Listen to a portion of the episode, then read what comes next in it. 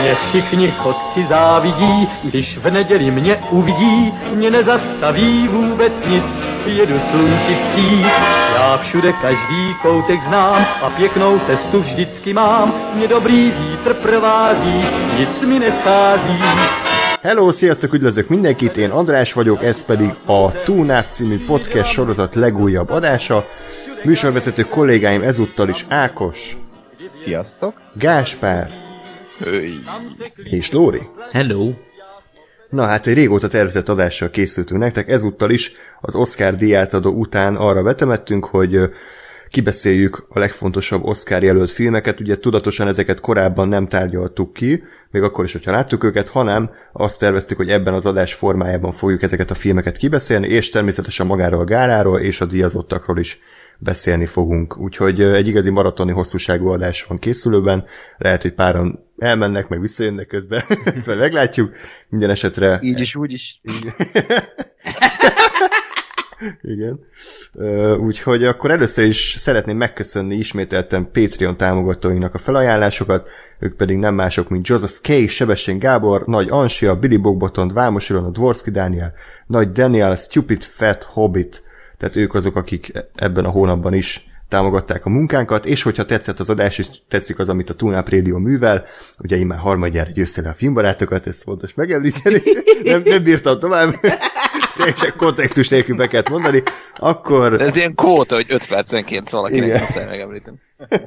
akkor tudtok nekünk adományokat küldeni, patreon.com per Radio Tunop címen találtok meg minket, és ott tudtok választani nektek tetsző tírt. Nagyon fontos egyébként, hogy szeretnénk, hogyha kommentelnétek is az adáshoz, és ez azoknak is szól, akik Spotify-on, iTunes-on vagy Soundcloud-on hallgatnak minket. A legtöbb komment ugye a YouTube videónk alatt szokott összegyűlni, úgyhogy ha valami észrevételetek vagy véleményetek van, akkor oda várjuk a hozzászólásokat. De van e-mail címünk is, a tunap314 kukac gmail.com, Facebookon pedig a facebook.com per radiotunok, Twitteren pedig az eteradiotunok néven tudtok minket megtalálni. Na ez majdnem olyan hosszú volt, mint az egész Oscar gála, de Lórinak még van véleménye. Ákos pedig elérhetitek az is Sasaki néven, Twitteren. Ja, király. Nagyon jó. Szerintem most megint elment a hang. Egyébként azért nem halljuk őket, úgyhogy kérlek beszéltek, kedves Ákos és Gáspár. Én, én megköszöntem Lórinak, hogy Ja. megemlítette a Twitter fiókon. Na, E, Én pedig hozzátettem, hogy a te intród legalább annyira vicces volt, mint az Oscar. Ez biztosan így Én sokat kuncogtam rajta. Köszönöm szépen. Melyiken? Hát ez az. Lóri biztos megnézte az Oscar gálát, nem? Igen. Tehát pont az ember vagyok. Igen, igen, Többször igen. is. Aki hajnalban fent van ezért. Na jó, akkor ö, kezdjünk bele. Szerintem beszéljünk először általánosságban az idei Oscar film felhozataláról, hogy ti milyennek ítéltétek az Oscar jelölt filmek minőségét, talán a tavalyi évhez képest, aki nem emlékszik, hogy mi volt tavaly, annak segítek, vagy tavaly előtthöz, hogy mennyire volt erős szerintetek idén a mezőny. Most forduljunk ahhoz az emberhez, aki sajnos ritkában szerepel adásban, mit kellene. Lóri. Hát ugye a tavalyit, hogy éltem át, meg az ideit. Egyébként érdekes módon a tavalyit azt, azt még nyomon követtem. Nem tudom, hogy hogy. De uh, nem, nem, a tavaly előtt itt néztem, úgyhogy akkor az tök mindegy. De a tavalyit se láttam, meg az ideit se, úgyhogy... De most a filmek minőségéről kérdeztelek, nem? Bocsánat, elnézést. Jó, oké. Szakmai Még nem butult be a Windows, vagy bebutult. Próbáltam valaminek utána nézni közben, és aztán azt hittem, hogy képben vagyok a kérdésre. figyelsz rám? Ja. Ne haragudj. Lóri, azért délelőtt 11 van, tehát még nem kéne csatak részegnek lenni. Én De vagy még mindig az? Még, A még, még nem ébredtem föl, de mindegy. Szóval, hát igazából én már amikor megnéztem a felhozatalt, akkor úgy éreztem, hogy hú, a, betyárját ilyen, ilyen felhozatalt azért régen láttam utoljára. Jó vagy rossz értelemben? Jó értelemben. Úgyhogy örültem, és most kifejezetten nagy kedvel estem neki ezeknek a filmeknek, úgyhogy ez, ez, egy, ez egy jó év volt. Egy jó évjárat. Ja. Ákos? Hát ami a jelölteket illeti, ez egy szerintem messze tíz évre visszamenőleg ez volt a legerősebb mezőny az Oscaron, és összevetjük a tavalyival, ami egy vicc volt, meg az ottani nyertessel, akkor, akkor meg pláne ez, ez egy nagyon erős gála, vagy nem, na bocsánat, nem gála, hanem mezőny volt. Vigyázz. És tehát ritkán van olyan Oscar, amikor az összes filmre azt tudom mondani, hogy ez kurva jó, és itt, itt a leggyengébb film csak jó nálam, és ez nagyon durva, hogy végre egy olyan Oscar, ahol, ahol tényleg ilyen olyan felhozatal volt, most a legjobb filmekről beszélek konkrétan, ahol, ahol azt mondtam, hogy, hogy így én nem tudnék dönteni négy film közül, mert mindegyik megérdemelné, de ha az a másik öt nyer, az se baj. Tehát tök, tök király, hogy ilyen kicsit olyan nem döntésképtelen lettem volna én, ha most én mondom azt, én nekem kellene dönteni ezek közül, és hát ez kicsit ellensúlyozta a, a gála minőségét. Gás? Én is úgy vagyok, hogy Ákos, hogy főleg amikor készültünk a idézőjelben, készültem a tipjátékra, és néztem, hogy jó, hát legjobb film, és így végignéztem listán, hogy ő fogalmam sincs, bármelyik. Ö, és hogy, hogy tényleg egy csomó kategóriában tényleg normális jó filmek voltak, ö, több jó film volt, és, ö, és nem, a, nem csak az ilyen Oscar bét nagyon morális kérdések, meg fontos társadalmi üzenetek, nem, és, és olyan film, hogy három év múlva, kettő év múlva semmire nem emlékszel belőle, hanem, hanem olyan filmek voltak tényleg, amire azt mondom, hogy na ez, ez, ez megérdemelten volt ott, megérdemelten nyert, vagy nem nyert, és oké. Okay. Örülök, hogy, hogy jelöltek, meg díjaztak. Uh-huh. Abszolút, én is egyetértünk ebben, hogy, hogy maga a gála az minősítetlen volt, viszont a díjazottak és maga a jelöltek is egyébként tök jók. Aztán majd persze beszélünk azokról a filmekről, amik kimaradtak, és akkor ugye a nagy felháborodásról, hogy nem volt ugye női rendezőjelölt, de én azt gondolom, hogy, hogy nyilván tehát véges számú hely van, tehát öt be kell beleférni, most lehet, hogy a hatodik vagy a hetedik helyen már, már olyan szerepet volna, aki az embereknek megfelel, de így is azt kell mondjam, hogy egyik legerősebb Oscar mezőnyt láthattuk. Úgyhogy uh, én igazából azt tapasztaltam, hogy szinte bármivel kiegyeztem volna, ami, ami nyer a legjobb film kategóriában, tehát egyik se volt annyira idegesítő jelölt, mint mondjuk a vízérintése, ami számomra egy ilyen tipikus Oscar film, vagy a Spotlight, tehát kibeszél a Spotlightról még ma, még akkor is, hogy egy tök jó film, de azért, na, tehát te beszélsz róla, mert ezt hoztad fel legutóbb is például. Hát igen, mert ez egy ilyen állatorvosi ló, igen, hogy le, lehet rá mutogatni. Azt sem tudom, azelőtt, ja, tavaly a Green Book nyert, az is ilyen... Ja. Meh. Igen. Hát azért megnéztem volna a fejedet, ha a kisasszonyok nyer.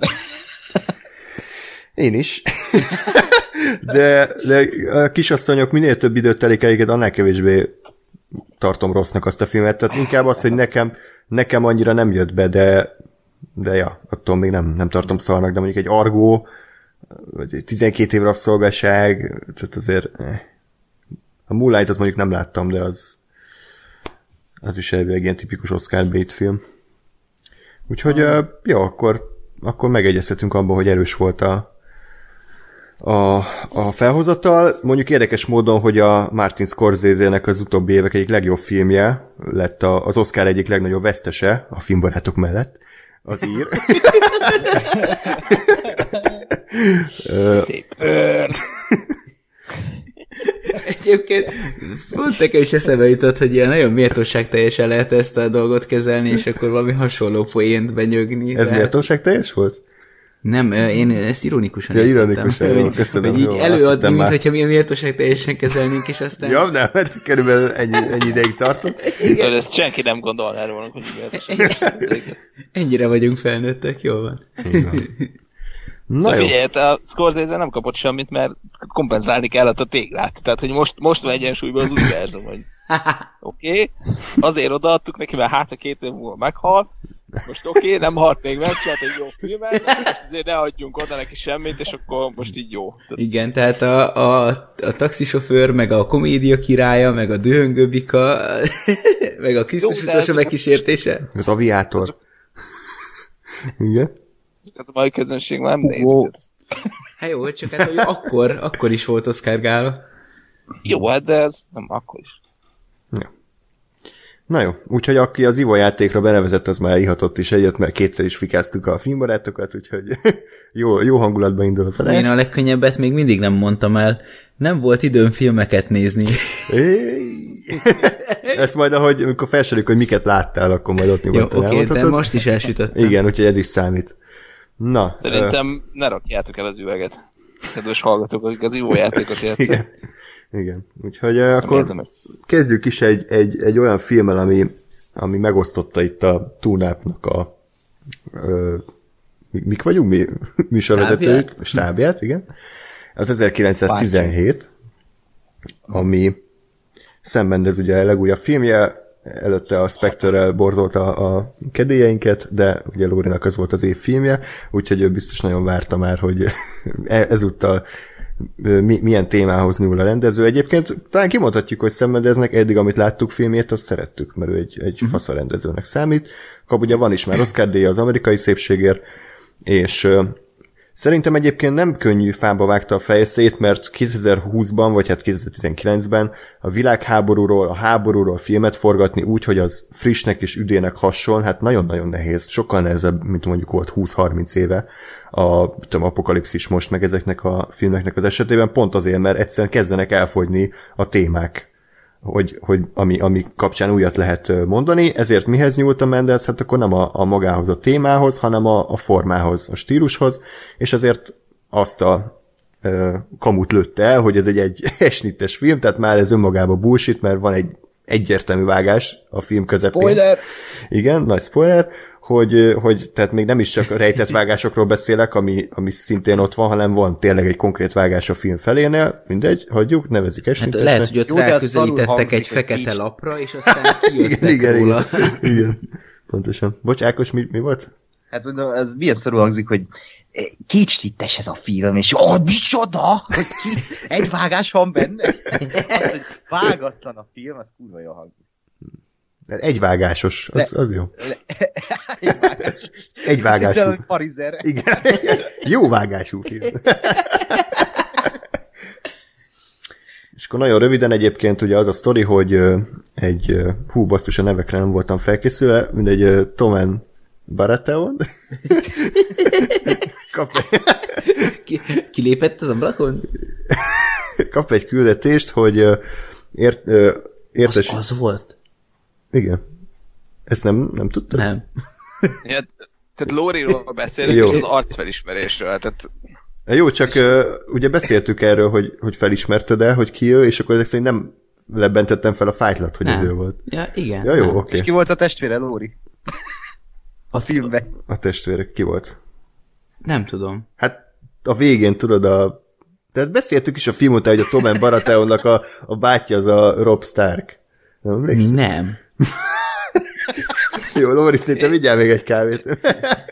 Az a Rob Stark volt?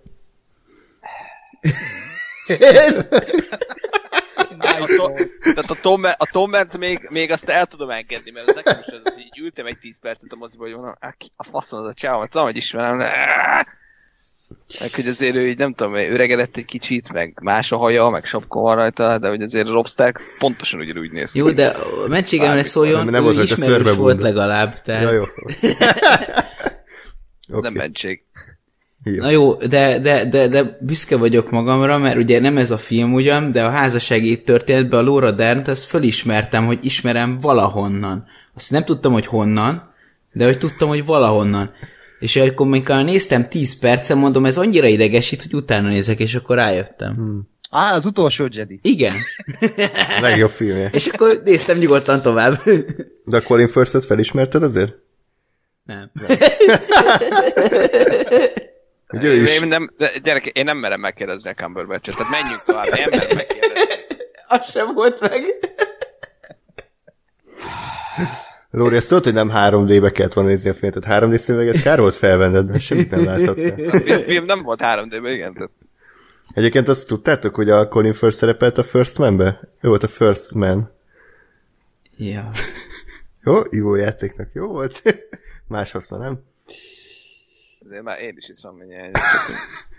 Szóval, tehát kikerestem közben, tehát William, Blake volt a, a Tom Blake volt ugye a, a, a Tomen, és az Ezer Arcus, Ezer Arcus Schofield volt ugye a másik katona, akit csak Gáspárral értünk, hogy miért így hívják, ugye a Prison Break-ben volt a főszereplő Schofield, Michael Schofield, és egy arccal nézett végig, ugye itt is így hívják a, a főszereplőt, és akkor ők ketten kapják azt a küldetést, hogy el kell érniük a, egy másik osztagot, a No Man's Land-en túl. Ez, hogy van magyar, senki földjén túl, mert a németek valószínűleg csapdába csalják őket, elhitetik velük, hogy itt valójában ők menekülnek, de közben egy csapdába csalják őket, és mivel a németek elvágták a telefonvezetékeket, ezért el kell vinni egy jó kis régi papírlapot, és oda kell rakni Sherlock Holmes óra alá, hogy akkor légy szíves, ne támadjatok, mert kurva nagy gáz lesz.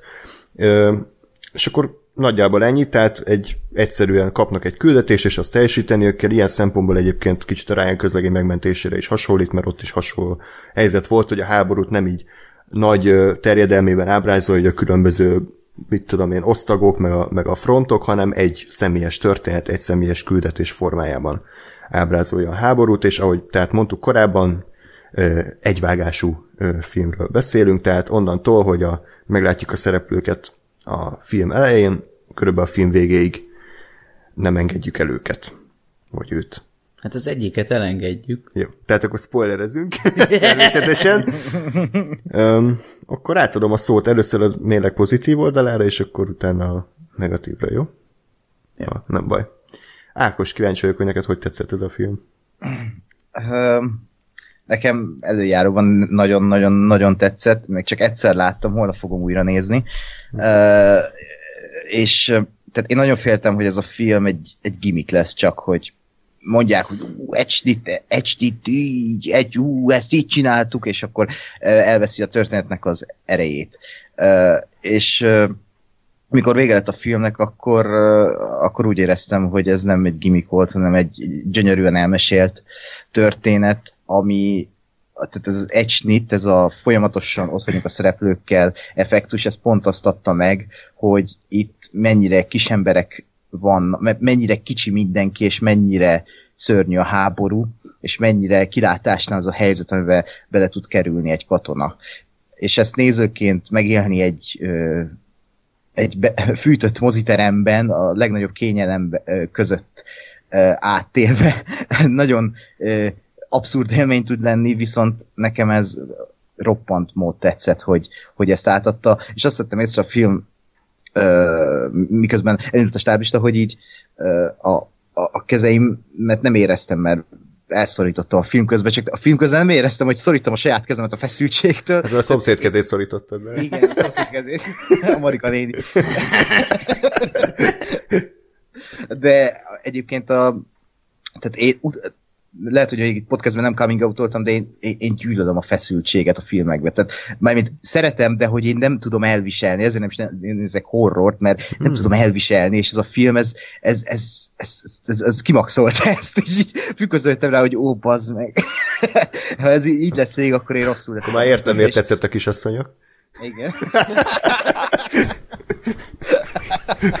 Igen. Jó. Uh, szóval roppant jól csinálja ezt a feszültségkeltést, és ezt a folyamatos uh, most történik fog valami, most történik fog valami, és nem történik. És akkor történik, amikor nem számítasz rá, és uh, tényleg e-, ezt nagyon nehéz uh, eljátszani, és megrendezni, hogy, hogy ez így tényleg átjöjjön, tényleg ne, ne dobjon ki ez az ecsnittes érzet, hogy itt tényleg folyamatosan megy a kamera szereplőkkel, és arról meg ne is beszéljünk, hogy ha eltekintünk amellett, hogy ez egy snittes film, és nincs vágás, a, a maga a képi világ, ahogy a, a, ezek a helyszínek, a fények, a minden, a, ez, ez, ez egy zseniális mestermű abból a szempontból, ahogy fényképezve van, és közben meg nem is felejtettek el szerintem karakterizálni, mert George McKay vagy McKay karaktere az az tehát amikor a végén oda leül a fához, és ugye úgy van vége a filmnek, ahogy elkezdődött, és így érzed, hogy ez csak egy nap volt, és ez a világháború, akkor így úgy, ott vagy vele, és azt érzed, hogy fú, baszki. Tehát e- ez szörnyű, és hogy, hogy várja a feleséged, de ő ott van, és á, e, tehát annyira átjöttek ezek az érzelmek, és nagyon örülök, hogy nem, nem ment el a felé, hogy "Ö, gyerekek az ecsnit. Tehát, hogy ez Ja. csak egy, ez, ez, ez szolgálta a történetet, és mindig az a lényeg, és Sam Mendes-zel is hallgattam rengeteg beszélgetést, és ő is ezt mindig kiemelte, hogy muszáj volt, hogy a történetet szolgálja ez az egész, tehát ezt tartották uh-huh. elsődlegesen a prioritásuknak, hogy, hogy akkor most a történetet szolgálja ez az egész, és a történetet szolgálja, és szerintem ez egy ilyen filmtörténelmi mérföldkő, hogy, hogy e- ekkora volumenű filmet ecsnitbe megmutatnak, és, és átélhetünk. Ez tényleg a leges, legnagyobb mozélmény lehet bárkinek. Úgyhogy ennyi. Csak annyit gyorsan, aztán majd nyilván belemegyünk részletesen, hogy nekem ez a film például a Birdman-t, az rosszabbá tette, mert pont a Birdman-nél én nem látom nagyon létjogosultságát az estittek. Tehát ha nagyon akarom, akkor bele tudom magyarázni, hogy miért vágatlan, de mondjuk ennél a filmnél sokkal nagyobb szerepe van. Hiszen valós időben játszódik egy valós egy küldetést kö- követünk nyomon az elejétől a végéig, míg a Birdman ez egy, ez egy ilyen nagy karakter sorsot mutat be, különböző helyszínek, meg különböző idők, pontok, tehát ott inkább tűnt ilyen, ilyen mutogatom, hogy mennyire király vagyok, meg Lubecki azért húzogatja a steadikemet, de egyébként meg nem, nem látom értelmét.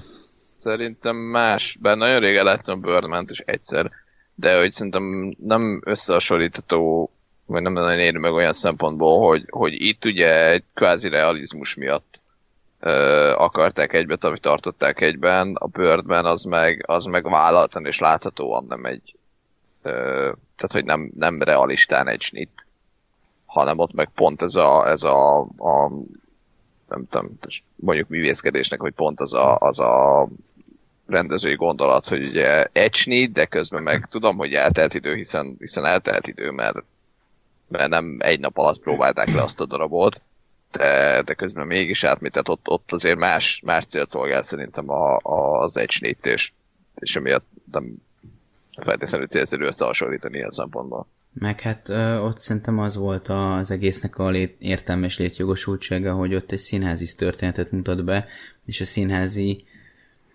játék folyamatosságát próbálják így meg, megmutatni a filmen. Tehát ezt, ezt, a, ezt az érzetet megjeleníteni.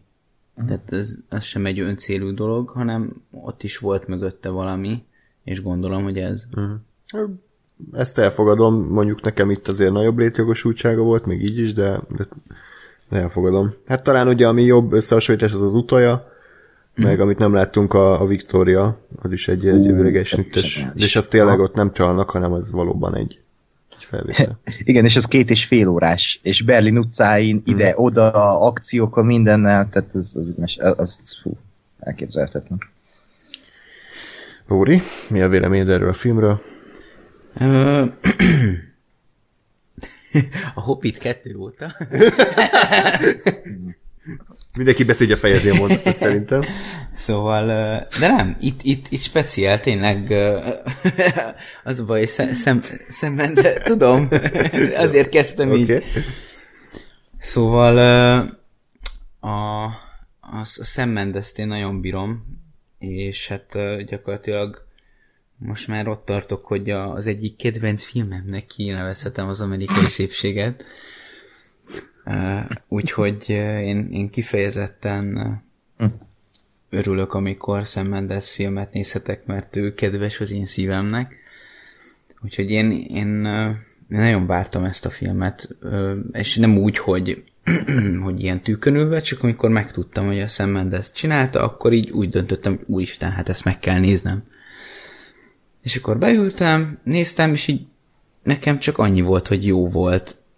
Hát semmi extra, én nem, nem éreztem katartikus pillanatokat. Volt pár pillanat, ami, ami hasonló volt, mint Ákosnak, az a, a hullákon való átúszás, fú, az eszméletlenül undorító volt. Mm, Nyilván tök jó a film egy csomó szem, szempontból, ilyen például az, hogy hogyan mutatja be apróban azokat a, az ilyen mozzanatokat egy, egy háború mindennapjaiban, amikor az ember olyan dolgokat művel, amit mi el sem elképzelhetetlennek tartunk, és az ő számukra teljesen normális. Tehát, hogy így már gyakorlatilag összeverkodnak a patkányokkal, jó, hogy el nem nevezik őket, vagy nem csinálnak patkányviadalt, mert éppen unatkoznak, vagy éppen nem lőnek. Akkor mit tudom én, hát most nem jut több az eszembe, de én hallottam olyan valós háború sztorikat, hogy nem volt náluk már mm, ital, mármint hogy víz, elfogyott a vízük, és esett az eső, és volt valami tehén szar, amiben megállt a víz, és akkor onnan itta, itta ki egy ember a vizet, mert hogy legalább akkor, akkor iszik Ezt valami. tegnap a Blahán is láttam ezt. Nagyon gyűjtesz arra, hogy valaki berúgjon. Jó, szóval hát ezeket a, az ilyen háborús mindennapokat egyébként elég, elég jól bemutatta a film. Viszont ne, nekem mégsem volt olyan, olyan nagyon hatásos, és, ö, és a végén még, még ö, egy kicsit ö, sikerült fel is húznom magamat. Én nem tudom, én ott a, a nagy touchdown futásnál ott, ott, hát nem tudom, én ott, én ott nem, én nem katarzist éreztem, inkább dühöt, hogy, hogy tényleg egy ilyen egy ilyen igazi mm, hát nem tudom, tehát teljesen Hollywoodi? agyament, hollywoodi, illogikus, stb. módon a, a csatatér kellős közepén a bombák bombák ösztüzében ott futni a nagy hírrel, miközben már megy a támadás, és a haverok azok, akik éppen fölökik őt, azok mennek éppen meghalni. Na mindegy, hát az, az nekem, az a jelenet az nem, nem jött be. Nyilván értem, hogy, hogy talán a, ez, ez többeknek inkább, inkább működik, mint nekem, de nem tudom, én nekem az, az, az ott így, az, az engem kidobott ebből az egész ö, személyes élményből, ami, amiben végig ott volt a, a fenyegetettség, tehát hogy, hogy például korábban, amikor ö, ott a, az esti jelenetben ö, pedig volt nála ö, fegyver, és egyébként kés is, és hangosan égett a tűz, lövések voltak, stb. Miért kezdett el folytogatni? Miért hagyta ott a másikat, a részeget? Miért hagyta, tehát, hogy, hogy, hogy, hogy, miért hagyta, hogy ő utána fusson, és hangosan ordibáljon, és lövöldözzön, tehát, hogy lebuktassa őt? Tehát, hogy szerzett egy kést, átvágja a torkát, hangtalanul mehet tovább, érted? De, de hogy ez, ezeket, ha, ha akkor nem lépte meg valamiért, akkor most nem, nem emlékszem, hogy ezt miért, miért hoztam fel példának, de hogy, hogy, ja, de, hogy ilyen, ilyen volt a történet, hogy ő hogy így szépen így lopakodott, meg úgy, meg úgy, úgy próbált így át, át sli, su, s, slisszolni a, a, a németek vonalain, és, és ott meg kimegy a harcmezőre, és futkározik a bombák között. Hát, Hát, hát, Igen, mert pont erről szólt. Tehát, hogy pont arról szól, bocsánat, hogy az utolsó pillanatban, tehát már, már rohan ki mindenki a halálba, és, és ő meg ott tart, hogy, hogy tehát most igen, át tudok, át tudok ö, ö, csettegni a, a, a, a lövészárkon ö, 23 percen keresztül, miközben mindenki meghal, vagy, vagy minden izé, ö, reménynek vége, és tök mindegy, és nem számít be semmi, és kimegyek, és átfutok. És ha lelőnek, akkor lelőnek, akkor meghal ugyanúgy mindenki, ha, ha súlyogok, akkor ugyanúgy meghal mindenki, ha átérek, akkor meg lehet, hogy három embert megmentek, aki, aki mondjuk holnap ugyanúgy meghalhat, de mondjuk nem ma.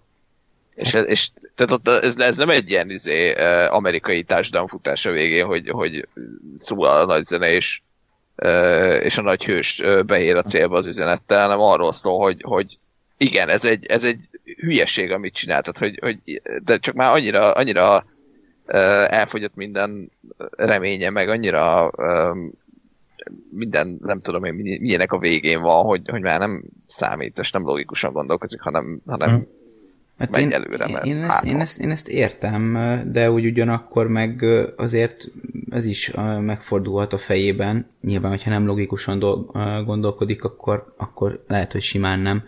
Hogy lehet, hogy kicsivel lassabban érek célba, de akkor legalább biztosan célba érek, míg így jelentősen redukál, redukálom a lehetőségét Jó, annak, csak hogy ekkor már egy osztag már kiment Igen. Tehát, hogy már, tehát hát... neki az volt a feladat, hogy minél gyorsabban eljusson, mert hogyha neki állott átmászni az embereken, pont amit a Gáspár mond, azt mutatta is a film egyébként, hogy ott hogy egymás hegyén hátán álltak a lövészárokba, tehát hogy ott neki állna egy méter per óra sebességgel átmászni mindenkin, akkor tényleg ez a no way, semmi értelme. Én, de én értem, de hogy itt, itt szerintem nagyjából elmondtuk mind a ketten a véleményünket. Én, én engem tehát ezzel együtt zavart, én most csak megpróbáltam elmondani, mik voltak az én fejemben. Ez nem fogja megmenteni utólag, hogy ti ezt vagy azt mondjátok. Elmondtam az én oldalamat, szerintem nem, nem feltétlenül vinném ezt tovább. Jó, még más probléma volt? Vagy csak az az egy futás? Az, az, az egy, az egy kicsit fel, felbosszantott, meg ott ez a zene, ez a, ja igen, az a hősi hollywoodi zene, az meg, úristen.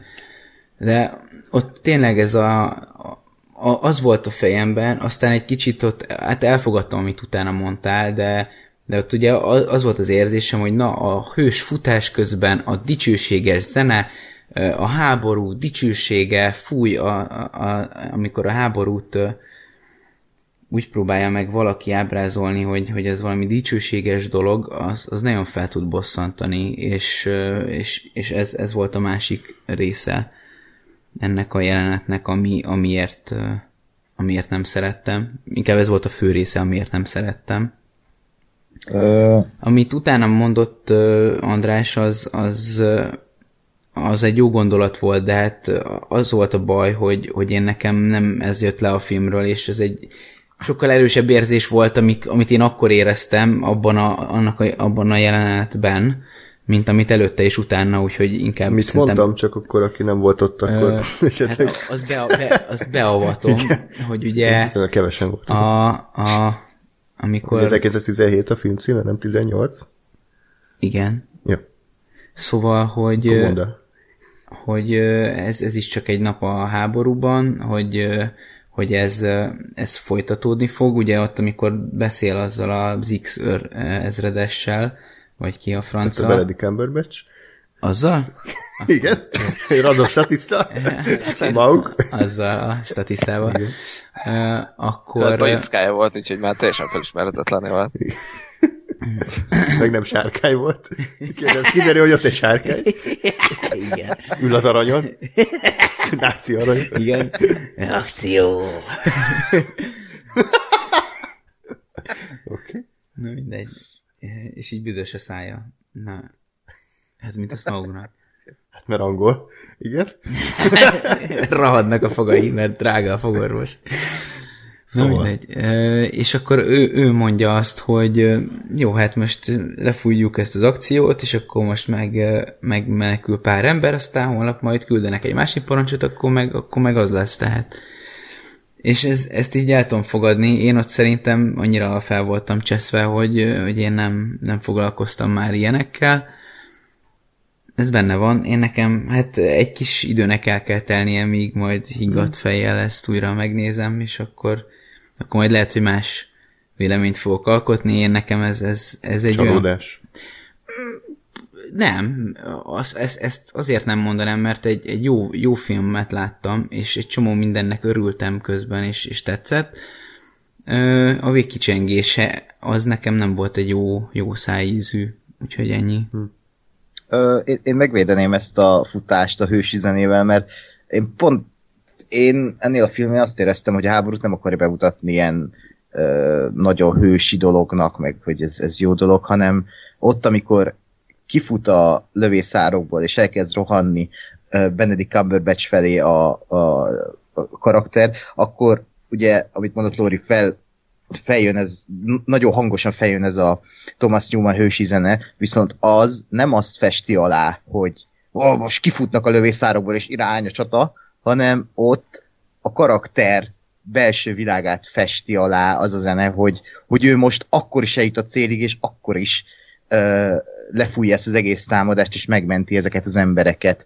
Tehát ö, egészen más lenne, ha azt festené alá, hogy, hogy akkor most hősiesen kirohan az a több ezer ember a lövészárokból, és ez az halál, hanem ennek pont az ellenkezője történik a jelenetben, és szerintem erről szól az a, az a jelenet, és nekem épp azért volt ilyen libabőrös, mert, mert ott tényleg az van, és látszik a, a, a, a főszereplőn is, hogy már, már neki tök mindegy. Tehát, hogy olyan ilyen, ilyen hullasápat fejjel rohan, hogy nagyon jó volt a színész játék, hogy, hogy önnek, önnek már mindegy, csak érjen célba, már itt van, már túl van mindenen, már azt se tudja, mi van, csak a cél lebeg a szeme előtt. Kicsit nekem egyébként ez a film olyan volt, mint a gyűrűk ura, mert hasonló a története, hogy a két kisember megkap egy nagy feladatot, amivel megmenthet mondhatni egy tehát rengeteg embert. És, és a végén, amikor itt, itt van már a végzett hegyénél, Bedeni Cumberbatchnél, akkor, a, a, a, akkor már tényleg már, már ilyen félhold állapotban van, és már, már, már alig tud mozogni, de akkor is megvalósítja, és megmenti az emberiséget, idézőjelessem. És ezért volt nagyon eres a film. Jó.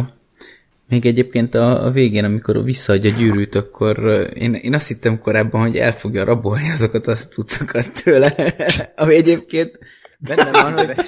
Okay. Ami egyébként benne van, hogy hát... Nem Magyarországon játszódott a film. De, de hát basszus egyébként...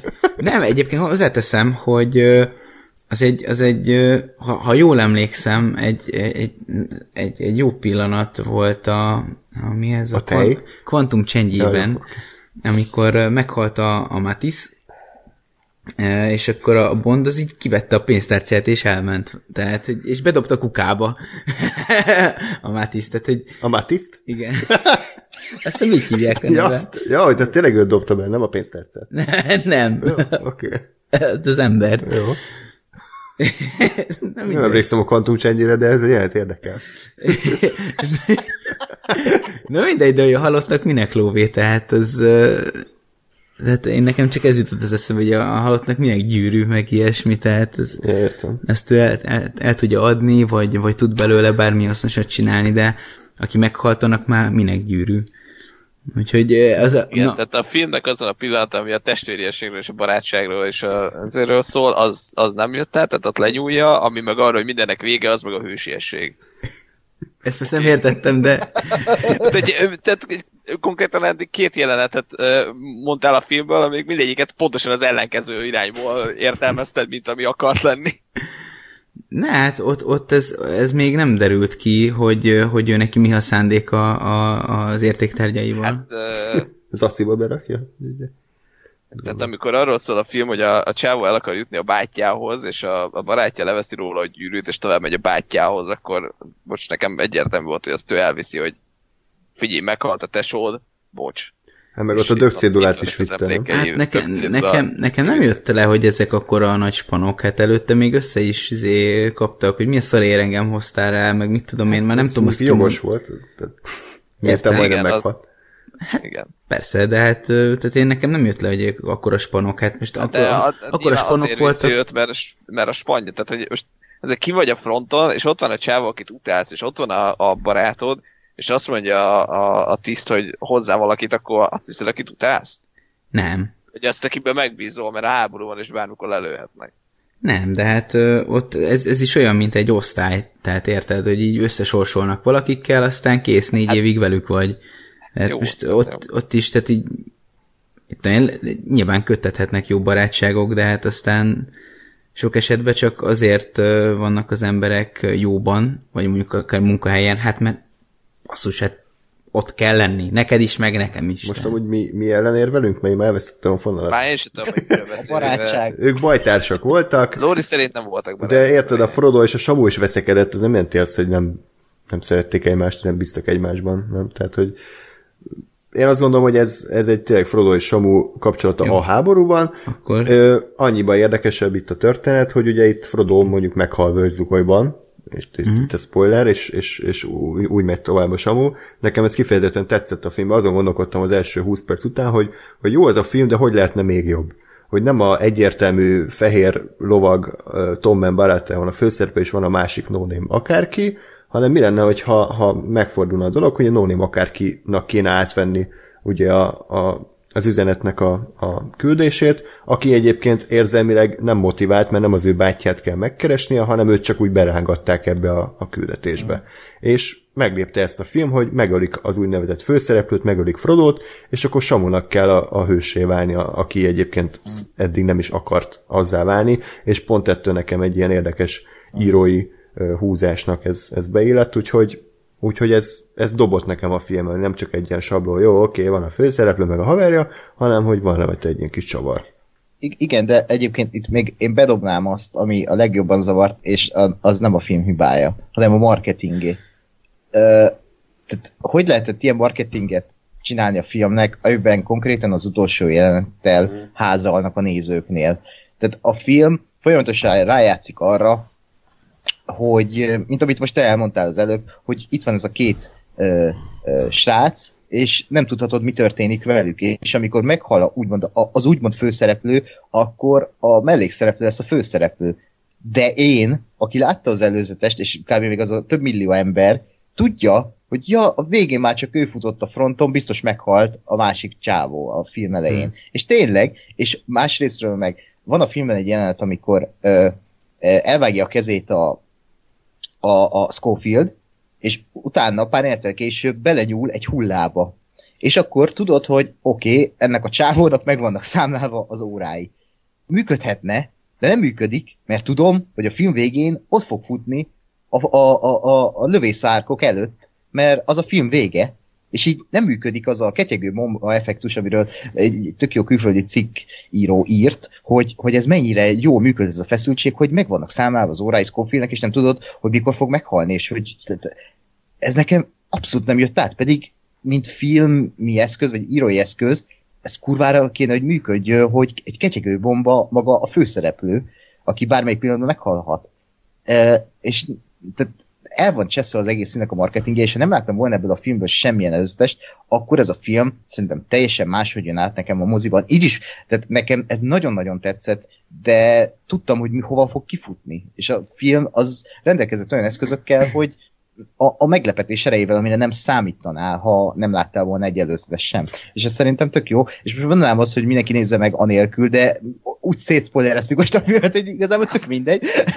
De a lényeg, hogy szerintem ennek a filmnek jót tett volna, ha ilyen pár egy jelenetet megmutatnak, egy hosszú snittet a film elejéről, hogy ez igen, egy, egy, egy ilyen egysnittes film lesz, kész. Ennyi kellett volna. Nem az, hogy lelövik az egész filmet, és elrontják a mozi élményt. És e- ebbe azért a Twitter is hibás, meg lehet, hogy te is, bocs, hogy így neked ugrom, de tehát én már azelőtt láttam, hogy készült a nagy futás, egy perc videó, Igen. mielőtt a filmet láttam volna, és hát tehát bazd meg, tehát az a Igen. jelenet akkor ütött volna, hogyha nem számítok rá, és nem tudom, hogy hova csúcsosodik, és ott nézem, hogy úristen, hát tényleg több száz statiszta fut a harcmezőn, meg izé, mennyire király. Nem, láttam, hogy a kis izé, ö, SVU megy a kamerával, és akkor milyen jól néz ki, hogy ott akkor ugrál a főszereplő, és jó, hát megnéztem a filmben, és nem ütött akkor, hát mert már tudtam, hogy ez lesz. Tehát, hogy ez kicsit sajnál, sajnálom, hogy, hogy ezt ugye előtték.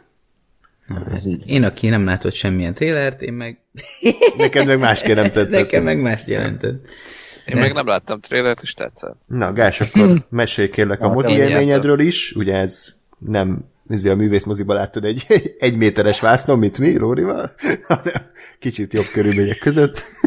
Úgyhogy mesélj. Igen, én uh, Londonban igazi rendes IMAX-ben láttam. Uh, egy egy, egy probléma volt, hogy kicsit közelre sikerült egyet venni, úgyhogy egy kicsit én mindenkit alulról láttam.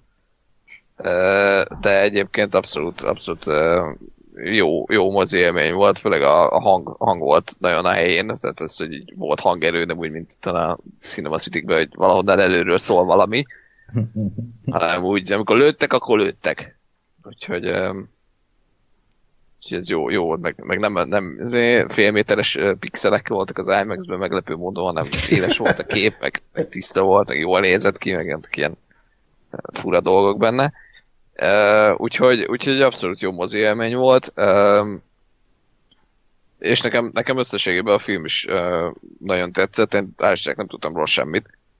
Um, és így, így abszolút uh, ütött az, hogy, hogy uh, vagy tényleg a felénél megölik a főszereplőt, és ráadásul az is tök jó volt megcsinálva, mert, mert pont az volt, hogy jó, lezuhan a német repülő, akkor ott megjelenik a német katona, kihúzzák, meg segít neki, és, és már szívtam a fogam, hogy jó, faszom, most megint a jaj, a háborúba, izé, mindenki ember, és segítjük a, a, a másikat, és puty leszúrták a csávot, és így néztem, hogy ő, hát, és akkor mondom, jó, majd akkor faszom izé, hátán viszi el a, a, a nem tudom én hova, meg majd jól megmenekül, és akkor így hason szúrták. Hát mondom, gyerek, abból te nem állsz föl. Tehát, hogy az, az semmi közepén vagytok, az, az, az, az annyi, és hogy mert kínos, hogy megpróbálja, nem tudom, felemelni, meg, meg vinni, és ott is itt a balfaszkodás, és így néztem, hogy az meg fog halni a főszereplő három és fél percen belül. És így meghalt, és így néztem, hogy na, jó, oké, okay, király. Ami érdekes történt, azt végre a filmtörténelemben.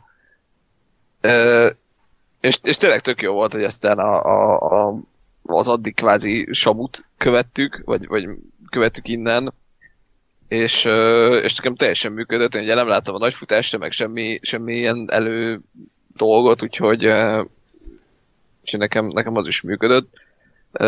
Nekem ez a, ez a teljes kisgyerekes szál volt, az, ami, ami elég erőltetett volt, hogy véletlenül találunk egy tehenet, jó, te, tejet viszi magával, oké, és akkor pont, pont előkerül egy nő, pont van egy kisbabája, és pont tejkelnek, és pont van a csávon át, az egy ilyen...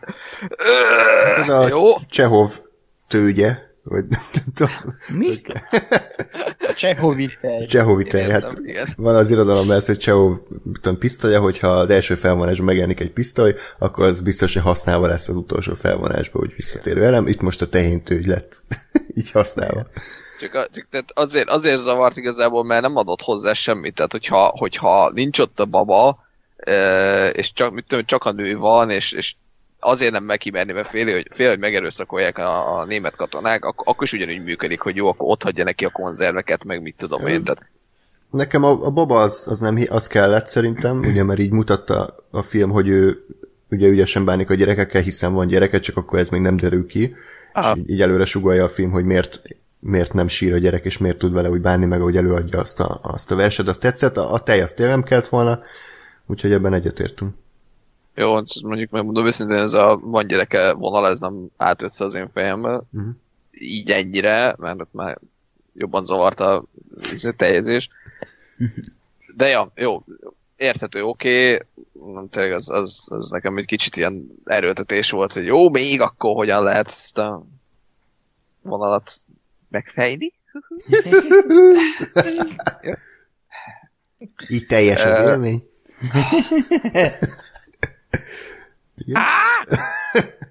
Na, így uh, Szóval, szóval ja, de, de nekem abszolút, abszolút bejött. Um, hajrá. Hm.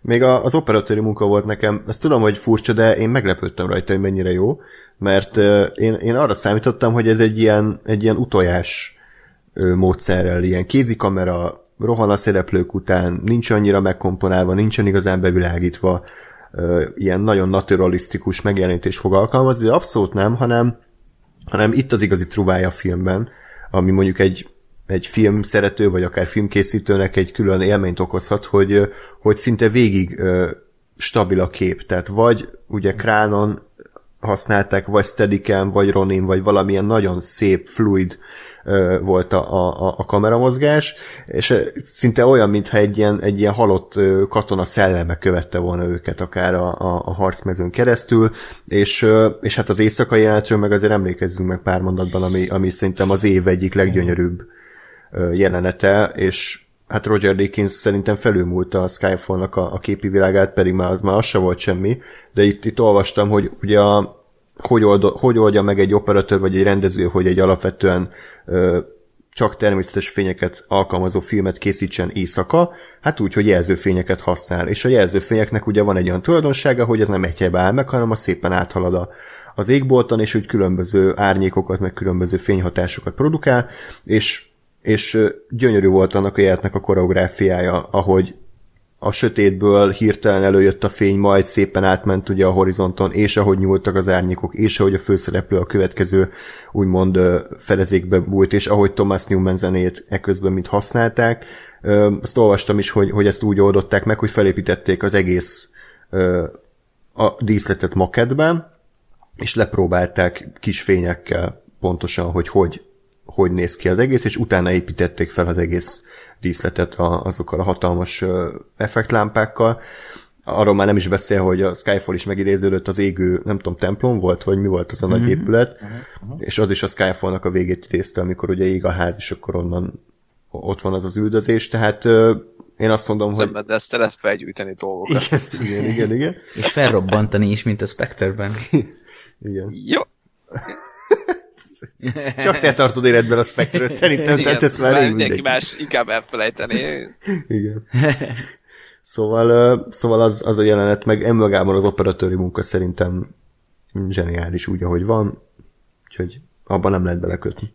Igen, meg Igen, tényleg igen, az, igen. hogy nem, bocsánat, hogy nem, nem lett gimikes egyébként, tehát hogy, hogy én is, meg, meg amit mondtatok az elején, hogy, hogy a sztori is elviszi. Tehát um, ugye egyrészt én is így elkezdtem nézni, hogy jó, oké, azt mondjuk rá egysintes, nyilván nem az, oké, jó, hopp, itt volt egy rejtett vágás, oké, hopp, itt volt, és egy idő után uh, egyrészt ezekre már tökre nem figyeltem, mert, mert annyira vitt a történet, meg annyira érdekelt, hogy mi lesz, másrészt viszont volt azért az operatőri munkában tényleg néha olyan, hogy így megyünk, megyünk, megyünk, és így nézem, hogy ö, jó, hát most ben vagyunk egy kurva nagy pocsolyának a közepén a kamerával, és nézem, hogy aha, mekkora kránod volt, bazd meg. Oké. Okay. És jó, jó, most mi? Ezt, hogy, a, hogy a faszomba vettétek ezt ma? Tehát, hogy, hogy tényleg ez az a film, amit, amit úgy, úgy, új- újra néznék úgy, hogy jó, most már tudom, miről szól, hogy így, így végigkövetni azt, hogy aha, most hol az operatőr, hol a kamera, min ül, min nem ül, a miről szállt le, mi van, mert, mert tényleg azért, azért egy elég, elég uh, tehát technikailag is egy elég rendben lévő film, és, és tényleg nem, ne, tehát egyszerre, egyszerre van ez a naturális, ott vagyunk uh, velük minden egyes pillanatban érzés, és ugyanakkor meg, amit András mondta, hogy, hogy ezek szépen megkomponált képek, és nem az, mint a olyan Bornban, hogy rohanunk utána a ö, izé, kamerával össze-vissza ö, kaszabaszálunk, és semmit nem látunk. Úgyhogy Igen, ez lehetett volna egy hatalmas veszteség is egyébként ez a film, legalább akkora, mint a filmbarátoké. Oh, nagyon szép. De, de egyébként Sam Mendes... De egyébként Sam Mendes elérte azt, hogy tehát amit már mondtuk, hogy ne gimmicknek érződjön, és ne...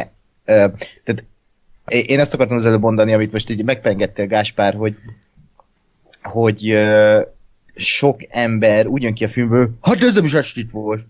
Ö, Mármint, hogy tehát, hogy tudják, hogy vannak rejtett vágások, hogy jó, jó, nem, persze, vágatod, de vannak... Nem az a lényeg, hanem az, hogy a hatást elérje, hogy, hogy te ott vagy végig, még a pocsolya felett is, tehát, hogy így se, mindenhova követed őket, és e- ezt a hatást, ez annyira kimaxolja ezt a, ez a film, és, és ez elképesztő, és az a jó, hogy vannak ilyen filmek, amikor így film közben azt kérdezed, hogy ezt hogy a picsába csinálták.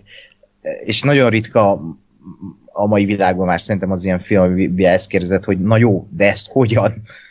És itt van ez Igen. 1917, ahol így minden második jelenetnél azt kérdezed, jó, de ezt hogy a francba csinálták?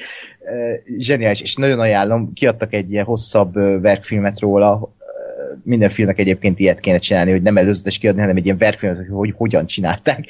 Mert itt olyan elképesztő módszerek vannak, ami, ami tényleg, tehát az, az engem ledöbbent, hogy ezt a filmet úgy forgatták, hogy megvárták, míg a felhők, a nap, a minden ugyanúgy van, abban a fényben, a, amit megálmodtak, és ha vissza kellett menni, akkor vártak, hogy ugyanúgy legyen a nap, meg a felhő, ahogy megálmodták.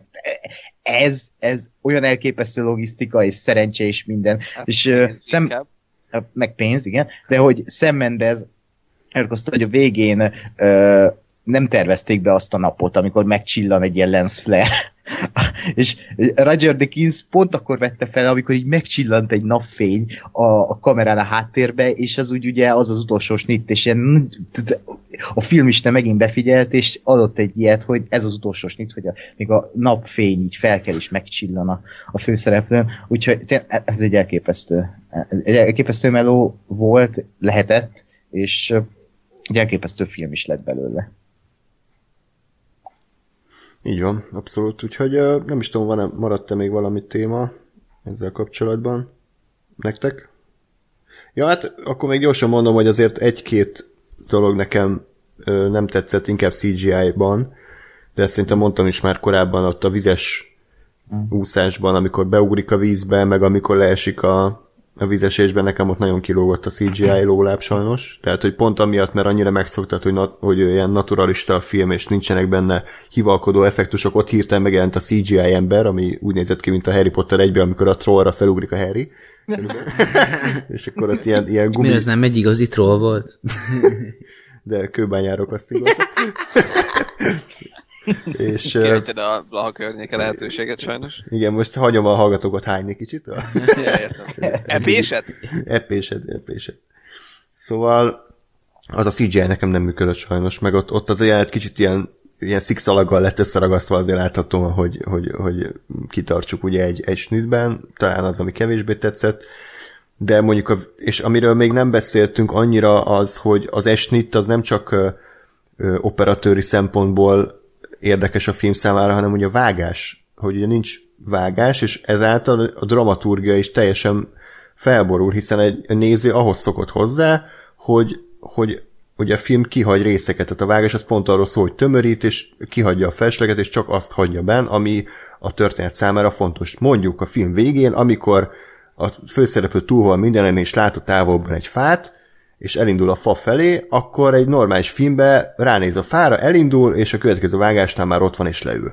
Na most azáltal, hogy itt egy, körülbelül egy, nem tudom, egy percen keresztül csak megy a fa felé vágatlanul, ezért teljesen más mondani valójában, és teljesen más érzelmi világot biztosít ez a néző számára, hogy igen, ez egy út, amit neki meg kell tennie, tehát hogy neki még akkor is, hogyha amikor 24 órája talpon van, hullafáradt, minden baja van, akkor is neki ahhoz a fához oda kell érnie, és nem rogyhat össze a mező közepén, és az egész filmre ez érvényesül, hogy nem vágja ki azt, amikor ott a, a lövészárkokban össze-vissza kóvályognak, és nem tudják hova kell menni, és pont ettől annyira hatásos, mert egy nagy labirintus rendszer az egész, mindenhol büdös van, hullák, emberek, akik halálba vágynak, ezért teljesen balfasz ezért vezetőség, tehát, hogy pont a vágásnak a hiánya is egyébként ö, rengeteget ad a filmhez, és, és azért, hogy olyan részeket láthatunk, amiket más film kihagyna.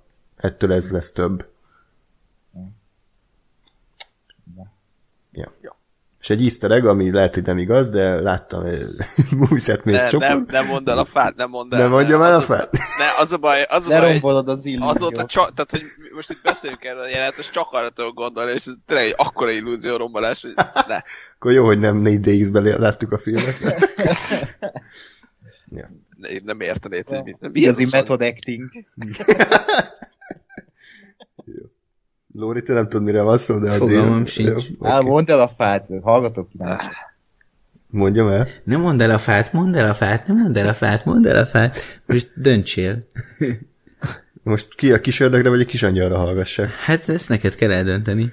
Jó, akkor ez, Melyik képviseli mit? ez egy legenda, tehát ez nem, nem egy valós történet, bár lehet az is. Az a lényeg, hogy ugye a, forgatáson nem szóltak a statisztáknak, hogy az a fa egyébként a filmbe elő fog kerülni, és mivel nem volt WC, ezért az összes statiszta oda járt húgyozni ahhoz a fához, és utána jött a forgatás napja, és azt kellett felvenni, hogy a főszereplő a nyakig húgyba ül le, és a húgyszakba ül. És ez a film utolsó sitja, hogy így látszik az arc, hogy nem azért van összetörve, mert a családjáról nézi a képet, hanem mert olyan büdös van. Úgyhogy igen. De ha már, ha már ez, akkor pont az jutott az eszembe, amikor a végig a realitásról beszéltetek, hogy azért mondjuk egy jó szarós jelenet, vagy egy jó húgyozós jelenet azért elfért volna, ha már így egész nap kísérjük. Egyébként van ez a remek dokumentumfilm a Peter Jackson tól, akik már nem öregszenek meg, és abban például kifejezetten nagy szerepet kap a, a hát az ürülék és a különböző húgy, húgy kategóriák. Tehát, így- Akkor visszatért a trash korszakára. igen, igen, igen, igen. Tehát, tehát ott külön sztori volt arra, hogy úgy szartak, hogy, hogy egy, ilyen, egy ilyen két deszkára ráraktak egy pallót, ugye arra ráültek négyen, és akkor így szartak bele az árokba, csak egyszer csak összetört az a palló, és beleestek a, az ürülékbe nyaki, úgyhogy ezt a jelentet valószínűleg kivágták az 1917-ből. Mókás Vala- történet. Valamiben volt ilyen, amiben láttam, hogy ilyen ott, ott, csak annyi volt, igen, egy ilyen, egy ilyen farőnk van keresztbe rakva, és csak arra ülsz rá, és Mhm. kilóg mögött a segged, és semmi, semmi válaszval nem volt közük, és mindjárt szembe fogjuk tudni, hogy ez miben volt. Minden Adam Sandler film. Jó, de hogy mármint, hogy ez itt normális volt, nem, nem egy izé. Minden Adam Sandler film. Ez megtörtént. Na jó. Úgyhogy akkor az 1917 Lórinak akkor talán nem annyira jött be, de azért lehet, hogy máshogy erre jobban tetszik, amikor már tudod, hogy mire számíts. Hát meg én örülök, hogy készülnek ilyen filmek, úgyhogy Ja, ja, ja.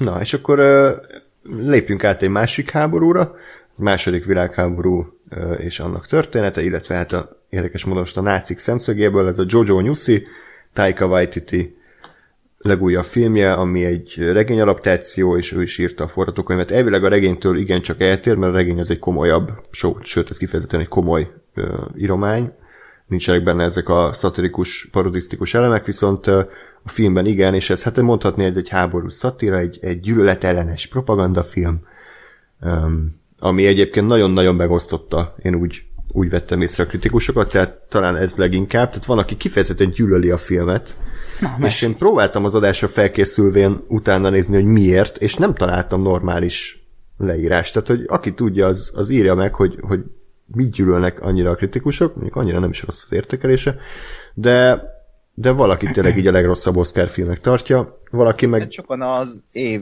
zöld könyvének tartják hmm, ezt a filmet. igen. Tehát valami olyasmi, hogy, hogy, hogy a film az, az nem, nem egy okos szatíra, nem egy Sztáli halála, vagy nem egy mit tudom én, egy mes, hanem egy, egy debil film, ami úgy akarja előadni magát, hogy ő mennyire mély, de csak azért, mert a nácik, mit tudom én, idiótának vannak ábrázolva, attól nem lesz mély film. Tehát valami ilyesmi a, a kritika. Ha normálisan, tehát ha átérezném ezt a, ezt a gondolatot, akkor jobban el tudnám mondani, de igen, a Metacriticen 58-on áll, ami azért nem erős. Úgyhogy uh, akkor át is adom a azt- szót. azt- Igen? Mondjad? Mert még előzetesen nem is tudom, talán a Facebookon vagy valahol volt egy hozzászólás, hogy ugye az, azt ö, kifogásolta valaki, hogy, hogy ez a, a nácikból, meg a holokausztból, meg az egész ö, ö, második világháborúból csinál viccet, és hogy ez ugye mennyire tiszteletlenség, amire én azt mondom, hogy ö, Nézzem meg ö, a filmet. igen. Tehát, hogy, tehát, hogy nem, tehát, hogy az, ö, ezt, ö, na, a film ismerete nélkül azt mondanám, vagy, vagy film értelmezése nélkül azt mondanám, hogy igen, tök jogos, hogy, hogy egy olyan ö, eszmerendszerből, meg egy olyan ö, történelmi korból, ami, ami ténylegesen több millió ember ö, ö, szisztematikus kivégzésével, hát mondjuk, hogy végződött, vagy oda vezetett,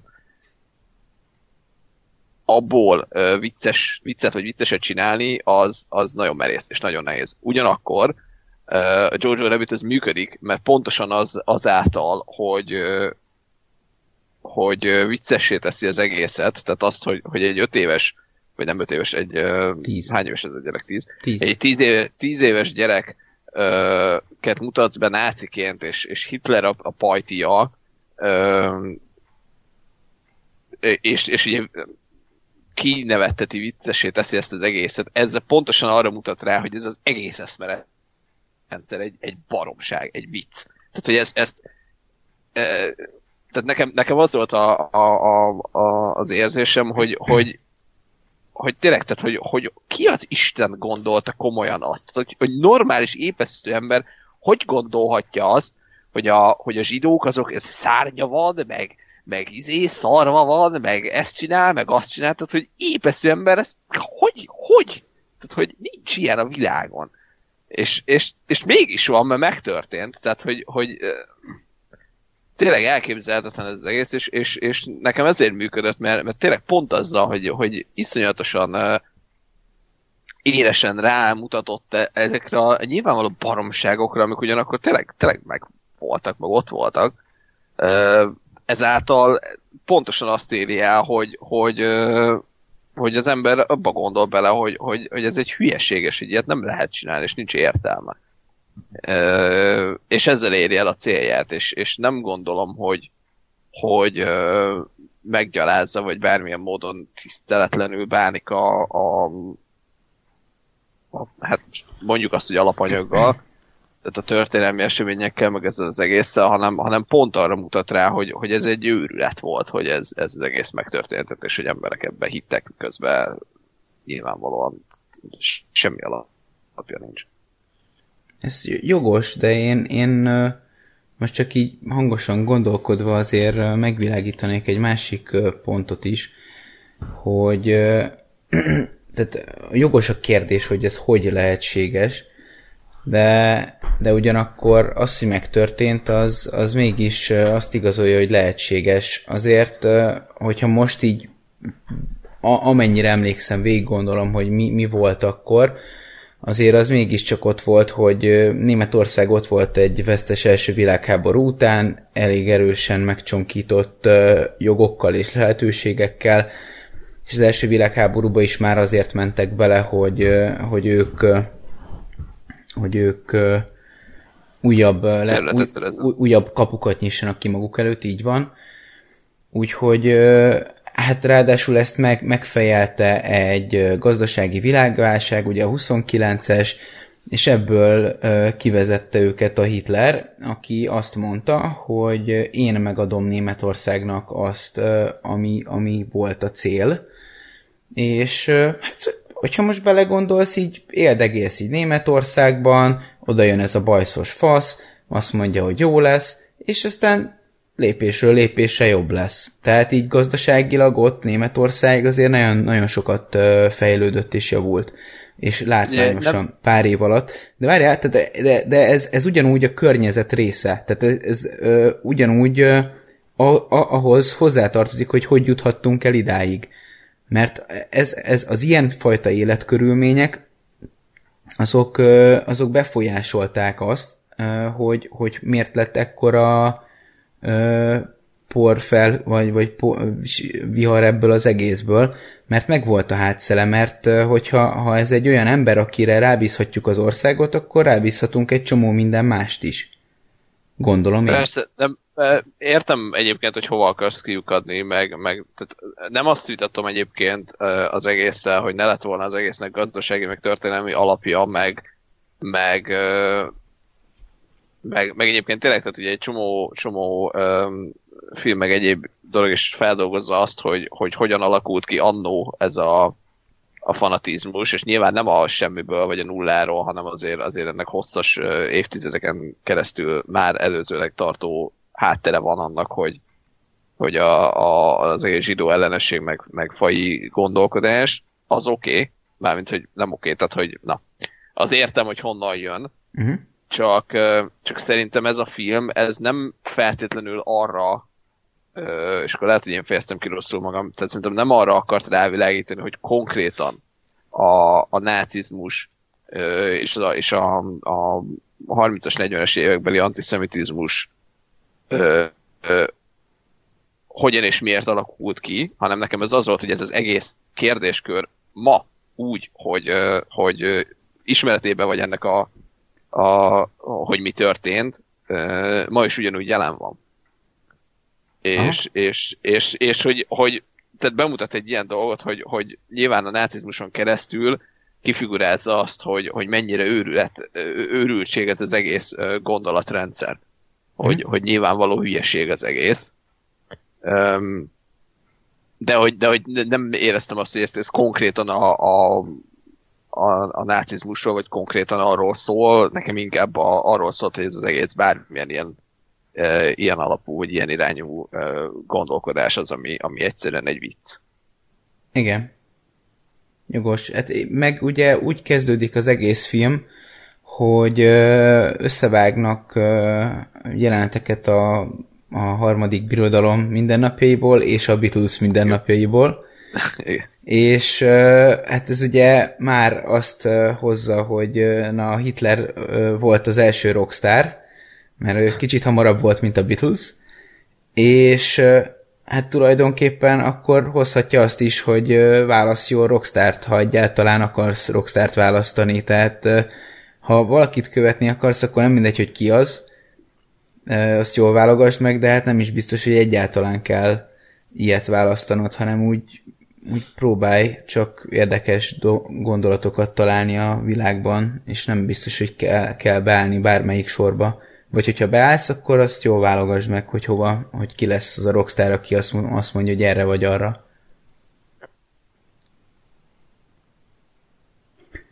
Most mit rögsz? Reklám. Oké. Okay. Jó, semmi, csak vártam a reakciót, de akkor nem lesz. Na, Nem, ö, nem, jogos, menjünk tovább. ha lett volna utána a bet, van ilyen oldal, ilyen bet 365, vagy valami ilyesmi, uh-huh. ö, olyan lehetett volna fogadni arra, hogy Ákosnak tetszik ez a film, akkor én minden pénzemet rátettem volna, hogy igen, ez tetszeni fog. Semmit se nyertél volna, mert ilyen egyes otccal lett. Visszakapod a pénzet. Vagy 0,8-ágat, tehát még le is akasztanak. és így lett-e olyan Ákos, ha itt van egyáltalán. Az a baj, hogy pont megszakadt, miközben mondtál valami, Ja, jó, oké. gond- gondolom, nagyon jó poént. Igen. Figyelj, igen, jó poén volt. A... Ja, Ákos, tetszett a film? Nem, annyira volt jó poén, mint amennyire jók a filmbarátunknak az Oscar tipjei, tehát körülbelül. Értem, akkor jó, hogy lemaradtam. Hogy tetszett a, a film, nekem nagyon tetszett. Ö, Hát, unalmas leszek, mert ahogy elmondtam, az Oscar filmnek mindegyiket tetszett nagyon, de ezt a filmet kifejezetten vártam, mégpedig Taika Waititi miatt. Nekem ő, ő egy hatalmas példaképpen, mint rendező, mint ember. A világhoz való hozzáállása az nekem egy ilyen ab- abszolút példamutató, és és ez látszik is az összes filmébe, tehát én már annó, amikor megcsinálta a Sas, sas kontra cápa, vagy mi annak a magyar címe, az egy ilyen nagyon elcseszett szerelmi történet, és ott is már belevitte a, ezt a, ezt a az élethez úgy álljunk hozzá, hogy, hogy humorral és, és kedvességgel és szeretettel életstílust, és aztán jött a Boy, ami, ami az egyik legjobb filmje, ami egy ilyen kifordított coming of age story, amiben az apának kell felnőnie a fiúhoz. Uh, és, és így tovább, és így tehát összes filmében benne van egy tragédia, egy nagyon szomorú téma, egy szomorú helyzet, de úgy áll hozzá, hogy ezt, ezt meg lehet közelíteni úgy is, hogy siránkozunk, és negatívoskodunk, és depressziózunk rajta, meg, meg lehet úgy is közelíteni, hogy humorral, bizonyos fajta kedvességgel és szeretettel. És uh, amikor bejelentették, hogy, a, hogy lesz egy filmje, ami, ami a náci Németországban fog játszódni, és ő játsza Adolf Hitlert, akkor, akkor azt mondtam, hogy ez, ez, az.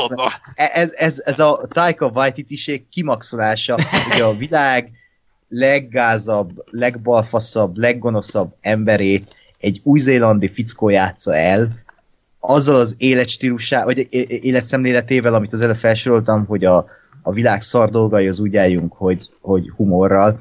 Tehát ebből csak jól sülhet ki, jól sülhet ki. És az is sült ki, tehát ez, ez pont az lett, sőt, ez szerintem sokkal több lett, mint amit vártam, mert a moziban eléggé meglepetésként ért néhány ilyen sokkolóan drámai jelenet, hogy, hogy ezt belevitték, és hogy erről szól ez az egész film. Mert én azt vártam, hogy ez, ez is ilyen kis bohókás, humoros, kedves kis film lesz, amiben vannak, amiben, ami nem veszi el a fejét nyilván, de nem vártam azt, hogy ez, ez főleg egy dráma lesz vigyáték helyett, és ez nagyon durván ütött. Gondolok itt például arra, arra most, hogy mondjam, spoilerek nélkül, ami, tehát a, van, van egy téri jelenet, Se, segítek. Spoiler következik. spoiler következik, És most A- elmondhatod. Ugye? Hát, egyszerű. igen, igen, jó, spoiler következik. A kisfiú áll a téren, a kamera így vele megy, oda dollizik egy cipőhöz egy felakasztott ember. És tudjuk, hogy ez a cipő az anyukáé, és a- az az ő anyukája ott, és így azt a kurva. Tehát a- az, az a jelenet ott engem döbbenetesen lesokkolt, és a film kicsit vissza is vett, de nem teljesen. És Nem nagyon is jó. az, hogy, Igen? most nem is az, hogy oda dollizik, hanem hogy ő, ő azt hiszem lehajolt megkötni a cipőjét, nem? Ami, Aha. addig, egy, ami addig, egy, addig is egy én sztori elem volt, és felállt, és úgy felfelé követte a kamera, és egyszer csak így paf, ott van a cipő a fejem Igen. mellett, és én így ültem, hogy baszt meg. Igen. Tehát ez e, nem, nem, nem várja a néző vagy hát várja a néző, de közben nem várta a néző ezt ettől a filmtől, hogy, hogy egy ilyet belevisznek, és innentől a film egy teljesen más sikon mozog, ne, mozgott nálam, uh, egy sokkal drámaibb, egy sokkal emberközelebb élmény és uh, van egy kedves ismerősöm, aki, aki még a film előtt nekem felvetette, hogy, hogy ez, ez a film, ez mi? Ez, hogy, hogy ő, ő, ő, ő szerinte ez nem, tehát ezzel nem lehet viccelni. Ezt nem lehet filmre vinni, hogy Adolf Hitler, képzelbeli barát, vicceskedés, stb. E, e, ezzel nem szabad poénkodni. De Várj, ez egy, egy, egy, egy, egy részről bármivel lehet, bocsi, egy részről bármivel lehet, másrésztről meg a film nem poénkodik. A film az a humort használja, mint ilyen antigyűlölet gyógyszer, és kiforgatja, ahogy már ti elmondtátok, ezt az egész nem is tudom, mit, hogy lehet mondani, ez, ez az egész abszurditást, ami történt a második világháborúban, és tehát hülyét csinál a nácikból, de közben meg tehát, Azért, hogy lásd, hogy ez, ez, ez, ez, ez mennyire, egy őrület. És igen, ez, mennyire igen. nagy őrület, igen. És az, hogy egy Hitlerjugend fiú a főszereplő, sokan vita, vitáztak velem arról, hogy, hogy fiú a film felénél hirtelen átáll úgymond a jó oldalra, hogy, hogy ő már nem akar Hitlerjugend lenni, de azért nem hirtelen áll át, és a filmben is kimondták, hogy ő, hogy ő csak tartozni akar valahová. És ez szerintem ez a filmnek a kulcsmondata, hogy tartozni akar valahová. Uh, és itt, uh, a, meg a, amiket hallottam, hogy a Hitlerjugendben olyan srácok, kisgyerekek voltak, akik tartozni akartak mindig is valahová, és itt találták meg ezt a fals ideát, amit, amit nekik így bemeséltek, és erről szólt az egész, de ez, ha ezt elveszik, ezt az egész náci Németországot és Hitlerjugend történetet, akkor is az marad, hogy mindig valaki valahova tartozni akar, és azért van gyűlölet a világban, mert Ku Klux Klan, ez az, ilyen ilyen vallás, olyan vallás, nem jó, ez jó, mindenki tartozik valahová, és nincs meg egy ilyen univerzális uh, hozzáállás a dolgokhoz, hogy emberek vagyunk, szeressük egymást, legyünk kedvesek egymással, uh, egy fajhoz tartozunk, és az a fontos. És ez a film nekem arról beszél, és a, tehát nekem két dolog van egy filmben, amikor abszolút szerelembe tudok esni. Az egyik, amikor random elkezdenek a szereplők táncolni, a másik meg, hogy amikor egy film mosolygással ér véget. És ez a, ez a film, ez így a kettőt vegyítette, és így ér véget, hogy a szereplők elkezdenek random táncolni, és mosolygással ér véget. És itt azt mondtam, hogy ez, ez, ez egy csodálatos film, és uh, is az. Hm? Hát, hát igen. De hogy... Táncolnak és mosolyognak, nem? Nem, nem, nem mosolygással ért véget, csak mindegy. De e, e, tehát egy csodálatos film, ami, ami, ami több annál, hogy itt most elvicceljük a háborút, nem vicceli a háborút, ez, ez megmutatja, hogy milyen a háború, csak éppen egy olyan hozzáállással mutatja meg, ahogy kéne élni most is az életünket, és mindig is kellett volna. És ezért jó Taika Waititi, e, e, ezért egy remek ember, ezért egy remek rendező, mert ezt át tudja adni, hogy hogyan is, hogyan is kéne egymáshoz hozzáállni, meg úgy az egész világhoz. Nekem két reakcióm van. Az egyik az, hogy ezzel nem lehet viccelni, ezzel kell viccelni. És Aha. olyan értelemben, hogy tehát a humor az egy eszköz abban, hogy feldolgozzunk traumákat, és ez már egy magasabb szintű eszköz, mint amikor csak sírunk, ez már a sírás után következik, hmm. és ez is egy része a folyamatnak, egy, egy feldolgozási folyamatnak, hogy, hogy ezen túlessünk. A másik pedig a Hitlerjugendhez kapcsolódik, az én információm alapján az nem igaz, hogy, hogy ezek a, az emberek elsősorban ideológia, nem ideológia miatt voltak ott a gyerekek. Tehát ugye ez, ez annó is egy nagy portkart fel, hogy a 13. Benedek az Hitlerjugend tag volt. Na hát ez nem azt jelenti, mint amit mi gondolunk erről. Ez azt jelenti, mint ami mondjuk Magyarországon ö, kötelező volt, hogy mindenki kisdobos legyen, és akkor mentek az erdőbe, és kirándultak, hát ezt csinálta Hitlerjugend is. Ez egy, ez egy propaganda eszköz volt, ez tény, de ez azért volt, hogy a gyerekeket már kiskoroktól kezdve hogy a párthoz idomítsák, ez is igaz volt, de ezek a gyerekek ö, ö, alapvetően a cserkészek életét élték. Mind a mellett, hogy egyébként pártpropagandisztikus párt, propagandisztikus eszközöknek is ki voltak téve, de pont annyira, mint amennyire ez a gyerek, hogy el volt neki adva, hogy Hitler jó, Hitler értünk van, én szeretem Hitlert, pont, és megyek játszani.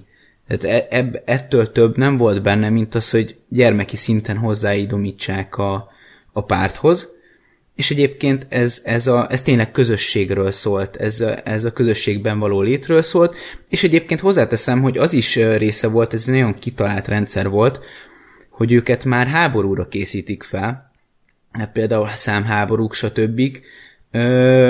közben őket arra idomították, kvázi, és ez a félelmetes az egészben igazából, hogy hogyha egyszer majd harcra kerül a sor, akkor ők ügyesen harcoljanak. Tehát ez, ez, ez nagyon félelmetes. Hát meg, hogy, bocs, meg, hogy kedveljék is a harcot, tehát ne, ne úgy menjen el a háborúba, hogy úristen meg fogok halni, és, és izé, mert akkor biztos, hogy szarabul is teljesít, meg meg is hal, hanem, hanem úgy, hogy ó, de jó, megyek a háborúba az országomért harcolni, va, de király. Így Erre van. várok izé, a hat éves korom óta, végre, tudom, 16 vagyok, mehetek végre harcolni. Igen, igen, igen, abszolút. Hát ugye akik mennek el kocsival, és mondják ilyen nagy fígan, hogy megyünk a frontra, te izé Jojo Nyuszi, és az is megérne egy filmet, hogy amikor ők kiérkeznek a frontra, akkor, akkor ők hogyan viszonyulnak a helyzethez.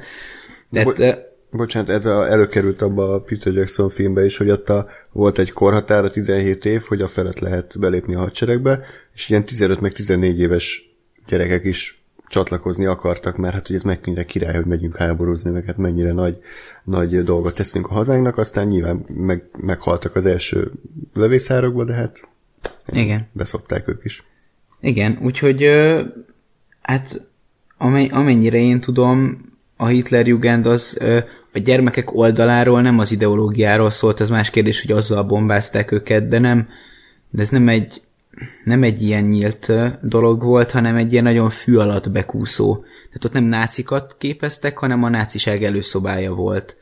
És egy, egy jó út volt. Tehát, hogy az Andrásnak volt ez a mondata, hogy azért ö, nagy, nagy különbség van a között, hogy valaki Hitlerjugend tag volt, vagy, vagy Gestapo tag, mert a Gestapo az már azért máshogy léptél be, mint a Hitlerjugendbe. Hát valahogy ez, ez a különbség. Tehát ott Hitlerjugend tagnak kellett lenni, és még mindig ezerféle útra elmehettél belőle, mert az egy, ez egy ilyen ifjúsági szervezet volt, de azért a gestapo az már egy más téma. Jó, mert te vagy a szóvivőm, tehát nem is kell megszólalni, elmondod az én véleményemet is. Bocsánat, csak nem hogy, kell dolgozni. mert hogy Persze. élénken él bennem jó, jó, a, a beszélgetésünk.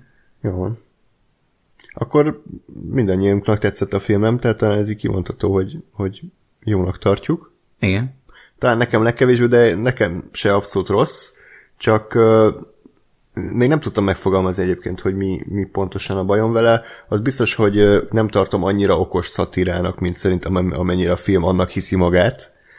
De Tehát, amúgy egy pillanat, ez szatíra? Tehát, hogy... Hát igen, szerintem igen. Szerintem igazából lehet, hogy az, de nem akar az lenni, én azt éreztem. Akkor mi?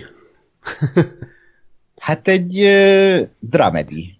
Hát jó, csak ahogy a nácikat ábrázolják, az, az, az nem szatirikus? Szatirikus. Azért de mondom, csak... hogy ennyi elem volt benne, tehát hogy így igazából vannak benne elemek, de hát akkor én nem Andorra... benne... Igen? Igen?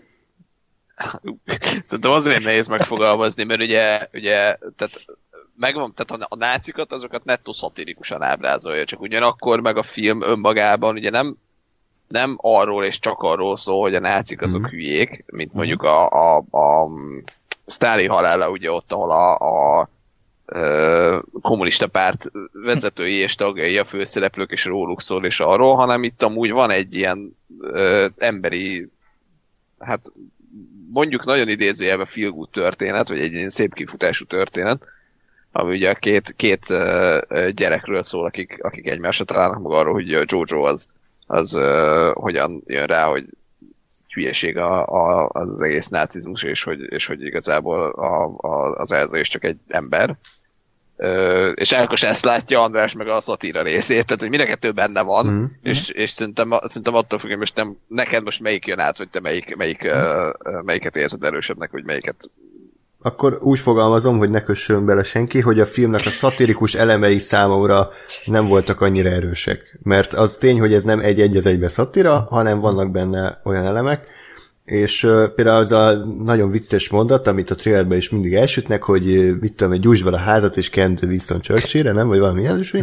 Na, én is így farccal néztem, hogy jó, hát oké. Okay. De nekem ez nem, nem annyira vicces, mert szerintem ez nem annyira okos poén, hanem ez a legegyértelműbb. És az egész Taika Waititi féle Hitler nekem egy csalódás volt, mert, mert mert uh, szimplán csak debil volt számomra. Tehát nem, nem volt benne él, nem volt benne az a, az a plusz mélyebb uh, tartalom, amitől igazán gyomorúvágon, szatirikusan groteszke, humoros lenne, hanem azt láttam, hogy igen, a Taika Waititi ott idétlenkedik, ilyen Gálvölgyi sót idéző poénokkal, és, és, és annyira nagy kontraszt volt ahhoz képest, ami ugye a Scarlett Johanssonnal történt, hogy, hogy számomra nem élet össze a kettő sajnos. Mert Ö, igen.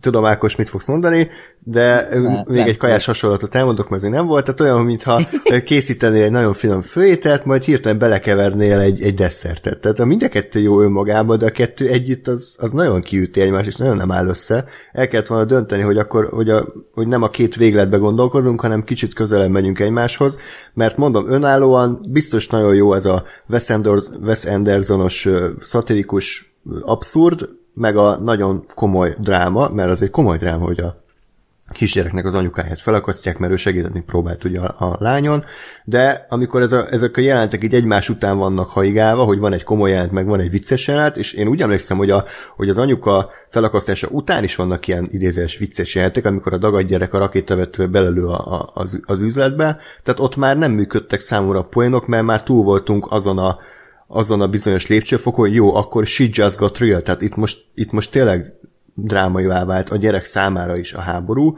és amikor utána is poénkodott a film, az számomra már abszolút nem működött. Uh, Oké, okay. először akkor... Ez is egy vélemény, ezt kell Ez is, ez is egy vélemény, igen. Egyrészt én azt akartam mondani erről a Hitler, mint a Waititi féle Hitlerről, hogy nekem a film során vált világossá, és lehet, hogy ez egyértelmű, de, de ilyen szempontból szerintem ez elfogadhatóbb, hogy ő végül is a kisfiúnak a nem, nem is tudom, de a, egy projekciója, ami, Igen. ami a, a Egy vágyáma, igen, hogy milyen egy- lehet Hitler. ő a, a kis ördög, aki hmm. folyamatosan ott van, tehát ő a, a lelki világa úgymond, vagy a rossz, maga a rossz indulat, vagy a, a gonoszság, ami a kisfiúban van, és ez kivetül, és ezt látjuk mi. Tehát ebből a szempontból szerintem ez működik, mert ez is úgy reagál erre az egész ideára, meg erre az egész mesére, amit, amit ő így elhisz, hogy, hogy ez ilyen, tényleg ilyen nagyon abszurd, szatirikus, és, és nagyon felnagyítja Persze, csak, csak a film. Bocsánat, csak erre annyit mondok gyorsan, hogy nekem anélkül is tök átjön a, a csávó karaktere. Tehát, hogy én anélkül is teljesen értem, hogy ő, hogy ő belül mit érez. Nem kell az a Hitler karakter, hiszen amit a táborban művel, meg ahogy kinéz a szobája, meg ahogy viselkedik, már az önmagában ezt a kettősséget Igen. jól jellemzi. Ezért érzem azt, hogy igen, ott van a, az a képzelt Hitler figura, aki tudom, hogy miért van ott, hogy a gyerek így képzeli el, vagy hát az az egyik énje, csak nem ad hozzá semmit, hanem csak ott van nekem. De de az ötletet magát azt tökre bírom egyébként, mert ez egy zseniális ötlet, hogy egy félzsidó új-zélandi játsza Hitlert, és hogy ez egy gyereknek a fantázia világában hogy jelenik meg, ez önmagában tök jó. Mondom, nekem csak a poénok nem működnek, tehát ha viccesebb Ja, lett volna, vagy, vagy kicsit élesebb a kritika, akkor lehet, hogy, hogy jobban szeretem. De De sem volt neked elég, hogy unikorn is teszik a Hitlerre? Ugyanakkor meg én, én nekem azért nem hiányzott a, a az élesebb, vagy a, a, a szatirikusabb szatíra, mert, mert ugye pont, hogy a, a, a gyerek képzeli el, tehát, hogy nekem az, az ideálisabb lett volna, hogyha hogyha van valami ilyen nagyon okos, nagyon odamondó szatíra, de az közben leesik arról, hogy egy tíz éves fanatikus kisgyerek képzeli el.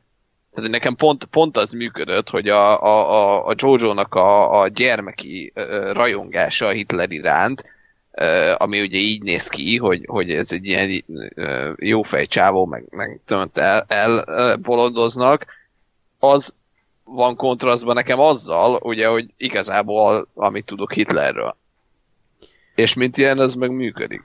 Jó, hát uh-huh. akkor körbe, hogy hát bezárult a kör, mert ugye háromféleképpen mondtuk a Hitlert, hogy akkor a gyereknek a fantáziavilága, hogy akkor egy vicces karakter, meg hogy a, a valódi Hitlerre hogy reflektál, és ugye mondtam, sajnos nekem egyik se volt annyira működőképes, tehát hogy ezért ez a lényeg, de elfogadom meg abszolút, tehát mondom, ez nem egy rossz film, tökre szerettem, csak valahogy kis hiányérzetem volt, amikor véget ért. Uh-huh. Hogy nem volt akkora nagy gyomorba vágóan fantasztikus filmélmény, hanem csak egy érdekes történet, Az egy érdekes megvalósítás. de attól még jó. Jó, persze. Csak hát gondoltam, hogy ne körben nyaljuk, hanem akkor legyen egy, egy ellenvélemény is, hogy mindig Nem, te felülről szopod. Most a fagyit képzeltem Ja, el. oké. Te felülről szokta szopni a fagyat? Hát, tudod, lehet így szopkodva is enni, meg, meg nyalni. Oké. Megint szintet lépett az életbeszélgetés. Fontos karikát kell már raknunk a saját műsorunk. Aki még beszopta, az a filmbarátok. Ez, ez sajnos nem volt. Na, Eddig a filmbarátok, filmbarátokat alázó poénok legalább legalább azok minőségiek voltak ebben az adásban, most ezt sajnos elrontom. így, így is úgy is indikál, tehát nincs probléma. Jó, de Lóri, pihenj egy picit, jó? Egy rövidet. Az aszfalt királyával folytassuk, ami, ami hát azért mondhatni, hogy talán a legkevésbé erős film a, a legjobb filmeknek a felhozatalában, de még így is egy, egy azt mondom, egy korrekt darab. Ákos ellenvélemény következik. Majd, majd az írnél. Ja, jó. Az íra már beszéltünk, nem? Ugye arról is kell beszélni? Beszéltünk már róla, nem? Ja, jó, oké. Beszélsz? Oké, akkor Ákos most lehet fikázni. Akkor én azt mondanám, hogy az ír volt itt a leggyengébb film ebben. Jó. Jó, de most még egyelőre a Fordway Ferrari-ról beszélünk, aztán majd a kategóriáknál fikázódhat. Jó, hát ez egy, ez egy igazi klasszikus hollywoodi film, annak minden előnyével és hátrányával. Ugye egy érdekes, viszonylag érdekes történetet mesél el, hogy ugye a 60-as években a Ford autógyár a, a mondhatni vezetője igazgató, ez a Fordnak a, hiszem az unokája volt, ugye az eredeti Henry Fordnak az unokája, és hát nem igazán arattak nagy si- sikereket, tehát működött úgymond a, a franchise, de nem tudtak annyira jó eladásokat produkálni, és, és nem is igazán csináltak annyira érdekes autókat, és ö, valamilyen oknál fogva azt hiszem rá, rá akarják beszélni a, a Fordot, hogy, hogy érdemes lenne a Ferrari-val valamit ott közösen alkotni, hogy versenyben is elindulhassanak.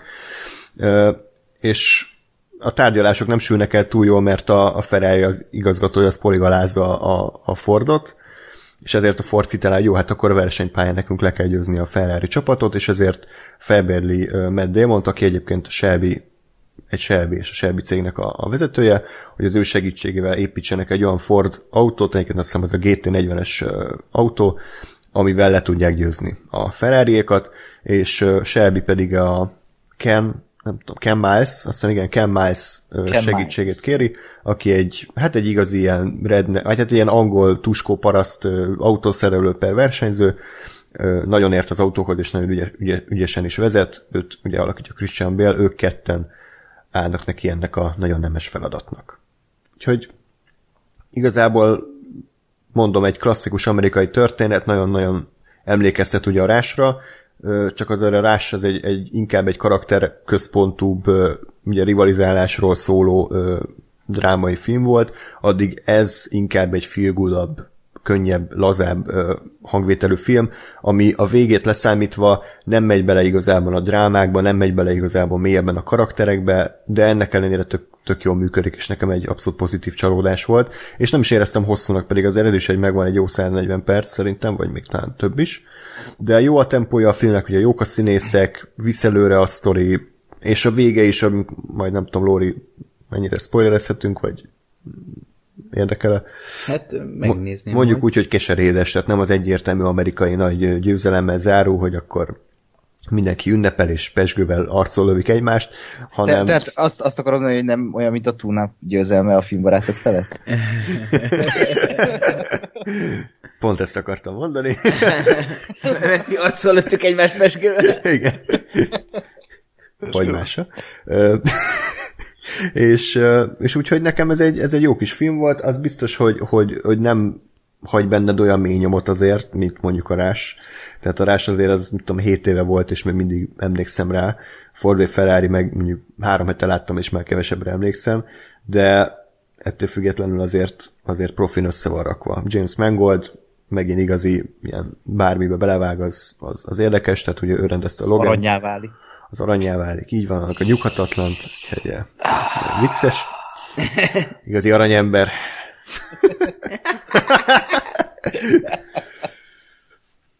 Akkor mondjátok, mit gondoltok? Én, én, én láttam annó még szerintem mielőtt bármi Oscar meg egyéb jelölések meg ilyenek kijöttek volna. És uh, én tartom, amit, amit annó, hogy, hogy nekem, nekem csalódás volt, bár lehet, hogy csak azért, mert inkább egy szerű uh, egyik ember kontra másik ember sztorira számítottam, és ugye ehelyett ugye egy tudom én, két ember a rendszer ellen autót épít uh, címűsű történet lett, ami, ami nekem annyira azért nem volt érdekes. Nem volt rossz, de, de mondjuk nekem, nekem a hossza az, az én, én éreztem sajnos. Uh, de, de összességében egy ilyen oké okay film, nekem ez az a film, mert így megnézel, és, és oké. Okay. Jó volt két óráig, és nem nagyon emlékszel rá utána. Uh, ja. De nagyon, nagyon röviden ennyi, szerintem ez nem, nem lesz egy nagyon maradandó dolog, de, de abszolút nézhető, meg egy ilyen jó, tudom, hétvégén megnézek valami filmet kategóriában, nekem, nekem elmegy. Egyébként pont, pont így vagyok vele én is, de szerintem ez, ez pont az előny ennek a filmnek, hogy ez a tehát erről a filmről nem lehet így vitázni, meg nem lehet elemezni, hogy ez vajon miről szólt, mert ez elmesél egy történetet, és nem kell túl misztifikálni, ez az, ami megépítenek egy autót, versenyeznek, nyernek, ennyi. Viszont ez úgy van prezentálva a filmben, hogy hogy ez valami iszonyat szórakoztató. Tehát én annyira jól szórakoztam ezen a filmen, pedig tényleg ez egy ilyen, ez is egy ilyen feel dráma, egy ilyen tipikus amerikai feel dráma, de tehát a legjobban van elkészítve, nincsenek benne nagy rendezői truvályok, ha most azt veszük, hogy, hogy most ilyen szögből van véve, vagy mit tudom, vagy olyan karakterisztika van benne, hogy húha, nem, semmi nincs benne, hanem ez, ez, ez tényleg a legtökéletesebben van elkészítve abból a szempontból, hogy ez az igazi amerikai film. és tök jó benne a karakterek, tök jó benne, tök jó benne a Christian Bale, aki hál' nem kapott Oscar jelölést ezért, mert, mert ez tényleg csak egy ilyen, uh, nagyon jó volt benne Christian Bale, de ez, ez inkább egy ilyen hűlés volt számára, egy ilyen kis szórakozás ez a karakter, miközben adott neki egy mélységet a, annak tetébe, hogy tök vicces volt ez a karakter. De eközben meg egy ilyen a 60-es évekre emlékeztet ez a film, mármint a 60-es évek hollywoodi filmjeire, amikor ilyen grandiózus történeteket meséltek el, amik nem feltétlenül igényelték a grandiózusságot, de mégis érzed, hogy ez, ez oda van téve, ez ilyen hatalmas történet, és nagyon jó benne minden, tehát a versenyjelentek, a, az, hogy nem érződik két és fél órás filmnek ez a két és fél órás film, a, a, a casting, a szereplők közötti dinamika elviszi. Engem kevés ember van, aki annyira unja az autóversenyeket, meg az autókat, mint én, de e, e, ebben a filmben engem elkezdett érdekelni, és fel tudták tartani a figyelmet, úgyhogy fingom sincs, hogy miről beszélnek. Uh, és ez, ez szerintem a legnagyobb trubály a, a filmnek, hogy mert sok embertől hallottam ugyanezt, hogy nem érdekli őket az autóversenyzés, és mégis odaszegezte őket a vászonra. Uh, tehát uh, ez a legnagyobb előny. És uh, tök, tök jó, hogy itt van egy ilyen egyszerű film, ami, ami mégis tud valami olyat letenni az asztalra, ami, ami már valahogy elveszett a mai Hollywoodból. Ez a az igazi filmkészítés szívvel, lélekkel, de közben, a, közben meg egy ilyen nem pejoratívan írta, de ez ilyen kicsit olyan ilyen ipari szagú film. Tehát, hogy úgy el van készítve, benne vannak a kötelező hozzávalók, ami egy hollywoodi filmhez kell, ami a Hollywood nagy stúdiófilmhez kell, de közben meg ott van benne egy nagy szív, és ez dobogtatja az egész, az egész filmet. És még annyit mondanék, hogy én a napokban megnéztem, a Vanity Fair kiadott egy videót, azt nem tudom, láttátok-e, a két uh, sound mixer beszél arról, hogy uh, hogy hogyan, is néz ki egy ilyen filmnek a hangvágása, a hangkeverése, és kibaszott megint kapott egy Oscar-t a film, és megint senki nem érte, hogy mi a sound mixing, vagy a sound editing, úgy ki kell adni ilyen videókat. Igen, de ebben kurva jól elmagyarázzák, hogy mekkora meló van egy egy perces jelentés, amivel csak beszélnek. Tehát ö, nagyon ajánlom azt a videót, mert, mert tehát én most ilyen ember akarok lenni, aki ezzel foglalkozik. Annyira érdekes és annyira izgalmasnak tűnik ez az egész. Ez mindig érdekelt, hogy a sok kicsi apróból hogy tudnak egy ilyen varázslatot csinálni, és valami eszméletlen, és tényleg megérdemli ez a film azt az Oscar, de majd lehet beszélünk róla, lehet nem. A lényeg, hogy, hogy ez, ez tök jó, hogy itt volt ez a film is az Oscaron, és, és tök jó, hogy létezik, mert tényleg egy hétvégén elő lehet venni, és jól érzi magát az ember, így nézi. Abszolút igen. Egyetértünk. Talán a végén az olaszoknak a ábrázolása sikerült túl karikaturisztikusra, tehát ilyen, ez az ekte olasz, ez a mamma mia, bolognese, spaghetti, itt a mia, Mario, tehát hogy ez a leg, legegyértelmű. Berlusconi! Igen. Úgyhogy az nem annyira tetszett, de az viszont kifejezetten igen, hogy az végig bajom volt a filmen, hogy, hogy a Christian Bale az egy tökéletes pilóta, és hogy hogy nincs benne dráma, tehát azon kell izgulni, hogy az autó szétesik-e. Jó, oké, ez nyilván nagyon izgalmas, de, de számomra sokkal érdekesebb, hogy az ember szétesik-e, hogy az ember maga, aki ezért mégiscsak vezeti azt a több mint 300 km per órás autót, és egy rossz mozdulat, és felrobban, és, és meghal, és azonnal vége, hogy benne mi a dráma, hogy benne mi a, mi a, mi a kétség, és végig úgy volt ábrázolva Christian Bale, mint egy isten, hogy ő aztán tényleg bárhova beül, bármit csinál, azt ő tökéletesen csinálja. És tetszett, hogy a végén viszont behozták, akkor nem mondom konkrétan Lóri miatt, ezt, a, ezt, hogy neki a saját egyéni érdekeit és a saját egyéni világlátását, azt, azt fel kell adnia azért, hogy a, a közösség az ugye előre jusson, ez a Spocknak a mondata, amit Gásper tud szépen idézni. Még nem tudom, hogy mire gondolsz. The needs of the many outweighs the needs of the few. Nem tudom magyarul, hogy kell mondani. De... Ez a Spocknak a mondata, ez utilitarianizmus. Igen, azt hittem, hogy ez a Spockhoz kötik. Szerintem nem. Jó, én onnan ismerem, úgyhogy onnan lesz. és itt, itt tetszett, hogy a film behozta a végén ezt, a, ezt az érdekes egyéni drámát is. Nyilván nem volt annyira, annyira komoly, meg annyira fontos, úgyhogy azt nem mondom, hogy nem lehetett volna jobbat csinálni ebből, mert biztosan lehetett volna, de ők biztonsági játékra mentek, ugye már azzal, hogy Matt Damon castingolták a főszerepre, ez egy ilyen oké, okay, mert a Matt Damon kell, bárhol berakod, az, az működni fog, berakod a kínai nagy falra, meg berakod a, a Born akció szerepé, meg elrakod a Marsra, meg a, itt a Ryan közlegénynek, tök mindegy, a Matt Damon az ilyen mindenre jó, és, és itt is jó volt, de azért ő jól reprezentálja, hogy, hogy milyen a film, tehát egy ilyen jó vágású, van stílusa, de azért annyira még sincs, kellemes társaság, de semmi extra, tehát hogy ilyesmi, ilyesmi az aszfalt király, de aki, aki, és nem csak azoknak ajánljuk tényleg, akik szeretik az autóversenyzést, mert, mert én se rajongok érte nagyon, de a film mégis izgalmasan tudta ábrázolni ezt a világot. Ugye? Yeah. Körülbelül. Akkor ez ennyit ért. Akkor folytassuk, mivel folytassuk, Lóri házassági történet. A negyedik mielőtt film. Az enyém? Igen. Tessék, itt a mielőtt pillanatod. Megkapod. Te láttad leg, legutoljára, úgyhogy neked kell legtöbbet beszélni erről. Hát de még, mégis nehéz helyzetben vagyok, mert uh, nem egy, uh, nem egy könnyű uh, darab.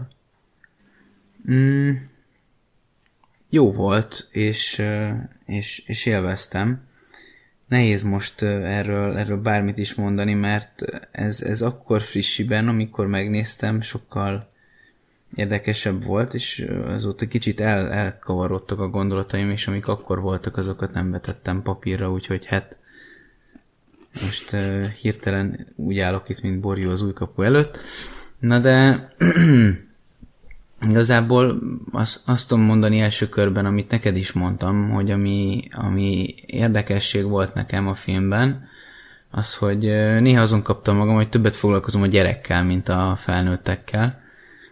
És, és azért, azért is volt érdekes, mert pont nemrégiben volt egy, egy sztori, amit olvastam, ez Magyarországon történt, hogy egy szülő nem akarta anyakönyvezni a gyerekét, mert hát mindegy, ez egy, ez egy, ez egy érdekes sztori, lényeg, lényeg a lényeg, hogy nem akarták anyakönyvesztetni a gyereküket a saját ilyen ideológiájuk miatt, és ott is, tehát így, a, a cikkek jó része a szülőkkel foglalkozott, hogy miért hülyék, meg ez, meg az, meg amaz.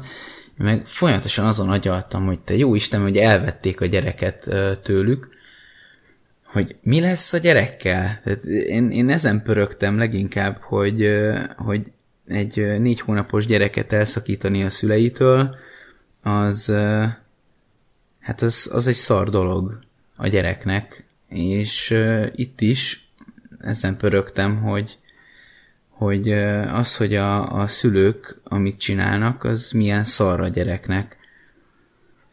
És hát mindegy, ez, ez, ez, ez azért egy, egy mélyen érintő dolog most számomra. Mm, hát mindenképpen ez egy többszöri újranézést igénylő film, mert, mert rengeteg apróság van benne elrejtve, nagyon, szerintem nagyon mélyen belementek a karakterekbe, és nagyon-nagyon jó sztorit raktak fel. Eszembe jutott az is, hogy ez körülbelül olyasmi lehet, mint a, mint a, a nyugati ember separation tehát nem tudom, jól ejtettem el, de hogy a, a, ugye a Náder és Simid, Simin névre, vagy címre hallgató. Ami kiejtette az ötödik pecsétet. Jó, ami ez, ugye ez, könyvben ez, jobban működik. El, el, Nagyon helyesen. El, el, elegánsan ezen lépjünk túl. Uh, szóval Jurassic Park is jobb film, az eh, azt hiszem nem egy gyilkos. az egy, az, egy, az egy olyan film volt, ami ami egy nagy, szintén nagyon szövevényesen és, és jól, rét, rét, jól rétegzetten elő, vagy elővezetett történet. Csak ugye ott egy, egy közel-keleti, vagy hát egy pontosabban iráni családnak a, a történetét láthatjuk. Itt meg egy, egy olyan családnak a történetét, ami a mi kultúránkhoz egy picivel közelebb áll, és talán ezáltal jobban átérezhető nekünk. Úgyhogy hát mindenképpen egy, egy nehéz és megterhelő darab időnként, és ennek ellenére időnként meglehetősen humoros is, mert a, a jó drámákba azért sikerül humort is csempészni, és időnként, tehát például amikor már a, a tárgyaláson vagyunk, ott, amit már művelnek az ügyvédek, én egy idő után azon már csak röhögtem, mert az már annyira, annyira túlment minden határon, hogy az már, az már inkább komédia lett egy picit, mint sem dráma, de nekem a jó értelemben, tehát nem, nem, nem, nem, nem, a, nem kidobott a filmből, hanem még inkább berántott emiatt. Hát első körben ennyit, én most nem tudok így hirtelen többet mondani róla. Jó, oké. Okay.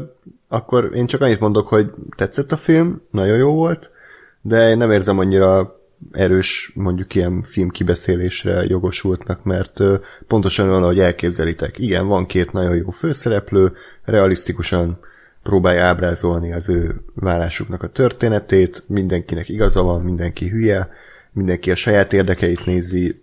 Én talán az a kis bajom a filmmel, hogy, hogy annyira nem kaptam újat, tehát hogy egy tök jól bemutatta ezt a helyzetet, de más filmekben, sorozatokban ezt már ugyanúgy láthattuk. Itt tényleg, tényleg a színészeken van a hangsúly, tényleg azon, hogy a film mer humoros lenni, mer önmagán nevetni, nem veszi magát hullakomolyan, nem megy át nagy hollywoodi ö, nyáltengerbe, hanem, hanem tényleg őszintén egyértelműen bemutatja, hogy, hogy, hogy milyen az, amikor az egyén érdekeinket ö, felhasználva próbáljuk elhitetni, hogy igazából mindent a gyerekért teszünk, de amúgy kurvára nem, tehát nem, nem azt nézték ők, hogy most a gyerek mit szeretne, hanem hogy ők mit akarnak, csak a gyereken keresztül próbálták ezt ugye levezetni. Azt is láttuk már, hogy most a Amerika keleti partja és a nyugati partja közti ellentét, hogy New York vagy Los Angeles, hova utazok, mit csinálok, de ezek az elemek mind működtek, ezek mind nagyon jó, meg vannak írva, nagyon jó a forgatókönyv, szerintem megérdemelte az Oscar jelölést, és, és ahhoz képest, hogy 130 perc, én szinte végig élvezetten néztem. Egyedül nekem a zene volt sok, iszonyatosan túl volt zenélve szerintem a film minden jelenetben, mert pont egy ilyen realisztikus drámába, ami nagyon ott van, nagyon nyers, nem, nem illett ez a Randy Newman. Ilyen, ilyen zene. Ilyen volt. Úgy néz ki, itt a képes trónkot kapott. A, Erre a dalra valahogy nem emlékszem a filmből, de... Ezt külön adták ki YouTube. Három másodperc. Track. Filmzene feldolgozások lemezt, ami Nem olyan volt, mint egy ilyen, mit tudom én, bebetévén valamilyen átkötő reklámzene. Bebetévé? Bebetévé, igen. Van ilyen? Van, van, ilyen csecsemőknek szól. És, és ott a legdurább film a Teletubby. Tehát, hogy nekem, nekem nagyon, nagyon nem jött be a, a, a, filmnek a zenéje, de ettől függetlenül például az a, az a veszekedős jelenet, ahogy egyébként a Before Mid- Midnight-ban is sokkal izgalmasabb és sokkal akciódúsabb volt, mint bármelyik, mit tudom, Marvel finálé, vagy akármilyen képregényfilm, mert ott, ott tényleg olyan szavak hangzottak el, olyan, olyan durva sértések, és végül úgy ért véget az a veszekedés, ahogy kell. Tehát ezért mondom, hogy, hogy annyira nem lehet erről a filmről hosszan beszélni, mert szinte számomra működött végig, és, és faszán össze van rakva. kicsit talán ez, hogy egy, egy olyan film, ami annyira nyersen és valóságosan mutatja be a valóságot, hogy nem tudsz róla beszélni, mert minden úgy történik, ahogy történnie Ja, kell, ja, és, ja, ja. és nincs, nincs benne, nem tudom én, plusz látványosság, vagy plusz elem, ami, ami feljebb vinné, vagy ami elemelni a valóságtól, és pont ettől jó.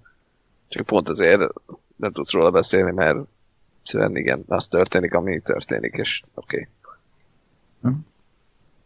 Hát ami, ami, amivel egyébként foglalkozik, és ami mindenképpen érinti a, a, ami, tehát a, nevezzük, hogy nyugati kultúrának a Nagy mindennapi... igazságot mondtál, mert valaki hátra szaltodom.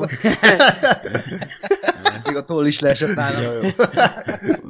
Hogy ugye ez, ez, a, ez a csajszájából jön ki, amikor, amikor éppen kijönti a, a Nórának a szívét, a, ugye akit a Star Warsból ismerünk. Pont, pont onnan ismerjük. Igen.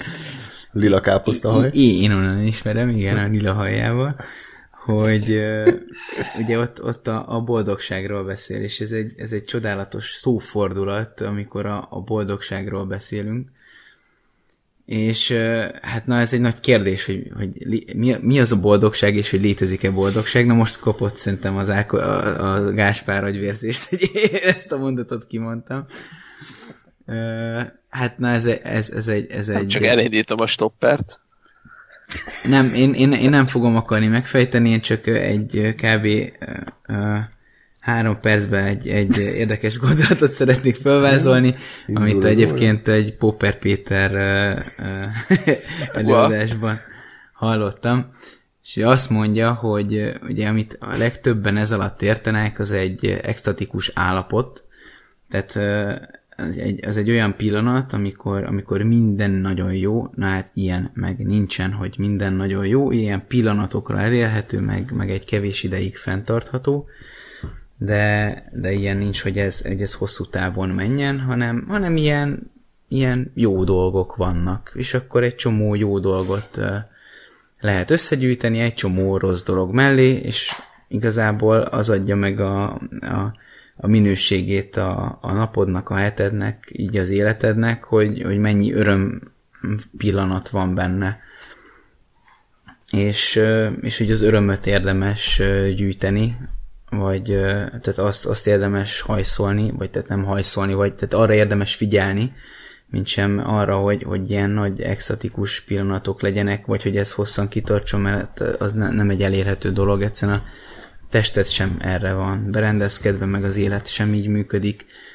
És hogyha ha, persze nyilván ez fogalmi értelmezés is, tehát valakinek lehet az is boldogság, hogy, hogy a, a szürke hétköznapokban ő, ő, ő el van, és jól el van, de azért általában véve, amikor így, így, így az emberek megnyilvánulnak a témával kapcsolatban, akkor inkább ez a hát az extatikus állapothoz közeli állapotokról gondolkodnak, vagy, vagy arra vágynak, és aztán sokszor egy, egy, egy, egy sima, egyszerű kis vaníliafagyi is meg, mekkora örömet tud jelenteni, na hát ez, ez, ez a kettő között a különbség, mint az egyik a, mondjuk legyen a nagy ilyen óriási ilyen gurmé, ö, habos süteményes fagyi, vagy, vagy egy sima egyszerű töltsérbe egy vanília fagyi. Na hát, hogy, hogy e- ez, ezzel operál a film, hogy ezt, ezt oda dobja a csaj, hogy, ő, hogy ő, ő neki ez nincs meg ebben a kapcsolatban, stb. Hát arról érdemes gondolkodni, meg ar- arról gondolkodik ez a film is, hogy mik a, mik a, realitások egy, egy kapcsolatban, és a párkapcsolati kommunikációról, az igények megnyilvánulásáról, hogy én elmondom-e az igényeimet, hogyan mondom el az igényeimet, akkor mondom el, amikor van, vagy akkor, amikor már amikor a fejemre nőtt, és már nem akarok az egésztől semmit. Hát egy, egy, egy csomó praktikumról is beszél, ami, ami ugyan értelemben praktikum, hogy, hogy téma arról, hogy, vagy ahhoz kapcsolatban, hogy hogyan juthatunk el idáig egy, egy kapcsolatban. És hát er, ezekről lehet sokat beszélni, de hát erre ettől jobban kéne felkészülni, mint ahogy én most felkészültem, úgyhogy inkább csak ilyen ötletként dobtam fel. Jó, ez Ez 3 perc, 6 másodperc van. Tényleg? Wow.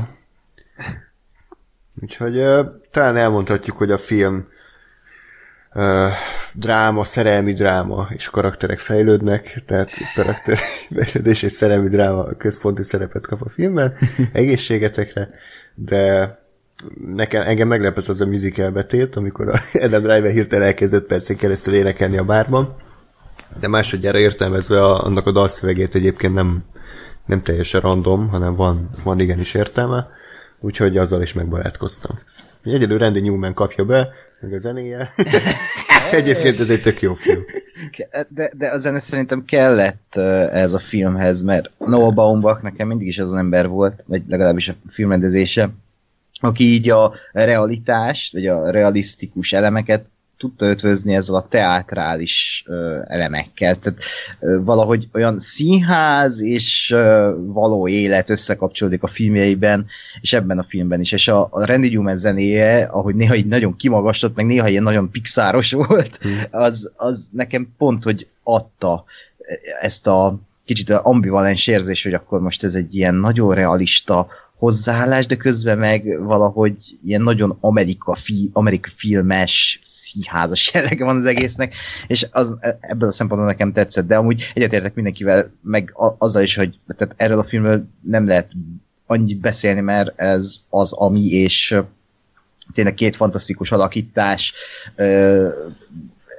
remek, remekül megírt film, és olyan erős jelenetek vannak benne, gondolok itt például a az ikon, már most ikonikus veszekedés jelenetre, vagy, vagy az év számomra a legszebb jelenetére, amikor a film legutolsó jelenetében odafut Scarlett Johansson Adam Driverhez, akinek lóg a cipőfűzője, és megköti, és ebben benne van minden, mert tényleg elválnak a, ezek az utak, de közben meg mindig ott lesz ez a gondoskodás, ez a szeretet, ez a tisztelet egymás iránt, és egyébként előtt eszembe, hogy Scarlett Johansson egyéb neki, neki ez a cipőfűzős igen, éve, igen. amikor a Jojo Jussi-ban is folyamatosan dramaturgiai elemként használják a cipőfűzőt, azért Külön díjat kap, a legtöbbet beköt a cipő.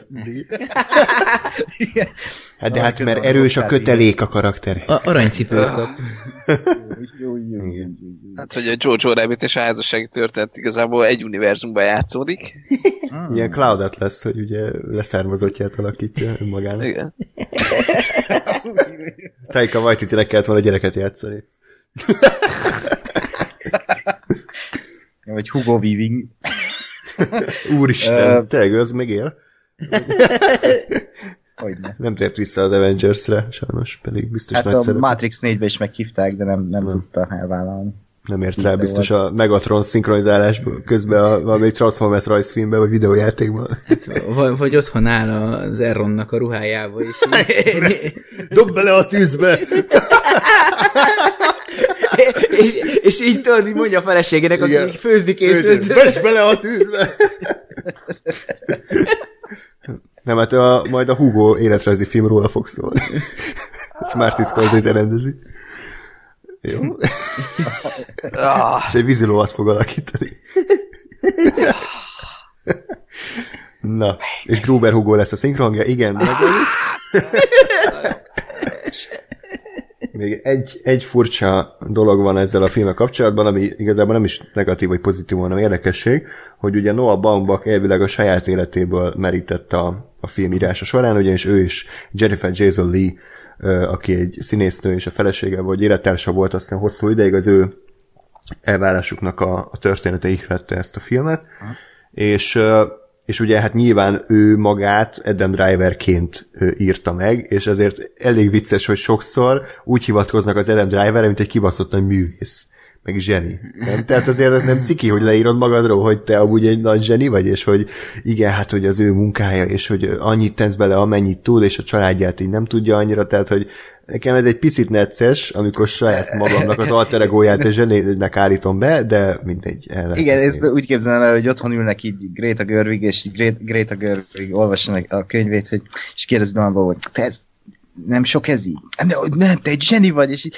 ó, akkor írjuk bele, és így belekerül, és de ez, ez nyilván nem, nem tudom, tehát ez mindig egy fura kérdés, de ha ezt elengedjük, ettől nem lesz rosszabb vagy jobb a film, de, de amúgy érdekes. Ja, csak érdekes, igen. Ja, ja, ja. E- e- Egyébként szerintem a, volt jobb filmje is Baumbachnak, vagy legalábbis nekem, nálam vannak jobb filmjei ennél.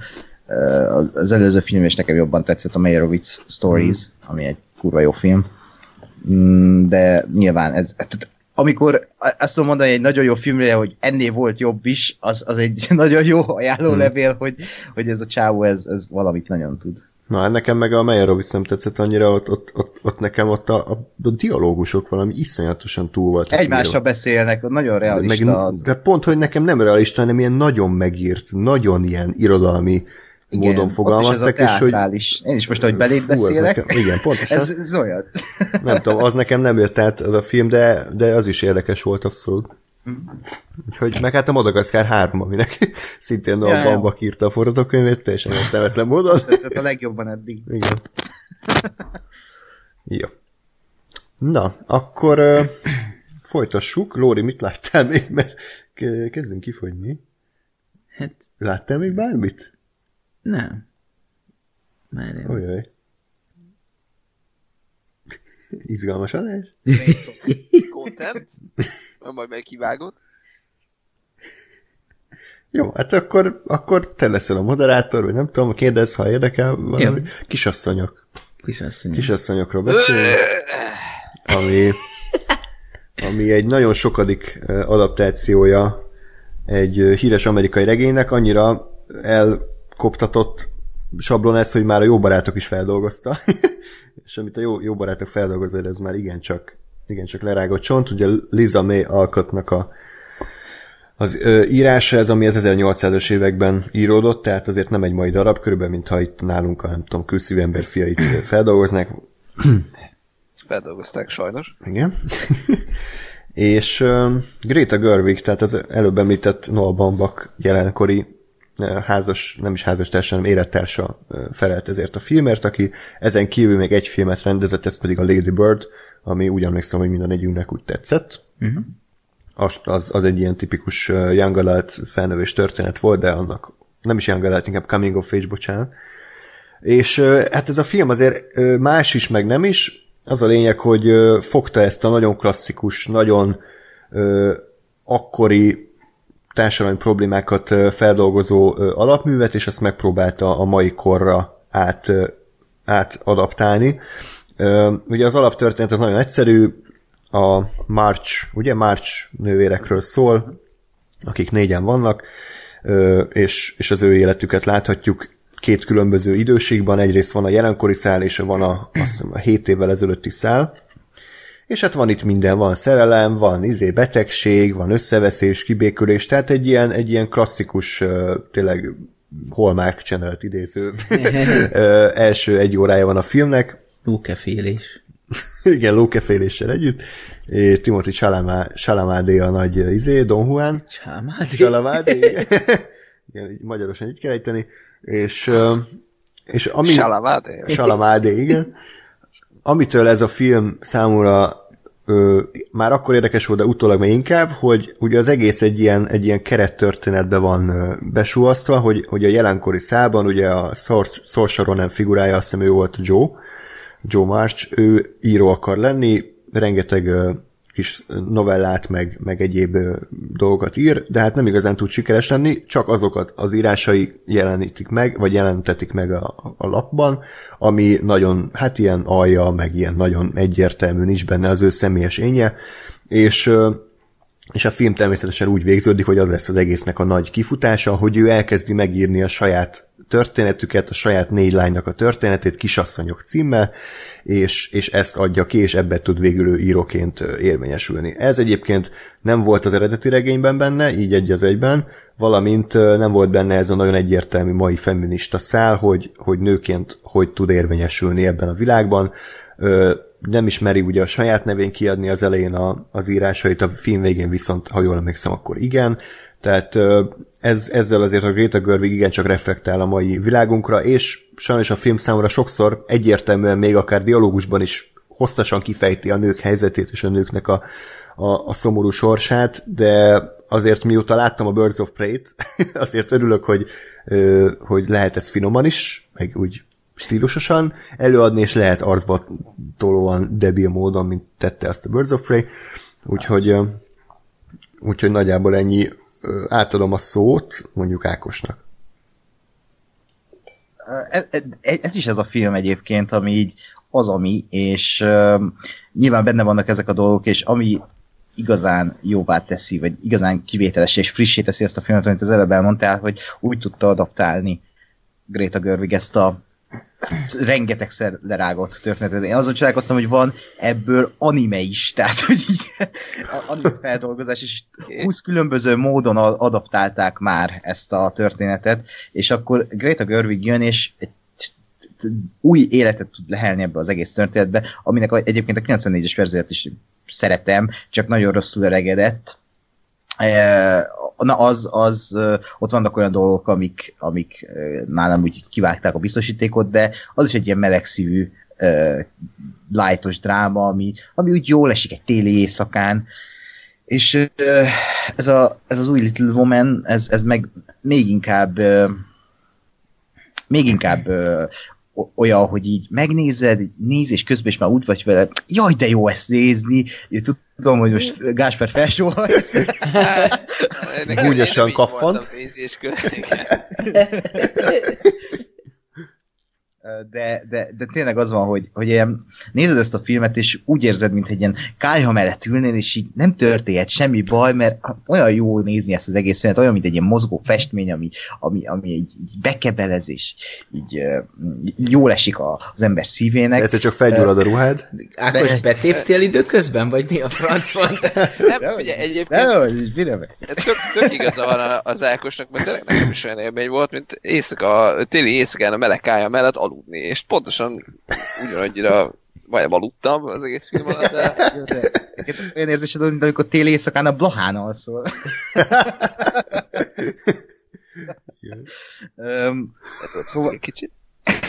szóval az, tehát, hogy mondjam, ez, ez a film, ez nyilván az a cím, hogy kisasszonyok, az ember azt kapja, ami a címe, hogy ez, ez nőkről szól, és tele van ez a film ö, folyamatos egymásról ordibálással, kis pletizéssel, ilyen-olyannal, de közben meg emberi sorsokat látunk, ö, egy családot látunk felnőni, vagy hát lányokat látunk felnőni. A Nem látjuk, polgár... mert ugyanaz a kerce.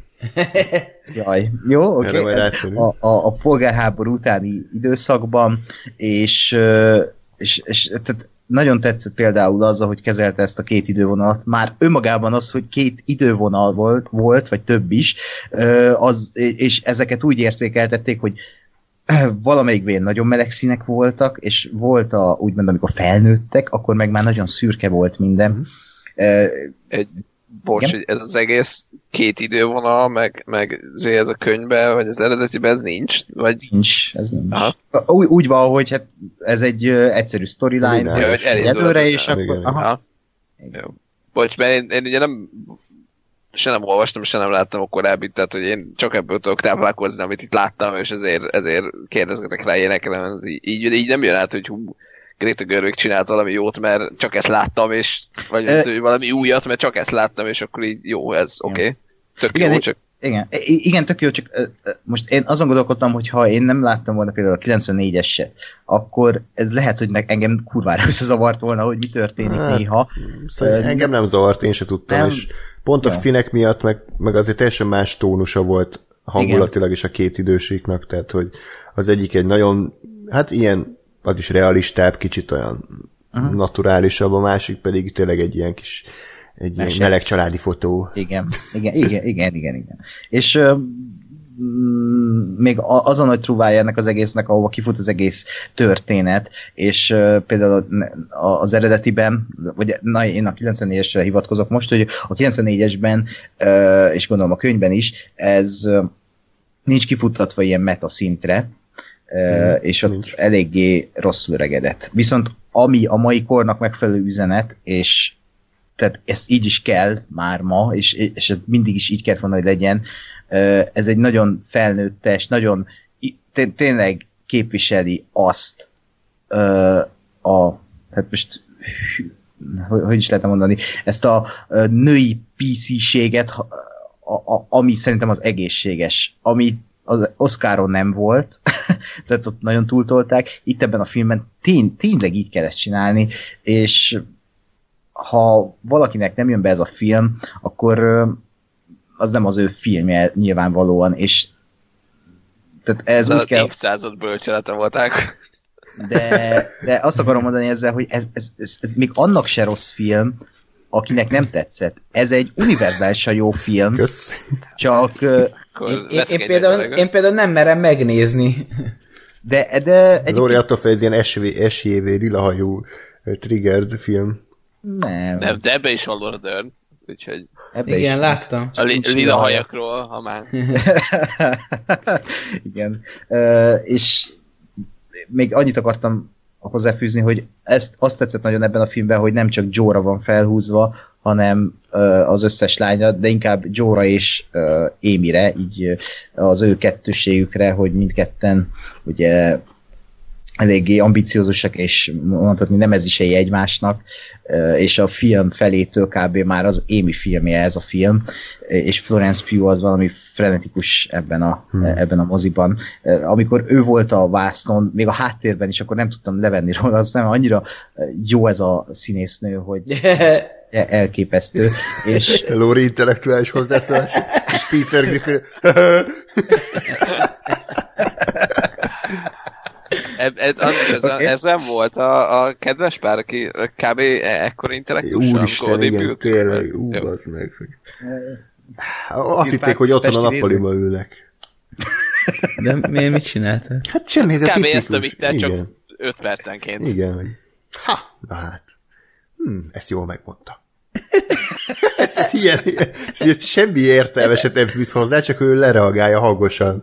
Érted? Tehát, hogy otthon ül a nappaliban, és akkor beszélget a feleségével, ami tök jó, csak ez egy moziterem, a mások is vannak. Mindegy. De figyelj, de- azért, azért előnyükre le, legyen, hogy, hogy ezt elkezdték már a Seven Up reklám alatt. tehát, hogy, tehát, hogy én akkor mondtam, hogy figyelj, szerintem várjunk még három percet, és aztán üljünk el innen, mert megőrülök. De Hát élő audio kommentárt kaptunk. Az csak, csak érted, Igen. Jó, tehát akkor Ákosnak ez olyan volt, hogy egy meleg takaró egy hideg téli éjszakán. Ez a film. Tehát most ez nem, nem váltja meg a világot, viszont egy nagyon friss, tört, eh, nagyon friss vetülete egy régi történetnek, ami, ami tényleg az, ami a kisasszonyok. Vagy szereted, vagy nem, de erre a filmre szerintem nem lehet azt mondani, hogy rossz, max nem tetszett neked. Te Ennyi. Én ez e- bármelyik filmre el. Hát, A török származta talán nem, de... Rikióra. Én, én egy elemet hoznék be, és Gás talán ebbe cinkosom is lesz, ami, ami szerintem objektíven nézve is talán rossz, vagy hát ne, nekünk nem működött, az, a, az az szereplők életkora, és az abból adódó színészi játék. Tehát a, például Florence, Majd. Jó, oké. Okay. Tehát, hogy ugye itt az a komoly probléma áll elő, hogy mivel két idősik van, ezért egy, egyikben körülbelül ilyen 13 éveseket kell játszaniuk, tehát ilyen serdülőkori tinédzser lányokat, a másikban 20 éveseket, akik már azért már felnőttek és már önállósodnak, és és a színésznők átlag életkor szerintem ilyen jóval 25 fölött van, de inkább a 30-hoz közelít, és amikor azt látod, hogy egy 28 éves nő úgy viselkedik, mint egy idióta, debil, parom kis csaj, az, az számomra kínos. Tehát kínos volt nézni, mert, mert azt éreztem, hogy ez egy rossz, ez egy rossz rendezői döntés, hogy olyan szöveget adnak a szájba, meg olyan olyan tetteket várnak el, főleg a Florence Pugh-tól, mint, mint tényleg egy, egy, egy 13 éves gyerek, az tökéletesen lehozta volna, és tökéletesen el tudta volna játszani, de mivel azt látom, hogy egy felnőtt nő viselkedik úgy, ezért inkább értelmi folyatékosnak tűnt sajnos. És mivel a, a filmnek a, hát nem a fele, de mondjuk egy jó harmada az, az abban azt látjuk, hogy a lányok idióta módon viselkednek, ezért számomra azok a jelentek egyáltalán nem voltak élvezhetőek pontosan emiatt. Igen. Csak, csak egyet tudok érteni, hogy, hogy, hogy én is azt néztem, hogy most ja, hogy oké, okay, tehát 7 éves, hogy már moziba azt számolgattam, hogy oké, okay, hogy akkor én 13 éves, 13-15 éves a, a, a, a, tehát ennyi idősek a lányok, és én hiszem, hogy jó, de tehát, hogy oké. Okay. Nem castingoltak egy annyi idős, tehát hogy azért a 25 év fölötti, az nem fogja eljátszani a 13 éves, akár mekkora zseni se.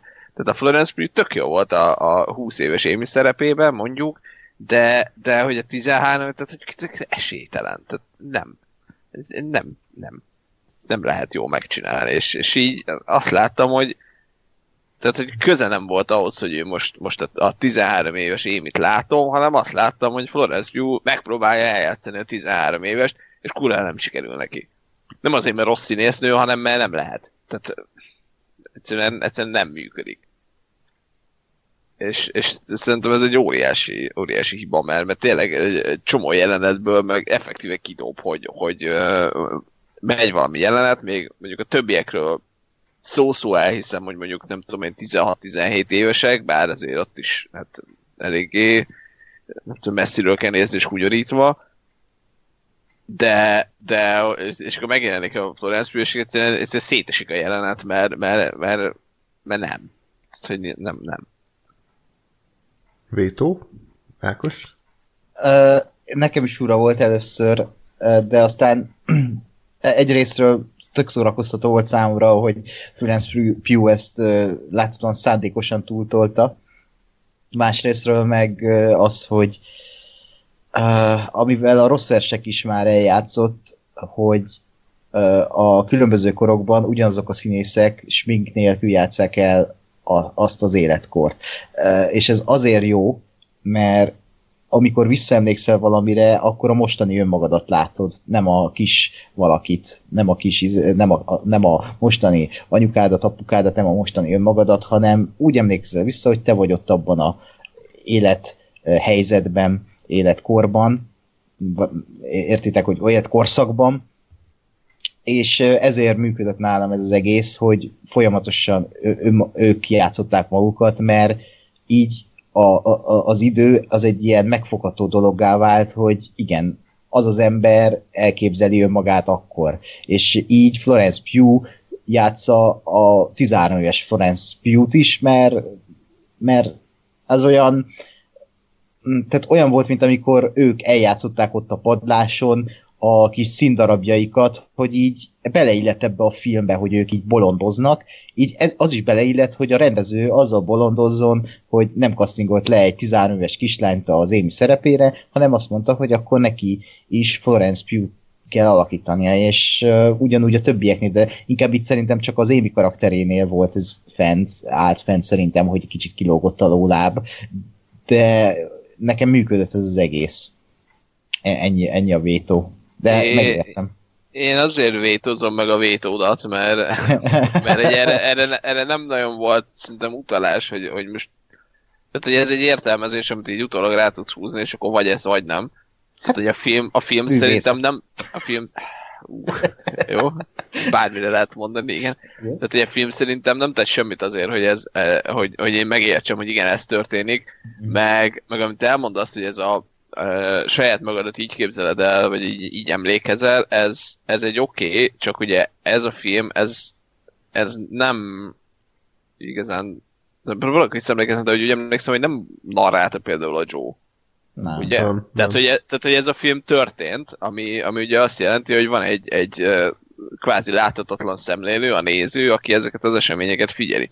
Mert ez a film a, a, a Joe visszaemlékezése, vagy az Amy visszaemlékezése, és narrálnak és izé, az már egy lépéssel tovább viszi, vagy, vagy egy lépéssel elviszi afelé, amit te mondasz értelmezésként, hogy, hogy igen, most ülünk a kandallónál, izé, és aztán ó, hogy is volt az 7 évvel ezelőtt, és Kát és ugyanők vannak ott más ruhában, és visszaemlékszik, és ugyanazok a színészek vannak, akkor értem, hogy jó, Aha. igen, akkor ez egy játék, csak itt, ne, itt nem ez volt, hanem itt egy itt egy objektív külső szemlélő szemszögéből ö, nézted a történetet, és, és oké, okay, miért ugyanazok? Miért, mi van? Semmi értelme. Ö, és, és, és engem ez zavart, hogy e- emiatt dobott ki, mert, mert, mert nem, nem volt ez megmagyarázva, ez, a, ez az értelmezés, amit te mondasz, meg nekem ez eszembe se jutott. Um, és csak az maradt, hogy 25 éves nők játszanak 13 évest rosszul. Hát jó. Tisztelem a véleményedet. de- Oké? Okay? Igen. Um, jó, hát még ami szubjektív vélemény, tehát nem mondom rá, hogy objektív, az, az, az, az szerintem a filmnek a hossza, vagy a legalábbis Gás, emlékszem, hogy nagyon-nagyon szenvedtünk a, a hosszán. Igen. Pont ezért, mert, mert nem haladt kvázi sehova előre semmi, tehát a karakterek hosszú ideig nem fejlődtek, nem volt történet, amit én el tudom fogadni, hogy ez valakinek élvezetes nézi, de amikor azt látod, hogy fél órán keresztül tényleg csak ökörkedés van, és pletyizés, és, és semmi egyéb, az egy idő után már fárasztóvá vált, és azért a film 134 percének minden percét kétszer annyinak éreztem. Még akkor is, hogyha egyébként az utolsó mondjuk fél óra, az, az igencsak felhúzta a filmnek a minőségét, és ott, ott egy jelenetben kifejezetten ügyesen is volt megoldva a párhuzamos vágás, ugye a múlt és a jelen szálával, amikor ugye ott lemegy a lépcsőn, és ugye hát vagy találkozik a hugával, vagy nem. Az szerintem kifejezetten jó volt, de, de azért a hossz az, az egy komoly, komoly vetétás volt. Tehát ha ezt a film, filmet otthon nézem, akkor, akkor erőteljesen alkalmazom a Twitter és egyéb alkalmazásoknak a használatát közben. Szerencsére a moziban erre nem volt lehetőség, de azért így is ja, hossz, hosszú volt. Én személy szerint hosszúnak éreztem. Még azért hozzátenném azt szintén, de akkor ezek szerint ez a, ez a filmre jellemző, ugye csak ez a, a két idős hogy azért nekem azért ez egy elég, elég nagy botlás volt, hogy ugye egyszer csak felbukkant apa, a, aki ugye a jelen szába bukkant fel, nem, hogyan a múltba bukkant fel? Múltban. A múltban.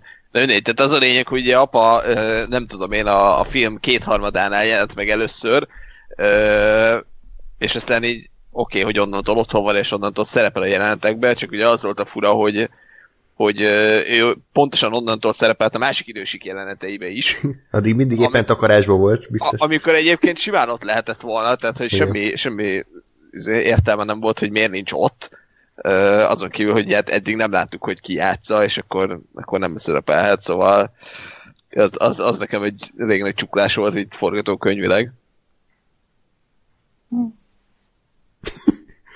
Oké, okay, ellenvélemény meg Oké. volt. Úgyhogy E, de nem, hát ezek a erre apróságok. azért nem már. tudok mit mondani, mert ez most dramaturgia, hogy most úgy működik, hogy te nem tudod, hogy hazatére az apjuk, most megmutatják a film elején, hogy ott ül a Saul Goodman az asztalnál, akkor persze, hogy a, ha, Csak akkor a jelenbe, a jelenbe akkor, akkor halljon már meg, vagy valamit, tehát érted, legyen valami. Hát nem, mert ez nem az a történet, de Jó. meg, Jó, nem- nem megértem, megértem. Tényleg az, hogy, hogy Tisztelem. nincs ott, nincs ott, mert értem, hogy a múltba kérdés, hogy jaj, megjelenik-e, és aztán amikor a jelenben meg össze, tehát hogy, hogy érted, tehát a jelenben meg összeházasodnak, és ott van megint, és így, jó, de eddig miért nem voltál ott soha?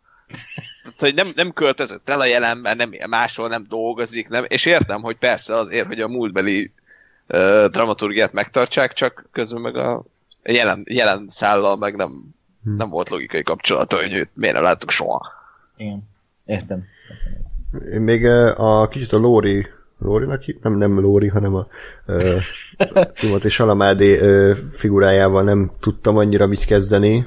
Végig azon gondolkodtam, hogy most ezzel mi is a célja ö, az alkotóknak, vagy akár az eredeti regénynek, mert ugye Hát ő egy ilyen karakter, ő Igen. az ötödik. Jó, csak, csak tehát, hogy nekem túlzottan zavaros volt kicsit a karakter, mert, mert azt még megértem, hogy a, hogy a Joe-t és az Émit is ö, szédíti, de hogy a megre is ráhajt, meg nem tudom, a legifjabbra is ráhajt el, ott, ott, ott vált kicsit sokká a karakter, és ezért nem is tudtam igazából az ő jelenetei alatt, hogy mit kéne érezzek. Tehát most azt kéne éreznem, hogy ez egy ilyen fasz, aki szédíti a, csajokat, és igazából csak a, a saját érdekeit nézi, vagy ez egy fiatal srác, aki nem tudja eldönteni, hogy mit akar. Tehát, hogy nem számomra a figura az, az, az, az, ö, ilyen nagyon rejtélyes maradt, lehet egyébként ez volt a cél, csak, ö, csak ez, ez so, sok ilyen drámai jelenetnek kihúzta a méregfogát picit, hogy, hogy jó, hát mint, mintha a film végig arra épített volna, hogy na, akkor a végén megismerjük, és, és, és, és megértjük, hogy miért tette azt, amit tett, csak ez a, ez a jelenet sose jött el. Aha. Ö, megértem ez, ezt is egyébként. Hmm. Hát ő egy, egy kicsi piperkőc ficsúr, aki az ötödik nővért reprezentálja így a filmben, hogy ő most egy ilyen nem vér szerinti testvérük lesz, és néha kicsit olyan tényleg, hogy mintha ráhajtod a mindenkire, de, de, de én ezt betudom a karakternek, hogy ő egy ilyen kis, tényleg egy, egy ficsúr, aki, aki szeret játszadozni. Ez szerintem a 94-esben, ahol a Christian Bale alakította Lórit, ott az, az jobban át lett ez adagolva, hogy mi, mi is az ő karaktere. Itt a Timothy Chalamet az tényleg egy ilyen kis hipster ficsúr lett, aki, aki, akiről így néha nem tudod mit csinál, de rendben volt az ő karaktere is így a, a történetet nézve szerintem nálam legalábbis. Mm-hmm. És még, még annyi, hogy ami pozitív még leginkább ebben az adaptációban az a casting, és főleg a jaj, professzornak a nevét nem tudom, de a, a, a, a, a aki Chris úgymond men- Cooper? Nem, nem, de ő is jó, de a, a, a, a, a Joe-nak a nagy Ja, szerelme, a német. I, i- igen, na ő, ö, igen, Louis Garrel. a, a Louis Garrel, aki, a Louis Garrel alakítja, igen, és ő egy echte német neve van. te- teli találó ö, casting volt, mert az eredet, a 94-esben a Gabriel Byrne alakítja ezt a karaktert, és összejön a Winona Ryderrel, az akkori Winona Ryderrel a film végén, és ez mindig nekem olyan creepy volt. De ez az eredeti könyvben is ezt olvastam így van, hogy egy sokkal idősebb csávó. Sokkal idősebb. Igen, de ez, ez, ez a mai kornak szerintem, tehát ha csinálni akarnak egy Little Women-t, akkor, uh, akkor, akkor így kell. Tehát, hogy ne, az nagyon kidobna a filmből, hogyha most ide is bekasztingolták volna a de, nem tudom, a Chris Christophersont, vagy Al Pacino. Robert De Niro. Figyelj, azért a... Joe Pesci. Azért, a, azért az Émivel, meg a szomszéd bácsival tehát, hogy ott, ott nekem azért volt, amikor ők először így, hát akkor átmegy, és ezek- néztem, hogy ajaj. Szóval- Valaki, valaki rá fog mozdulni, valaki rá. Behangolja a zongoráját. Kislány az zongoránál. Igen, igen. Ja, egyébként pont ebben, amit Ákos mondasz, ez a film kicsit ilyen kicsit gyávább, vagy ilyen, ilyen egyértelműben mai romantikus vígjátékoknak a sablonyait veszi elő, hogy két szép, egykorú szereplőnek a szerelmét látjuk, mint pont a régi regényben. Tehát ők, ők ha jól tudom, akkor nem szerelemként volt eladva az az idősebb csávó, meg a Joe-nak a kap, kapcsolata, hanem valami másabb, valami érdekesebb, valami több annál, és hogy pont ezt kicsit úgy le egyszerűsítette a Greta Gerwig, hogy igen, itt van ez a jóképű német csávó, és összejön a Joe-val. Hát jó. De nem baj, csak De- mondom, hogy ez, ez egy változás. De ezt meg, meg lehet vétózni még azzal, hogy ez az egész a könyvébe játszódik, és ezért zseniális ez az egész darab, mert metaszinten mozog. Tehát ezt, ezt úgymond a, a közönség, vagy az olvasók akarták így, mert így olvassák el a könyvet. Tehát ezért zseniális szerintem ez az adaptáció, hogy ezt belevitték ezt a vonalat, hogy igen, össze kell jönniük, de nem kell összejönni, de össze, és e- ezt így felveti a film, ezt a kérdést, és ez lesz a végkifejlet, és ez nagyon remek, hogy ezt így, ez, ez így ott van, és meg is lepődtem, baszki, ez, ez, ez, ez így létezik, hogy ez, ez, ez, zseniális. Pont az, amit utáltam a 94-esben, és fel is idegesítem rajta magam, azt így kiavítja a Greta Gerwig egy ilyen kis laza mozdulattal, hogy nem, nem, nem, nem, nem. Két idősík, ezt, ezt a közösség akarta így, és a kiadó, és zseniális. Jó. Lóri, meg fogod nézni, vagy nem? Hát én tartok tőle, hogy én, én csak uh, dühös lennék. Hát a Vox-ba 100%-ot kapott, tehát... Tessék? A Vox-ban 100%-ot kapott a film. Hát jó, de a Gábornak tetszett olyan film, ami nekem nem, úgyhogy ö, ez előfordulhat. Szöröske is tévedett már. De azért nagyon szeretjük. Ki? de, de, de, Én a szőlősét szeretem, a szőlőskei? Ez egy... Na hát akkor a kisasszonyokat ajánljuk, de csak óvatosan, tehát aki, aki rengeteg ideje van, és, és örömmel nézi, hogy ahogy 13 évesnek akarni lát, nem, Akar látni? mindegy, tehát hogy 13 éveseket Látszani játszanak éreztem 28 mondatot. évesek, közben debilen rohangálnak a jégen, akkor az nyugodtan nézze meg, de csak Az óvatosan. akció jelenet, az, ú, bocsánat, az Ez nem volt jól felvéve. katasztrofális volt. Mondjuk, Oh, Mondjuk, hogy botrány volt, ami a következő filmnek a címe, amiről szerintem csak én láttam, nem?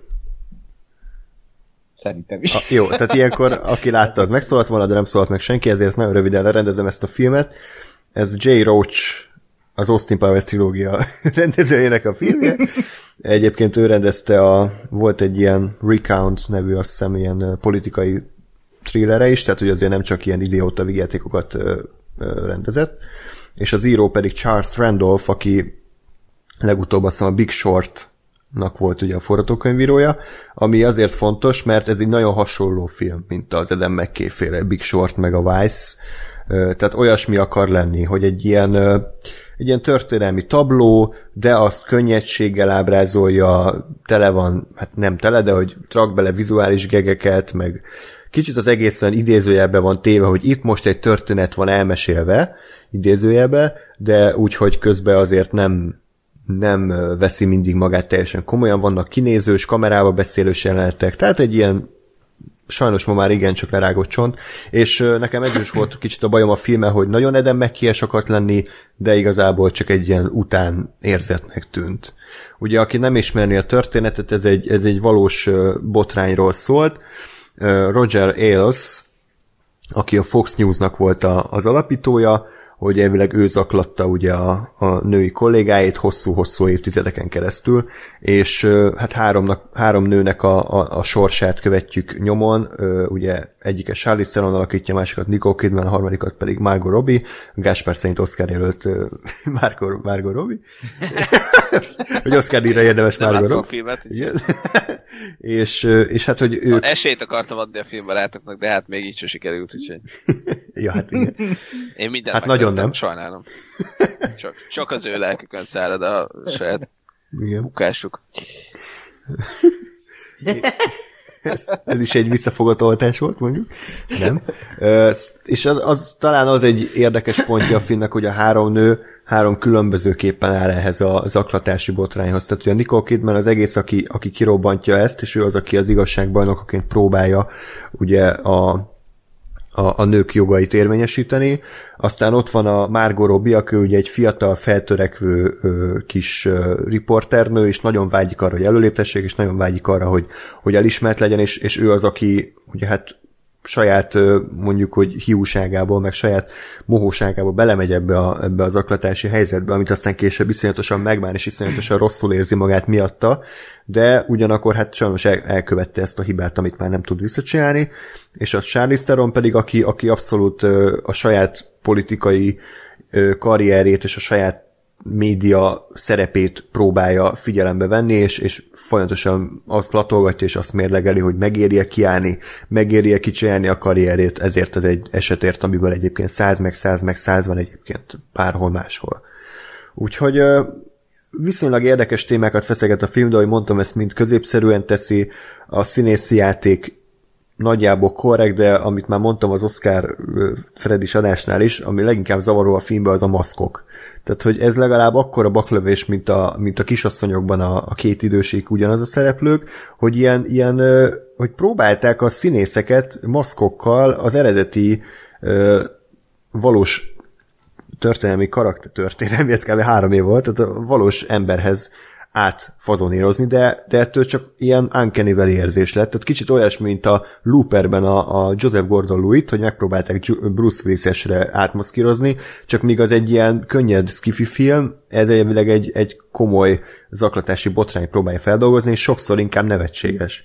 Tehát a legrosszabb ebből a szempontból John Lithgow, aki Lori jól ismer a, a Dexterből, ugye ő volt a, a, nem tudom, negyedik évadban a gonosz, Trinity, vagy nem? Aha, Trinity igen. gyilkos. igen. Igen, Trinity gyilkos. Na ő itt át van maszkírozva egy ilyen nagyon öreg, nagyon dagadt, nagyon kopasz, nagyon ilyen, ilyen dzsaba figurává, és úgy nézett ki, mint az uborka. Tehát, mint a régi ugye M1-es műsor, amikor a politikusokat ilyen bábok alakították, ö, uborka volt a címe, körülbelül annyi volt, és ezért egy csomó dráma jelent, ahol ugye ő zaklatta a, a női dolgozókat, parodisztikusan hatott, mert egy ilyen, egy ilyen üzé, viasz figura beszélt. Ezt a szegény csávót kicsinálta szerintem az így jártam anyátokkal, mert uh, ugye ott ő játszotta a Barney Stinsonnak az apukáját, uh-huh. ami így előtűnik ilyen nagyon sok évaddal később, és ilyen izé igazi nagy, jaj, szarapa voltam, mert piáltam, meg csajoztam, amikor te kicsi voltál, és most helyre akarom tenni, mikor már idős és balfasz vagyok, jó, most csak így Tehát nem ez a konkrét próbálok dialóg. kikarikírozni, és akkor ehhez képest egy izé, szent háromsággyilkos, és akkor tudod, így próbáld meg komolyan venni, nehéz Hát volt. meg ő volt abban a maslakos sorozatban is, nem? Ja. Akkor lejöttek a ilyen szitkom alárőgés, abban is volt a Joseph Gordon-Lewitt. Ja, jó. Ez azért jó, mert én például a, a How I Met Your Mother-ra egyáltalán nem emlékszem rá, tehát hogy Szerintem pont az ellenkezőleg működik, hogy egy kurva jó színész, akit egy ilyen szar, az nem fog tönkre vágni, úgyhogy Hát meg ő volt Farquaad nagy úra Shrekben. Oké. Szóval ö, itt se játszik egyébként rosszul, csak hát szegény 6 kiló latex alá van szorítva, úgyhogy én azt mondom, hogy ez ennek e- semmi értelme nem volt, tehát hogyha simán a színészeket odarakod, ők eljátszák ugyanolyan jól. Most attól, hogy ráraktak Charlize Theron arcára izé plusz 6 kiló botoxot, attól most ő nem lett jobb karakter ezáltal. Tehát mindegy, ez nekem nem tetszett, úgyhogy ezt leszámítva ez egy ilyen oké okay, film, azt is felírtam tényleg, mint egy Wikipédia bejegyzést, ha elolvasod, körülbelül ugyanakkor élményt nyújt, semmi extra, de meg lehetett nézni. Hogy ennyi. Jó, akkor még ilyen kisebb alkotások vannak hátra, akkor beszéljünk gyorsan a Hair Love-ról, amit ugye mondtam nagyon, hogy nézzétek meg, mert ugye ez nyerte a legjobb rövid animációs film Oscar ki? Mi? Semmi, adjuk. Vagy vicc, vicc volt, biztos nem hallottam. Mm, akkor mondjátok ti most, akik mostában látták Ákosgás. mostanában, konkrétan az adás előtt, Igen, igen. négy perce. Én nem láttam egyik másik filmet se a, ebből a kategóriából, de szerintem ez kurva jó volt. Én ugye a, a, annól a tipjátéknál egy ránéztem, egy sor, hogy jó, oké, látom, jó. Ö, igen, ö, afroamerikai, vagy tessék? Ez volt a kutató munka. Ugye? Igen. Nem, tehát, hogy látom, hogy igen, ö, afroamerikai, apuka, meg kislány, és akkor a kislánynak a haja az, az izé. ez a téma, ezt a, a Grace Link a című sorozatban, nem tudom, hogy tíz évvel ezelőtt már volt erről egyébként egy ilyen, nem mondom, hogy gag, de hogy ott is felmerült ez, hogy a két ö, fehér do- doktor örökbe fogadott egy t- afroamerikai kislányt, és így fogalmuk nem volt, hogy a hajával, hogy hogyan kell bánni, meg mit kell csinálni. És akkor azt hittem, hogy jó, majd ez is egy oké, okay, cukiskodás lesz, meg semmi, és, uh, és aztán megnéztem, és hát ez, tehát ebben a filmben nem tudom, mennyi, 6 perc kb. Hm? Ja. Uh, és így, így minden benne van, tehát így néztem, hogy bassz meg. ez, ez egy- legalább 8 dologról szól, úgyhogy kb. egy szót nem szólnak benne, és uh, és, és, és 6 perc az egész, úgyhogy uh, szerintem ez bitang jó. Nagyon- Nagyon-nagyon erős, úgyhogy uh, megérdemelte, mondom ezt úgy, hogy nem láttam egyik másikat sem. Ja.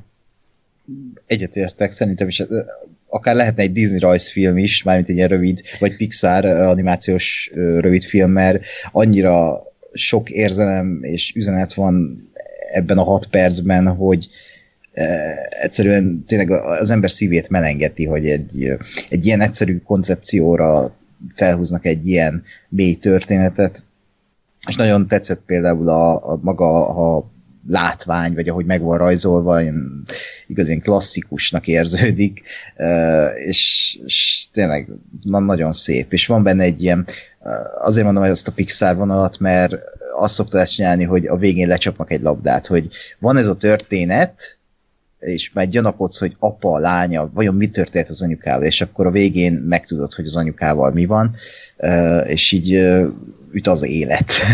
Tehát beüt az élet a, a, a rajzfilmbe, és nagyon, nagyon igényes, nagyon érzelemdús, és, és 6 percről vagy 7 percről beszélünk.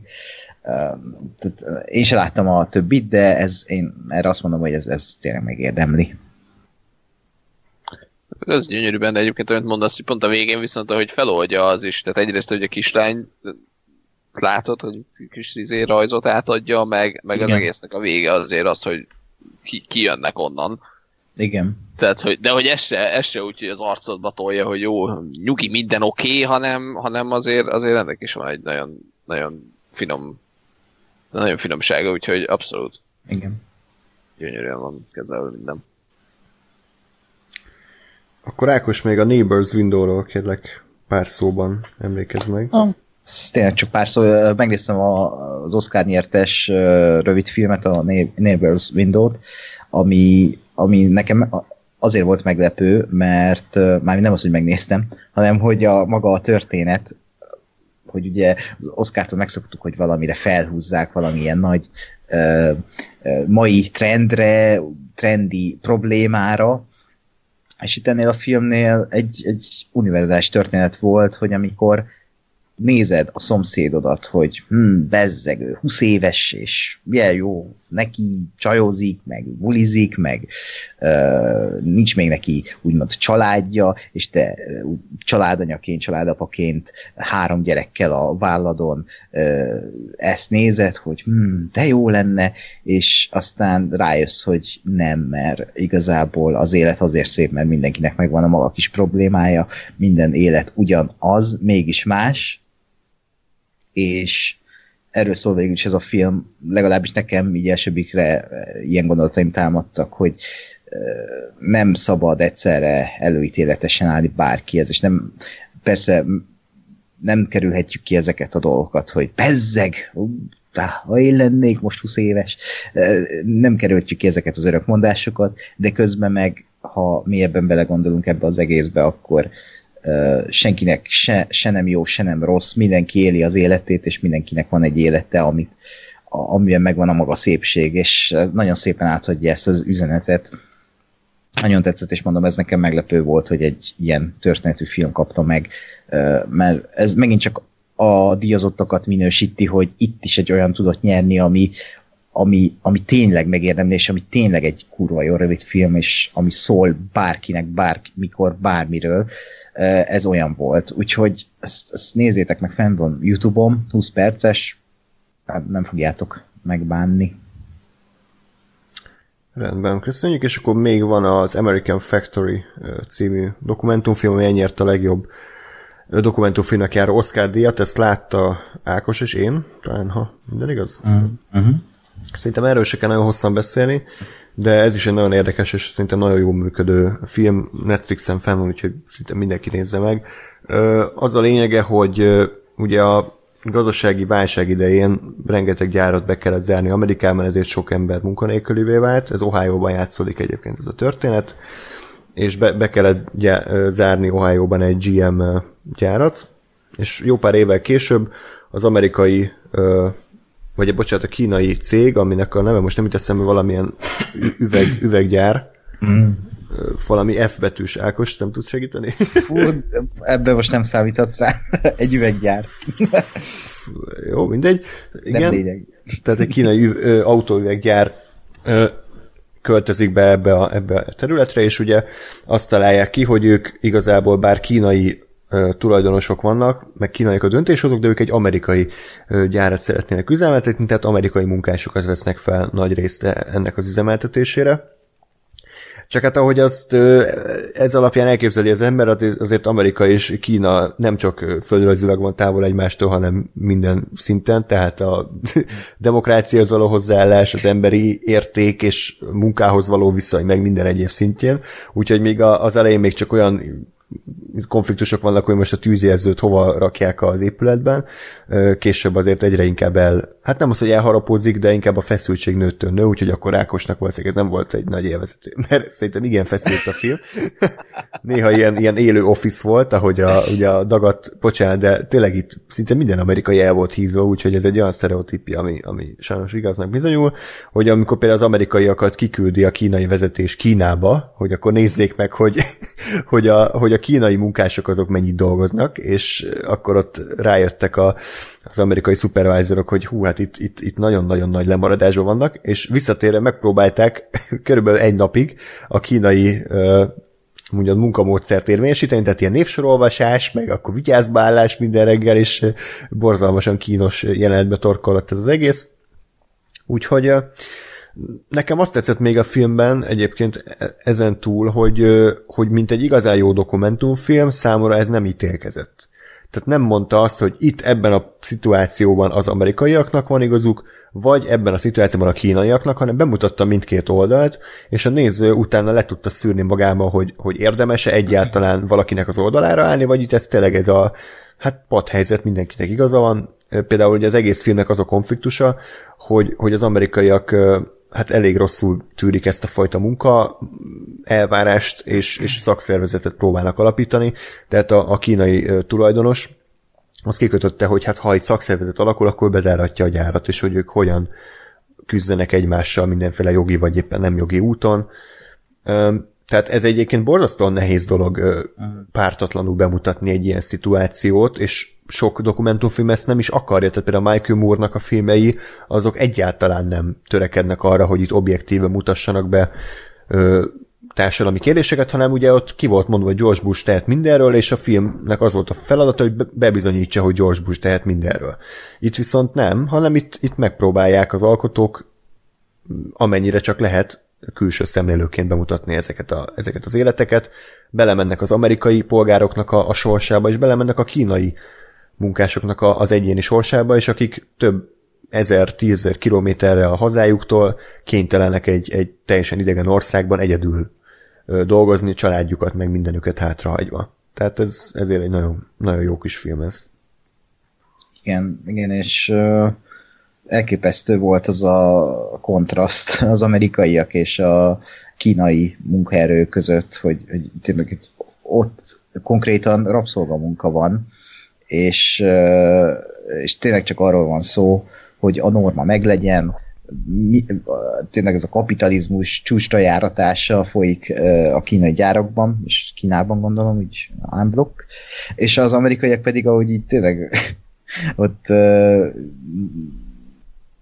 nem, nem, nem is tudnak mit csinálni, köpni, nyelni, nem tudnak. Meg volt az a bizarr jelent, amikor egy vacsorára meghívták őket, és ilyen, ilyen órákon át ilyen műsorokat adtak elő. Hihetetlen, és azt tetszett még benne, hogy tényleg a munkásokat is itt elég jól bemutatja, hogy ott, ott volt az a, a, az, a, az idősebb hölgy, aki, aki aki elveszett az otthonát, és most a hmm. valamelyik rokonánál lakik, ja, és csak a tévé, igen, és csak a tévé volt az övé, vagy hmm, mit mondott. Igen, igen, igen. Uh, és aztán azt hiszem a film végére azért már lett egy otthona, de hogy közben meg elképesztő, tehát ez a gyári attitűd, vagy attitűd, atmoszféra, ez, ez nagyon átjött, hogy, hogy itt hogy, hogy is bánnak Amerikában, és hogy bánnak Kínában a, a munkásosztályjal, és ez a, például a maga a vezető, aki a Fuya, Fuyao egyébként, Fuyao, a, a, ő, ő a, ahogy itt bá, az ő életszemlélete, ahogy tényleg az elején a, azzal van problémája, hogy, a, hogy oda nem akar ilyen tűzoltókészüléket, vagy nem tudom mit, de hogy ugye azt előírja a szabályzat, hogy oda kell, de ő nem akar, ő izé, ezt akarja, azt akar, és végig egy ilyen, egy ilyen nagyon diktatórikus jellemnek van bemutatva, hogy tényleg ő egy ilyen, egy ilyen szemléletmóddal ö, áll hozzá az egész rendszeréhez, és a végén pedig ilyen érdekes dolgokat mond, amikor ott utazik a kocsiba a film kb. legvégén, hogy így ö, neki az okoz boldogságot, ha kimehet a rétre, és ott elgondolkodik, vagy valamilyen Hát ilyen, meg, nagyon ilyen, már nem boldog annyira, mint gyerekként, amikor nem Igen. voltak ilyen. ilyen nagyon mm, emocionális mondatokat mond ki, közben meg nem ezt sugalta a film, vagy hát a, a, amiket csinált a film során, meg hogy működnek a gyárai, és nagyon érdekes, nagyon ambivalens érzéseket váltott ki, po- pont azért, mert nagyon pártatlan a film, és nem megszokott. Szerintem ez a fajta hozzáállás a dokumentumfilmeseknél, de ez itt té- tényleg el tudták érni azt, hogy, hogy bemutassanak objektívan egy helyzetet, ahol nincsenek rossz fiúk, csak így van ez az egész élettevű dolog, meg ezek a gyárak, a munkások, és itt senki nem jó vagy rossz, csak, ér, csak, csak tényleg a szemlélet más, meg az ország más, és lehet, hogy ami nekünk rabszolgamunkának tűnik, az nekik természetes. Ér, nagyon érdekes. Hát igen, igen. Úgyhogy uh, tényleg, tényleg ajánljuk a filmet, nincs két óra, tehát uh-huh. szerintem viszonylag nézeti magát, és, és főleg amiatt, hogy itt az egyéni karakterekre fókuszál, tudunk kötődni, vagy hát tudunk érzelmileg kö- kötődni, nem egy ilyen hideg külső szemlélőként. Úgyhogy jó, jó kis film ez. Um, kérdés, hogy a törbe egyfélre, meg a Lights Out-ról mennyire menjünk bele? Szerintetek? Nem tudom, Hát hát legyen- időkorlát. Legyen random adás. Ti mire szavaztok? Csak hogy én ráérek, de nem tudom, hogy itt, itt különböző kollégáknak vannak-e feladatai. Én 3 3 ig ráérek. Szerintem legyen random adás, nem azt mondom, akkor mert most ne, ne siessünk el olyan filmeket, amikről érdemes beszélni. Jó, bár mondjuk pont a törbejtve szerintem egy ilyen nem, nem azért érdemel kevesebb szót, mert rossz, hanem az is egy ilyen tök jól működő kis korrekt, kompakt film, de uh-huh. akkor toljuk el azt is egy randomra. Na, és akkor az Oscar rátérve, magáról a gáláról pár mondatban azért emlékezzünk meg, amit hát Ákos szív- szíves vendéglátása következtében Répcalakon láthattunk. Lóri sajnos nem tudott eljönni, de Ákos, ismételten köszönöm a vendéglátást, nagyon jó volt. A gála az nem, tehát az, arra, arra nincsenek szavak. Én már beszéltem De róla. az is a te hibád sajnos. Igen, beszéltem róla a Freddy adásban, úgyhogy most átadom nektek a szót, hogy hogy értétek meg ezt a röpke három és fél négy órát. Hát nekem ez volt az első Oscar, amit úgy normálisan, vagy egy, egyáltalán néztem. Hát így el tudom képzelni, hogy Korsúly. hát nem, ha jövőre is meghívsz, akkor nem, mert így. Tehát, hogy, de ez mondjuk tényleg az volt, hogy ha, hogyha nem az, hogy elmegyünk Répcelakra és együtt megnézzük, akkor, akkor ez az, amit így nem tudom felénél, azt mondom, hogy a fasz érdekel, és inkább lefekszem aludni. Uh, mondjuk akkor el sem kezdtem volna nézni, mindegy. Uh, tehát, hogy tényleg, tényleg egy, az, az egy óriás és érezhető hiány volt, hogy ugye nem volt uh, host, mert, mert tényleg az volt, hogy bejött valaki, felkonferálta azt, aki át fogja adni a díjat, bejött az, aki átadja a díjat, elmondta a jelölteket, elmondta a győztest, átadták a díjat, és bejött és reklám. Tehát, hogy így nem volt semmi uh, ilyen nagyon um, koncepció az egész mögött, meg semmi olyan, ami, ami, ami ugye a sót azt sóvá tette volna, hanem, hanem így, így történtek dolgok, lement az egész, és elég, elég ilyen fapados volt tényleg az egész, úgyhogy uh, hát ja, mint, mint show műsor nem igazán volt szerintem jó, mint uh, mint díját adott, tehát azért a, a díjakkal, meg a, meg a jelölésekkel szerintem azt mondjuk, mondtuk már az elején, hogy azért összességében elégedettek voltunk. Uh, és mondjuk azért ez a díjazás is szerintem jól sikerült szerencsére, de hát a show az az blech volt. Nem tudok sok újat hozzátenni, egyetértek. Katasztrofális Oscar gála volt, és amikor már színét, hogy évről évre talán majd valamit újítanak, jobb lesz, nem, inkább rosszabb lesz az egész. És tavaly én már sok-sok, tehát én nem is tudom mióta nézem, de több mint tíz éve már nézem az Oscárt, és tavaly volt az első hogy kihagytam és azt visszanézve nem is volt baj, és az idei is olyan volt, hogy ha tényleg nem így nézzük, akkor lehet, hogy kihagytam volna. Bár idén azért a, a, a, mezőny az, az, az feljebb úgymond a színvonalát, amit elvett maga a gála, azt a, az, a, a, a jelöltek azt, azt visszahozták, viszont tényleg az hatalmas hiány, hogy nincs műsorvezető, meg az, hogy ezt úgy pótolták, hogy akkor a felkonferálókat fel kell konferálni egy másik felkonferálónak, ami kurva gáz. Arról meg ne is beszéljünk, hogy megint ugyanazt a hagyományos baromságot folytatták, hogy elő kell adni az összes betétdalt, igen, akkor egy táncdal betétel kell kezdődni, amit kínos, és nem értjük, hogy miért ugrálnak első világháborús katonák. Ez külön kínos volt. hát, igen, meg női jokerek. És, és az egész gála ilyen volt. Arról meg ne is beszéljünk, hogy, hogy, hogy igazából mai napig nem értem, hogy Eminem mit keresett a színpadon a 2003-as Lose Yourself dalával, de legyen, tehát ez valakinek jó. Én szeretem Eminemet, én nagyon szeretem, de hogy mit keresett itt egy 2003-as dallal, azt nem értem. És úgy az egész gálát nem értettem, hogy, hogy ezt így minek. És kedvencem, amit évek óta nem tudnak kijavítani, hogy, hogy átadják a legjobb filmet, megköszönik, és akkor jó éjszakát, sziasztok, és vége. Ez, ez, ez mi? Tehát végül egy négy órás gálát az ember a tévé előtt, és akkor annyi az egész, hogy legjobb film, és elvágják, mint régen a régi filmek voltak ilyenek, hogy így ö, megtörtént a megoldás, vége a filmnek, hogy így semmi levezetés, semmi ö, kis bármi, hanem, hanem így e, ennyi, ennyi a köszönet, hogy akkor császtok. Ö, de ez még Én a most az legkevesebb. egésznek a végét mondod? Igen, igen, igen. Ja. Úgyhogy ö, nagyon rossz, nagyon rossz az egész gála, mindig is rossz volt.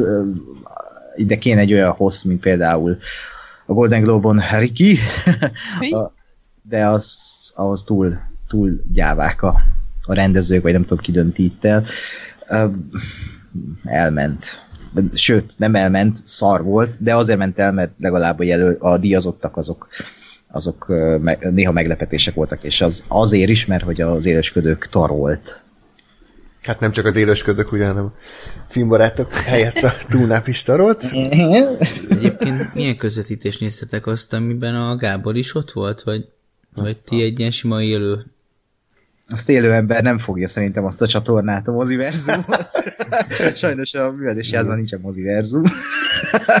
Úgyhogy a prozíbön közvetítését. Akkor németül néztétek? Mármint, hogy Nem, né- nem, német mert kommentára? kultúrált, kultúrált nyugaton van uh, eredeti nyelvű közvetítés. Ők nem pofáztak bele, hanem Ja. hagyták az eredetét, ugye, jó. Lement, és aztán valami reklám, és akkor német reklámok voltak. ennyi. Aha. Az a Honey Landet, azt jó sokszor megláthattuk, ezt a reklámot, mindig ezzel kezdődött. Igen, úgyhogy sajnos a magyar közvetítésről lemaradtunk, de tavalyi évből okulva szerintem nem akkora baj, amikor belemokogott a szinkrotolmácsa a poén közepébe, tehát az eredetit se hallottam, és a magyart nem, meg nem értettem, úgyhogy ez a a, szől, a szőlős is ennek hülyeségeket beszélt, úgyhogy Na jó. Hát akkor kezdjük el a, a szépen a, a díjakat kibeszélni. Nem kell mindet.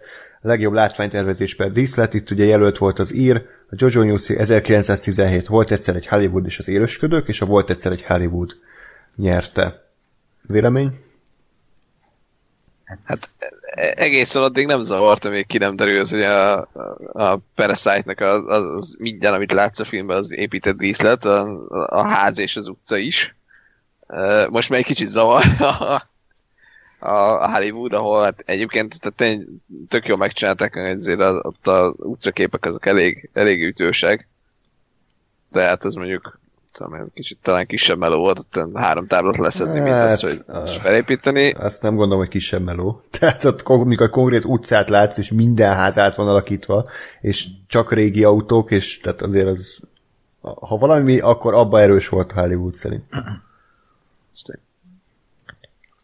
Ö, Vagy valaki? Ö, Szerintem megérdemelt, tehát ö, itt is nagyon nehéz összehasonlítani, olyan hülyeség ez, mint a VLF-ünk, tehát hogy így összehasonlítani két zseniális dolgot, az mindig kurva nehéz, és nem tudom, hogy létjogosult-e, de szerintem a Hollywoodnál tehát megérdemelt, mert fel kellett építeniük a 69-es Hollywoodot, Los Angeles-t, és egy pillanatra sem mondod azt, hogy hogy ez, ez, ez rossz vagy bármi, mert olyan monumentálisnak érződik minden utca, tehát az, hogy Brad Pitt végautózza az egész várost, és minden 68, és érzed a szavokat, a minden, tehát ő egy ilyen látványos nyertes, tehát látod azt a filmet, azt mondod, bazd meg, ennek el kell vinni a, a díszlet látványtervezést, mert, mert ez, ez így, ránézés azt mondod, hogy ez, ez az Oscar nyertes, szerintem.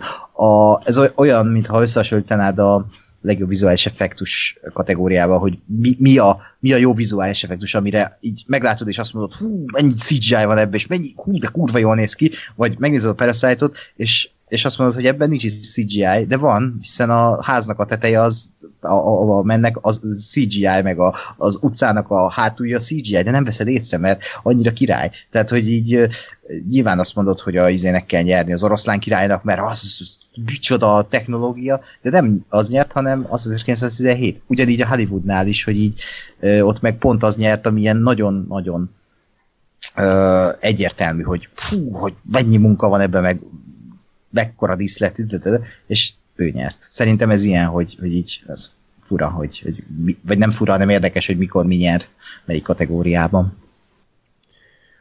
És egyébként egy külön kategóriát bevezetnék tavaly a, a legbüdösebb filmdíja, ami, ahol sok film jelölt lett volna, például Lighthouse, ami szerintem annyira, annyira büdös volt ez a film, hogy én éreztem Igen. a szagát. A, a, tévén keresztül, de hát ide lehetne még hozni az élősködőket, ahol szintén ugye külön plotpoint volt az egyik szereplőnek a testszaga, meg hát az ír. De ott, ott más miért. Miért? Okay. Úgyhogy uh, akkor lépjünk tovább, tehát a legjobb operatőr diára, jelölt volt az ír, oké. Okay. A Joker, a világító torony, az 1917 és a volt egyszer egy Hollywood, és az 1917 nyert. Azt gondolom, hogy hogy ez nem kérdés, de ha nem lett volna 1917, akkor sokkal érdekesebb a, a verseny, mert szerintem a, a Lighthouse is megérdemli, a Joker is, volt egyszer egy Hollywood is, úgyhogy ja. Igen. Lóri, kiegyezel? Ja. Micsoda energia sugárni. Ennyi, ennyit tudok hozzátenni szakmailag. Mint aki most kelt fel. tényleg. ja, még a látványban azért az 1917 is ott van a fronton, szerintem abszolút. Tehát Ákos nem értene a fronton? A fronton, igen. Mert, mert ott, ott, ott az, hogy mennyire változatos, tehát egy ilyen csatatér, az, az én agyamban azért Igen. nem egy túl izgalmas helyszín, de ott, ott tényleg a, a, az, a, az a város, a templom, akkor a híd, a, a, a No Man's Land, ott a több száz hulla, a hát szö, tehát hogy ott az eszméletlen munka uh-huh. az is. Igen. Hát ugye például, hogyha ha veszitek az általatok kiemelt ilyen estjénetet, ott azért azok az ilyen amorf szétlőtt házak is mm-hmm. gyakorlatilag már szinte valami ilyen fe, festői volt, igen, a, ahogy igen, már igen. az kinézett. Uh-huh. Igen, úgyhogy az, az is egy erős erős darab. Igen. Hát a jelmez, nem tudom, akarunk arról beszélni, kisasszonyok nyert, kosztümös film nyilván, Jelölt volt még a Joker, a Hollywood, a Joe Jonas és az ír. Hát... Nekem ez ilyen jó helyen meh, van. Meh, hogy azért így, jó, hát kosztümös, de igazából nem, nem tudom. Tehát, hogy nekem nem mondjuk egyik, tehát semmik másik jelölt se mutatott, hogy hozott olyan, nem tudom, truvájt, amire azt mondom, hogy na, ez igen hanem ez is a, a, a jó, meg volt csinálva. Oké, okay, hát korabeli ruhákban voltak, és így oké. Okay. Nyilván azért egy csomó, csomó díjnek vannak olyan aspektusai, amiket még nem feltétlenül értünk hozzá.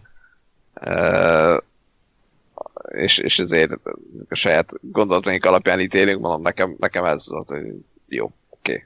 Uh-huh. Ja.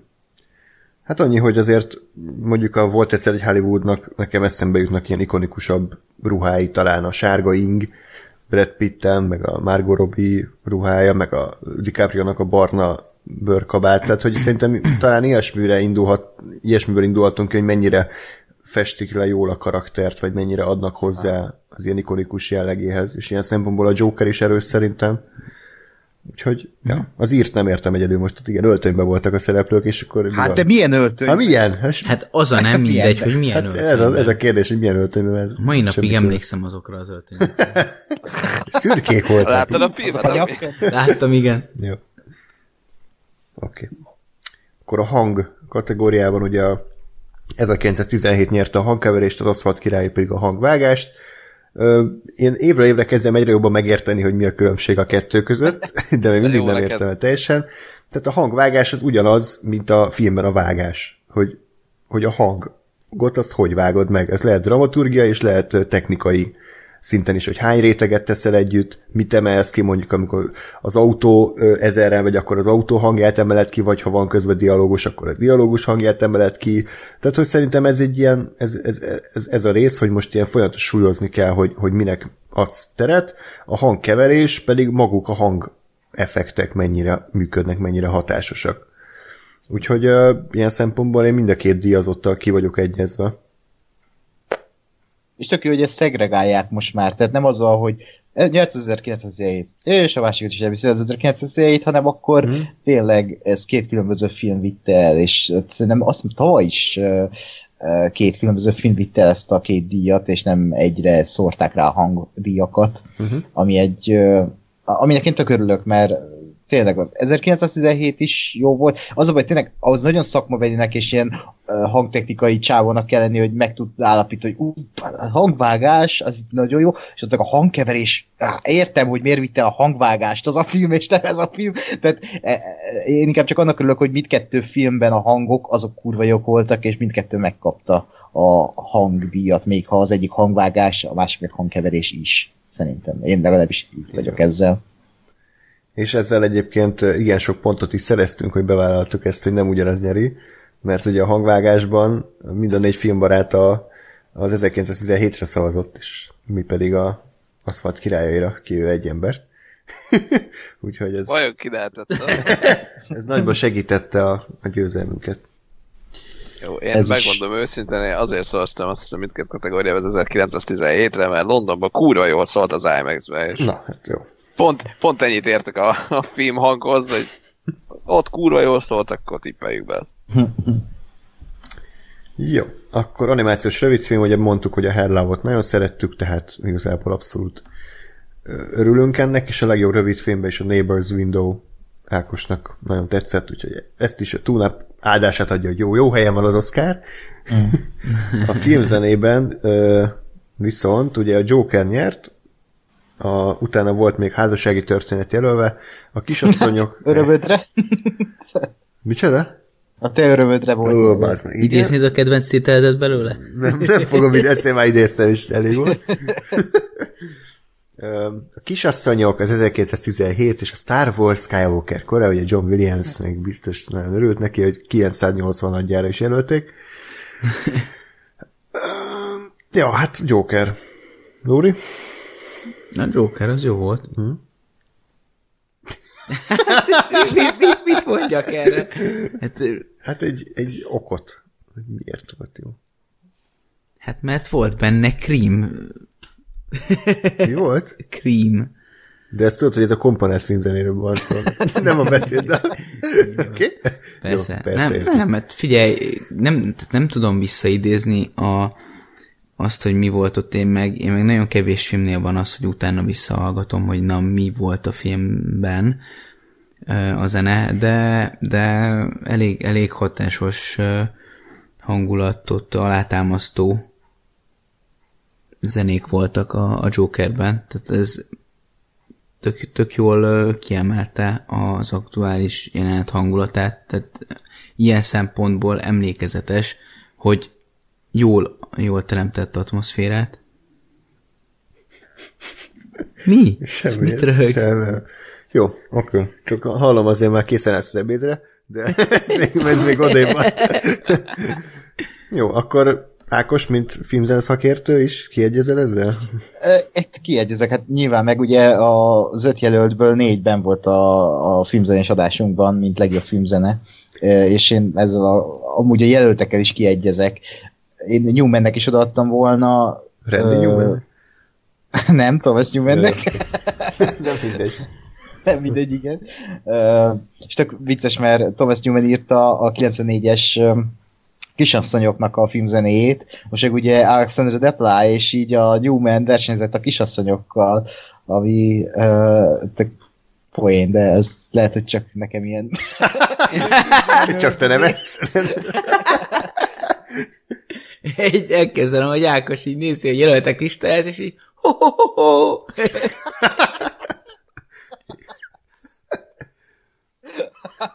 Igen. A nyugdíjas. a meg nem ért egy nyugdíjas. De igen, ez, ez egy nagyon jó, nagyon jó lista. Nagyon jó, és én megérdemeltem, megkapta. Hildur, ki nem mondom a nevét, izlandi. Gunnar Gunnar Dottir. Egyébként azért Thomas Newman már igazán megkaphatná az Oscar-t szerintem, mert még neki sincs, pedig már rengetegszer volt élő. Ő az új Roger Dickens, hogy már tudom, bőven 60 fölött van, számtalan remek filmzenével, egyébként az összes Sam Mendes filmnek ő írta a zenét, és, mm. és, és én ezért odaadtam volna neki, de mindegy. Egyébként ez csak ilyen érdekesség, nem tudom, hogy érdekel rajtam kívül bárkit is, de ugye az izlandiaknál az a, a dottira a végén az azt jelenti, hogy ő a, ennek a gudnának, vagy ki a pöcsnek a lánya. Tehát uh, uh-huh. ennyi. Igen. Tök jó. Nem, ez, ez érdekes volt. A következő következő kategória Lóri kedvenc a legjobb vizuális effektusok, amiben rengeteg filmet látott, a bosszú állak végették, az ír, az oroszlán király 1917 és a Skywalker kora volt jelölve, és az 1917 nyert, ezt kicsit beszoptuk ezt a kategóriát, mert senki nem találta el, mert hárman az oroszlán király szavaztunk Gáspár viszont a végjátékra. Úgyhogy Hát... Legyen így.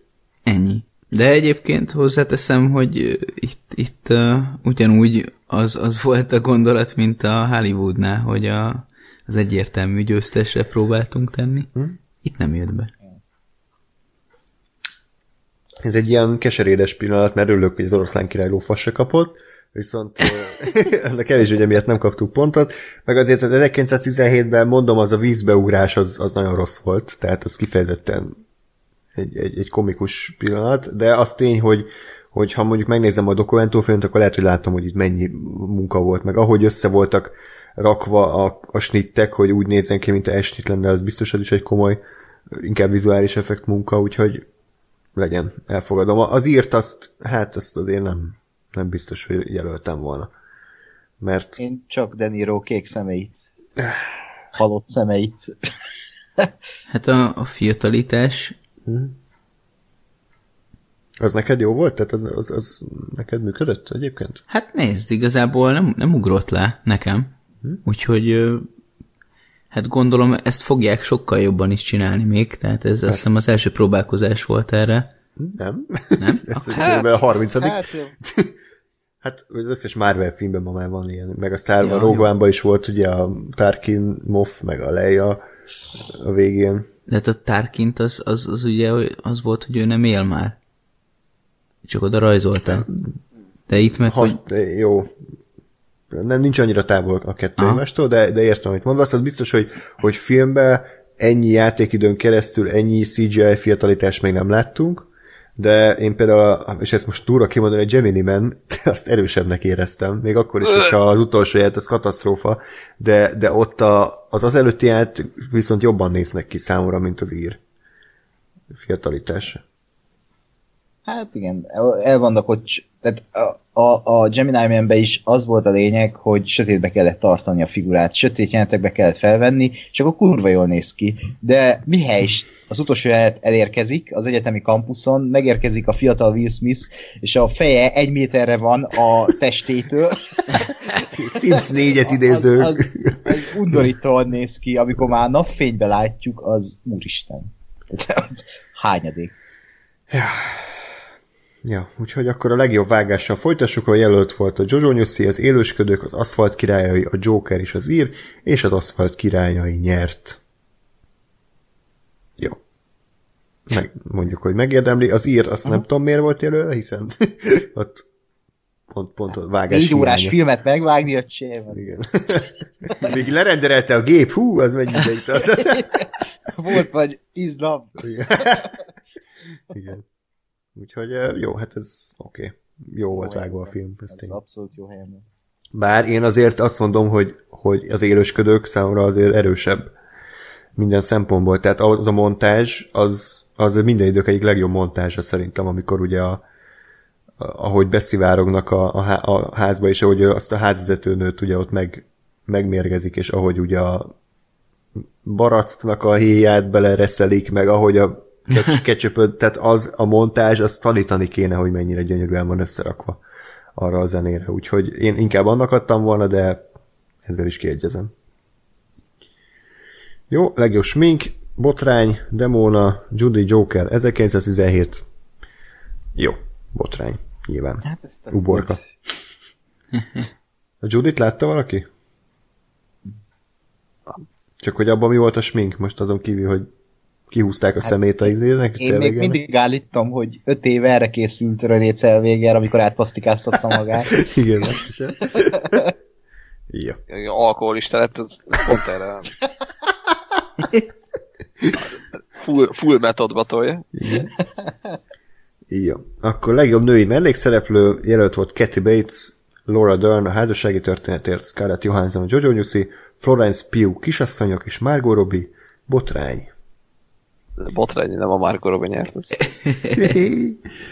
Ö, igen, hát itt Lórival eltaláltuk Laura Dern házassági történet, bár én nem igazán ér, érzem azt, hogy megérdemelte volna, tehát lehozta ezt a dörzsölt ügyvédnő figuráját, de nem volt benne számomra olyan nüansz, amitől az év legjobb női mellékszereplő alakítását megérdemelte volna. Hát talán az, hogy, hogy, hogy jól, jól hozott le egy ilyen megosztó szerepet, hogy, hogy azért a, amikor ugye ott voltak abban a jelentben, ahol, ahol mm, beszélt a, a a, a, elfelejtettem, a, bármelyik elfelejtettem a színésznő nevét. Alatta van egyel a neved, René. Zellweger, vagy Nem, ez. A Scarlett Johanssonnal, Oké, igen. Messzire kellett. Jó, oké, ahol a Scarlett Johanssonnal beszélgettek, Igen. akkor ott ilyen tök szimpatikus volt, meg egy ilyen megértő melegszívű, mint egy barátnő, és utána meg egy ilyen vérszonyulás kis köcsög lett. És ez hát, na, jó volt. Jó. Ettől függetlenül azért, bár nem tudom, itt kinek adtam volna, mert hát talán Scarlett Johansson egyébként a Jojo Newsy-ban egy, egy jó Florence. Pugh.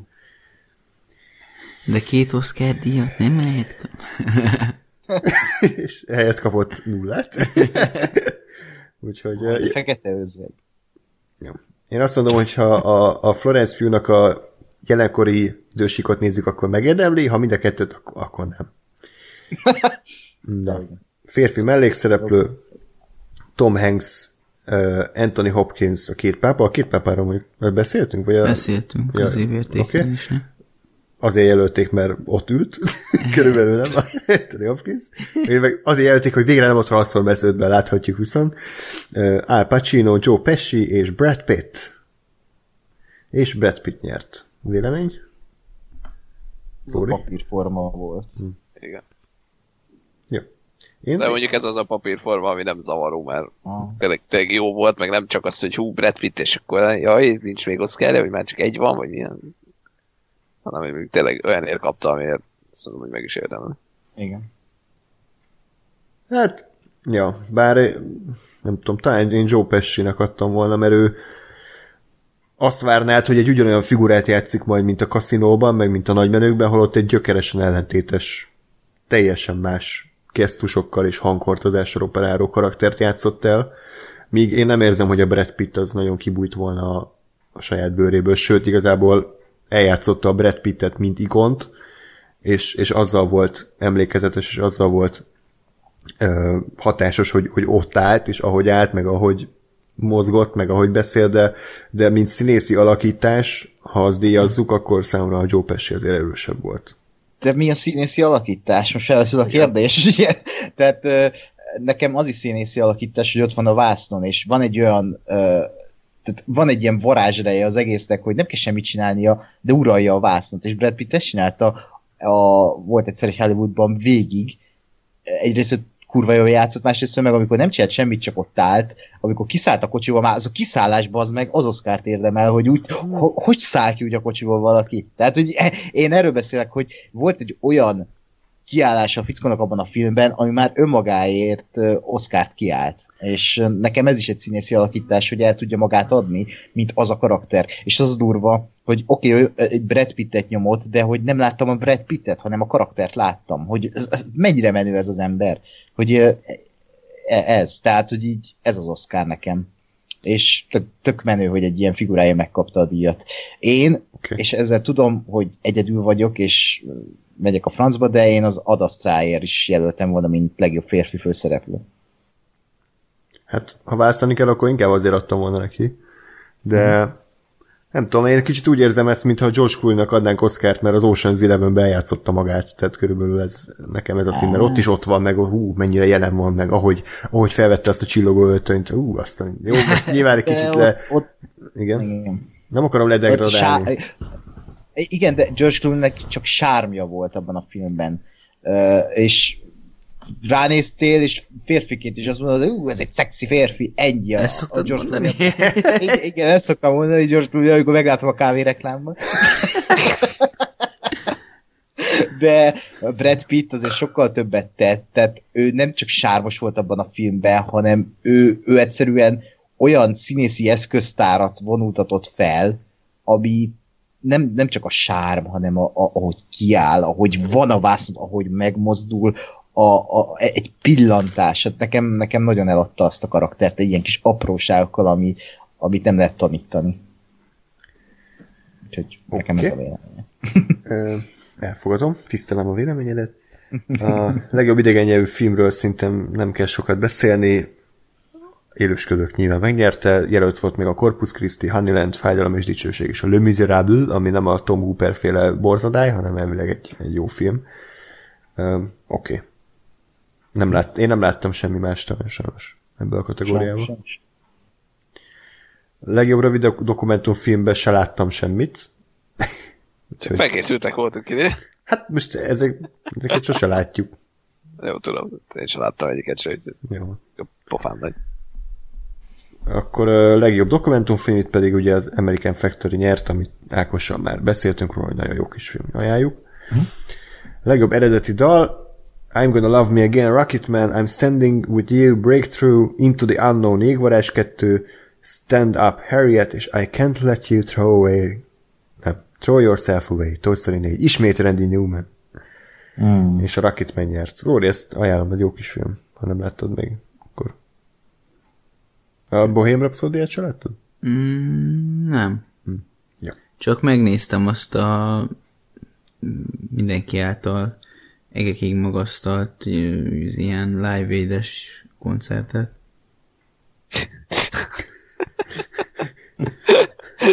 Bocsánat, ez olyan, te kijön az oroszlán király, láttad? Nem, de megnéztem a, a National geographic egy Afrikáról szóló természet. Bocs. Ja, ja, de nem, film... én, én, én a filmet néztem meg, tehát a filmben lévő Jó. cuccot. Ja, jelen nagyon jó. Így már van érte. Nem nagyon segítette a saját helyzeted, de jó. igen, egy, egyébként igen. De hát én nem vagyok egy nagy Queen fan, tehát eh, sajnos sosem ütötték át azt a falat nálam, hogy én igazán érdeklődjek a Queen iránt. Akkor te örülsz annak, hogy kilépett az EU-ból a angol. Ez, ajjajajajajajaj, ez nagyon rossz. Oké, okay, akkor lendüljünk tovább. Legjobb animációs film, így neved a Sárkányodat 3, Keresem a testem, a hiányzó láncszem, Klaus és Toy Story 4. Jó, Ákos szíve összetört. Hát itt össze háromszor, mert a, elsődlegesen a Klausnak kellett volna nyernie, jó, nem nyert. Akkor kellett volna nyernie a hiányzó lányszernek, nem, nem nyert.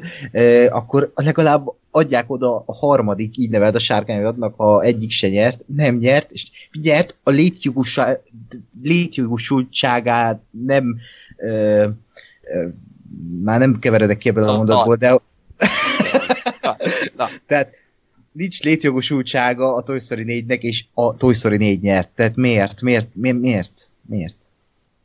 És én ezt most nem, én vagyok most az internet, tehát nem láttam ezt a filmet, és úgy mondom ezt, de én nem akarom látni a Toy Story 4-et, mert a harmadik részben véget ért. Ne, nem, nem kell. De nem kell hozzányúlni olyanhoz, ami egyszer véget ér, hogy a kapitalista Disney most újra eladhatóvá tegye a kibaszott gabonapelyhekben a Woodis kanalakat. Most a Star Warsról van szó, vagy a Toy Story-ról? Nem, nem, nem kell. Ákos, ezt, ezt, ezt föl fogom írni, ezt a mondatot, és biztos vagyok benne, hogy nagyon hamar bele fogunk futni egy olyan projektbe, ami érdekel majd, és ugyanígy kitámasztják a, a sírból, és akkor majd visszaolvasom. Attól félek, hogy tényleg ez már jövő héten bekövetkezik. Túl hamar be fog következni. Igen. Akkor bejelentik a Star Wars Yoda film. A Baby Yoda film. Werner Herzog. Na jó, akkor epét. Oké. Okay. Figyelj, én annyit tudok mondani, a Toy Story 4 egyébként nem egy rossz film, sőt, tehát egy kifejezetten jó Pixar film. Én nem láttam a többi jelöltet, ki a Sárkány 3-at, annál jobb szerintem a Toy Story 4 azért, de ja, hát szerintem a Pixar túlélte volna, hogyha idén nem ők kapják, hanem mondjuk odaadják a a hiányzó láncszem az a báb, bábos cég, nem? Laika. Hát a Laika. Ja. Klaus meg hát az is egy, egy, egy egyedi darab. Az meg Netflixes. Ja. Na jó, de egy legjobb adaptált forgatókönyv, jelölt volt az ír, a Joker, Jojo Nyuszi, Kisasszonyok és a két pápa. Én azt hittem a kisasszonyok fogja kapni, de hát tévedtem, a Jojo Nyuszi megkapta a díját. Ö, király. igen, örülünk neki. És Igen. valószínűleg ez, ez Taika Waititi lepődött meg a legjobban. Igen, össze-vissza makogott ott a diátodon, úgyhogy Igen. nem számított rá. Ja, de én egyébként, hát talán a Jokernek nem adtam volna oda, mert szerintem annak a filmnek a forgatókönyv volt a, az igazi gyengesége. Uh, annak a didaktikussága, meg szájbarágossága, de Ez mi? Most lemaradtam. Melyik? adaptált forgatókönyv Jokerről Igen. beszélek. Tudom. Ja jó, oké, nem csak Ja. az volt a kérdés, hogy melyik filmről igen, beszélsz. igen, a Joker. Uh, úgyhogy Newsy, én, én örülök neki. Jó. Bár a, a kisasszonyok is azért, ahogy az idős sikokat kezelte, meg ahogy újra értelmezte a regényt, szerintem az egy, az egy komoly írói teljesítmény. Igen. De ez tök jó, hogy legalább a Jojo kapott egy díjat. Én, amit mondtam is nektek, én arra sem számítottam, hogy ez a film, ez valaha Oscar közelbe fog kerülni. Én Ja. azt hittem, hogy ezt nagyon ignorálni fogja az akadémia, hogy egy ilyen film létezik, és erre rengeteg díjra jelölték, és egyet meg is kapott, tehát ez mennyire menő. Ez nagyon menő. Így van. Um, a két pápa az mit adaptált? Tehát ez... Két pápát. hát nincs, nincs Van- valami ilyen, hogy, hiszem, hogy van, egy, van egy regény, hogyha jól emlékszem, de most nem akarok hülyeséget mondani. Meg, de nem, de nem az szokott lenni, hogyha, hogyha igaz történet alapján, vagy ha valami ilyesmi, akkor az az adaptált forgatókönyvnél van. Valami rémlik, hogy egyszer már volt ugyanez a kérdésünk, hogy, Aha. hogy mi a, mi a, mi a, miért, mi a, mit adaptált az XY film, és ott is azt hiszem ez volt, hogy azért, mert azért valós események. Hát szerintem annyi, hogy valaki leírta újságban, egy római újságban, és akkor azóta adaptált, mert ugye azt adaptálja. Körülbelül ennyi. Mhm. De, de szerintem azért például az 1917 az meg eredetibe indul, holott elvileg ugye a szemben ezt nagyapja mesélte ezt a történetet, tehát hogy Ah. mindegy. Ezt szerintem az akadémia se érti, mióta ugye a Whiplash is adaptált forgatókönyv kategóriában indult, mert ugye volt egy rövid film belőle. Na mindegy, eredeti forgatókönyv, tehát Törbejt, Ryan Johnson, ez is egy szerintem egy tök jó kis jelölés, tehát hogy abszolút ö, meglepő. Házassági történet 1917, volt egyszer egy Hollywood és élősködők. Itt pedig az élősködők nyert. Abszolút megérdemelten, szerintem. Mit gondoltok?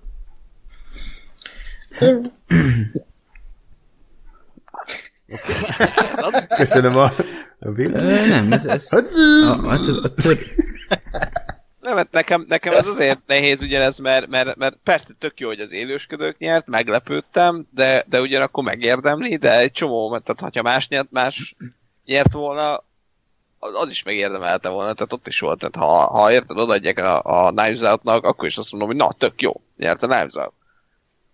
Hát igen, hát, Úgyhogy- a, hát én arról annyit hallottam, hogy, hogy nagyon faszán ford, fordítgatja ki az ilyen krimi kereteket, ö, meg hogy, meg hogy jól, jól, jól csűr csavar, amikor, amikor szükséges, de igazából hát itt, itt egy csomó jó forgatókönyv van felsorolva, de hát az élősködők az, az nagyon magasra tette a létszet, tehát az ott egy nagyon-nagyon nagyon érdekes ö, ilyen körülményrendszert sikerült fel, felvázolniuk, nagyon élő karakterekkel, gyakorlatilag mi, mindegyik egy, egy nagyon életteli figura volt ott.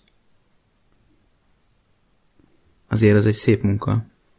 Hát igen, meg itt is, hogy a különböző ugye, műfaj elemekkel játszott, hogy elindult egy, egy ilyen családi drámaként, aztán ilyen beépülős kri- krimi lett, aztán thriller, aztán vígjáték, aztán horror, tehát hogy, és hogy ezek az átmenetek mennyire finoman vannak megoldva, és hogy ami nagyon tetszett, és amiért szeretem ezeket a fajta filmeket, amikor nem az van, hogy csak az üzenetről szól, és nincs mellette film, mint például volt, ez, volt a Mothernél, ugye, hogy, hogy nem volt a filmnek önmagának semmi értelme, csak akkor, hogyha az, ha allegóriaként nézed, viszont az élősködők az önmagában is egy működőképes fasza történet, és mellette van alatt, tehát alatta van egy olyan réteg, nem is egy, legalább három, ami, amitől, amitől művészileg is kiemelkedő. Tehát én ezeket a filmeket szeretem igazán.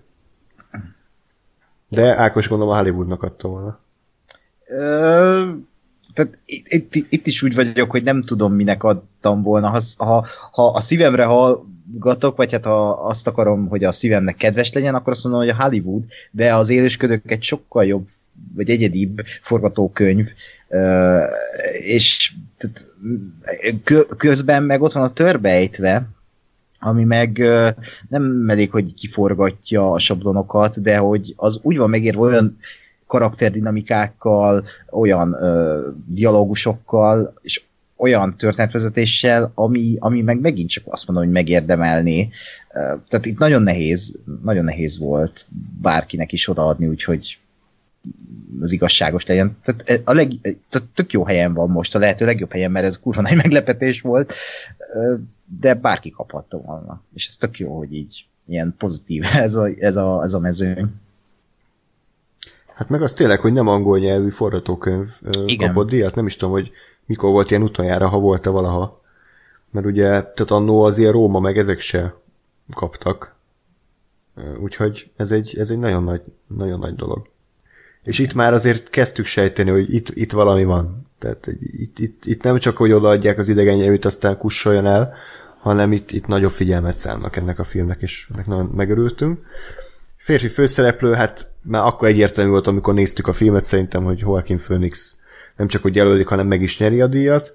Én egyébként véleményem szerint beraktam volna a akár a Pattinson-t egyébként, akár a, Há, a George McKay-t a, az 1917-ből, mondjuk a Jonathan Price helyére, vagy akár a DiCaprio helyére. Én őket kicserélném, mert, mert szerintem ők, ők komolyabb teljesítmény nyújtottak. Igen. Bár nem láttam a két pápát, de ahogy elképzelem, ilyen, ilyen főverebesen nyomta, nem? Tehát, hogy ilyen enyhe, enyhe mosolyal az arcán, ilyen, hm, igen, elmondom a vicces szöveget. Pedig én Karib-tenger kalóza isra Hát számítottam. a,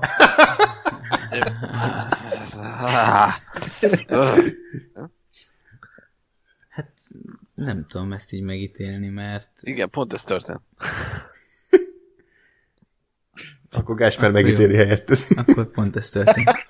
Tehát gond- gondolom ugyanúgy játszott, mint az Anthony Hopkins, hogy így a saját manírjaikat ö, használták, tök jól, de azért nem, nem léptek ki. Még egy Robert Pattinson, az kilépett a, a Twilight üzéből, gúnyából, a George McKay meg úgy vitt a hátán egy filmet, hogy nagyon minimális eszközökkel játszott, tehát nem voltak nagy izé, kiakadásai, meg ordibálás, kamerába Oszkárt adjatok, hanem ő egy, egy átlag embert alakított zseniálisan jól, hiszen szerintem ilyen szereplőt alakítani néha még nehezebb is, mint Jokert, mert a Joker az össze-vissza ripacskodik, meg ugrál, meg túltol mindent, akkor is elfogadjuk, hiszen ő Joker, meg mutogatja a bordáit, de, de egy átlag katonát, akinek megszakad a szíve, mert, mert otthon várja a családja, őnek, ő meg mindjárt megdöglik, azt, azt talán ugyanannyira vagy nem nehezebb feladat. Hát de azt is lehet olyan helyzetekbe tenni, ahol, ahol ezeket jobban ki lehet mutatni. Tehát most Mert itt nem volt eléggé, úgy érzed? nem tudom, én, én ri- ritkábban szoktam érezni az ilyen finomságokat, tehát amikor ti, ti arról beszéltek, hogy, hogy hú, mennyire éreztem a, a, a bánatot abból a nézésből, stb. Én nekem általában 80%-ból ezek abszolút nem jönnek le. Igen, mert azon gondolkozom, hogy ki a színész, akit nézel.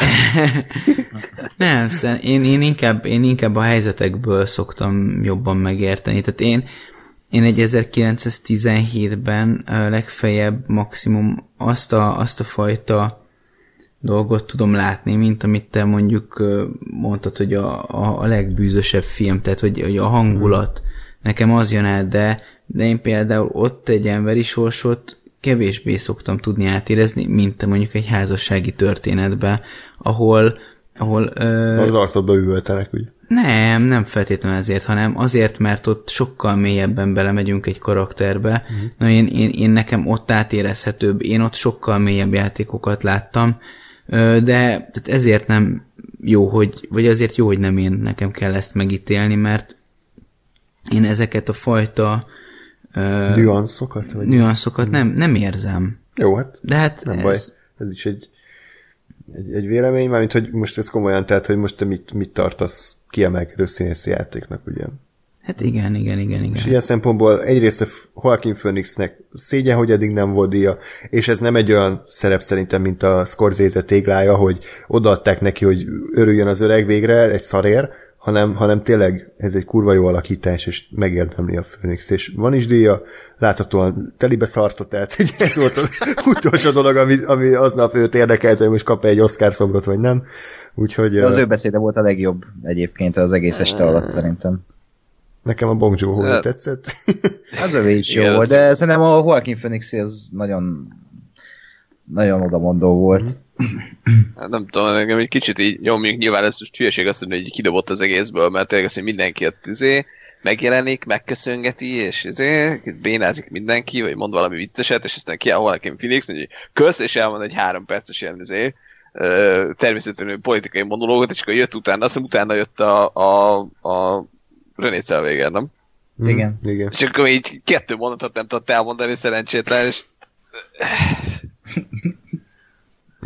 De értem, mert persze, tehát fontos neki mondja el, csak nem tudom, én nem, nem, nem tehát hogy egyszerre, egyszerre igen, egy tök jó, tök jó lehetőség, mert kurva sokan nézik, és igen, nagy a közönség, másrészt meg nem tudom, nem biztos, hogy egy ilyen Oscar átadón kell a, a világ problémáit megoldani.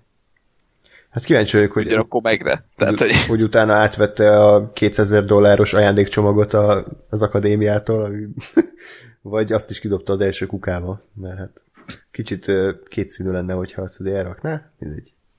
Hagyjuk. Hát felajánl, felajánlhatja jótékony célokra. Igen, meg ilyen arcfiatalító műtétet, meg ilyen, ilyenek vannak benne amúgy a csomagban, azt hiszem. Tényleg? Igen. Meg tahiti nyaralás, meg mit tudom, ilyen fasságok.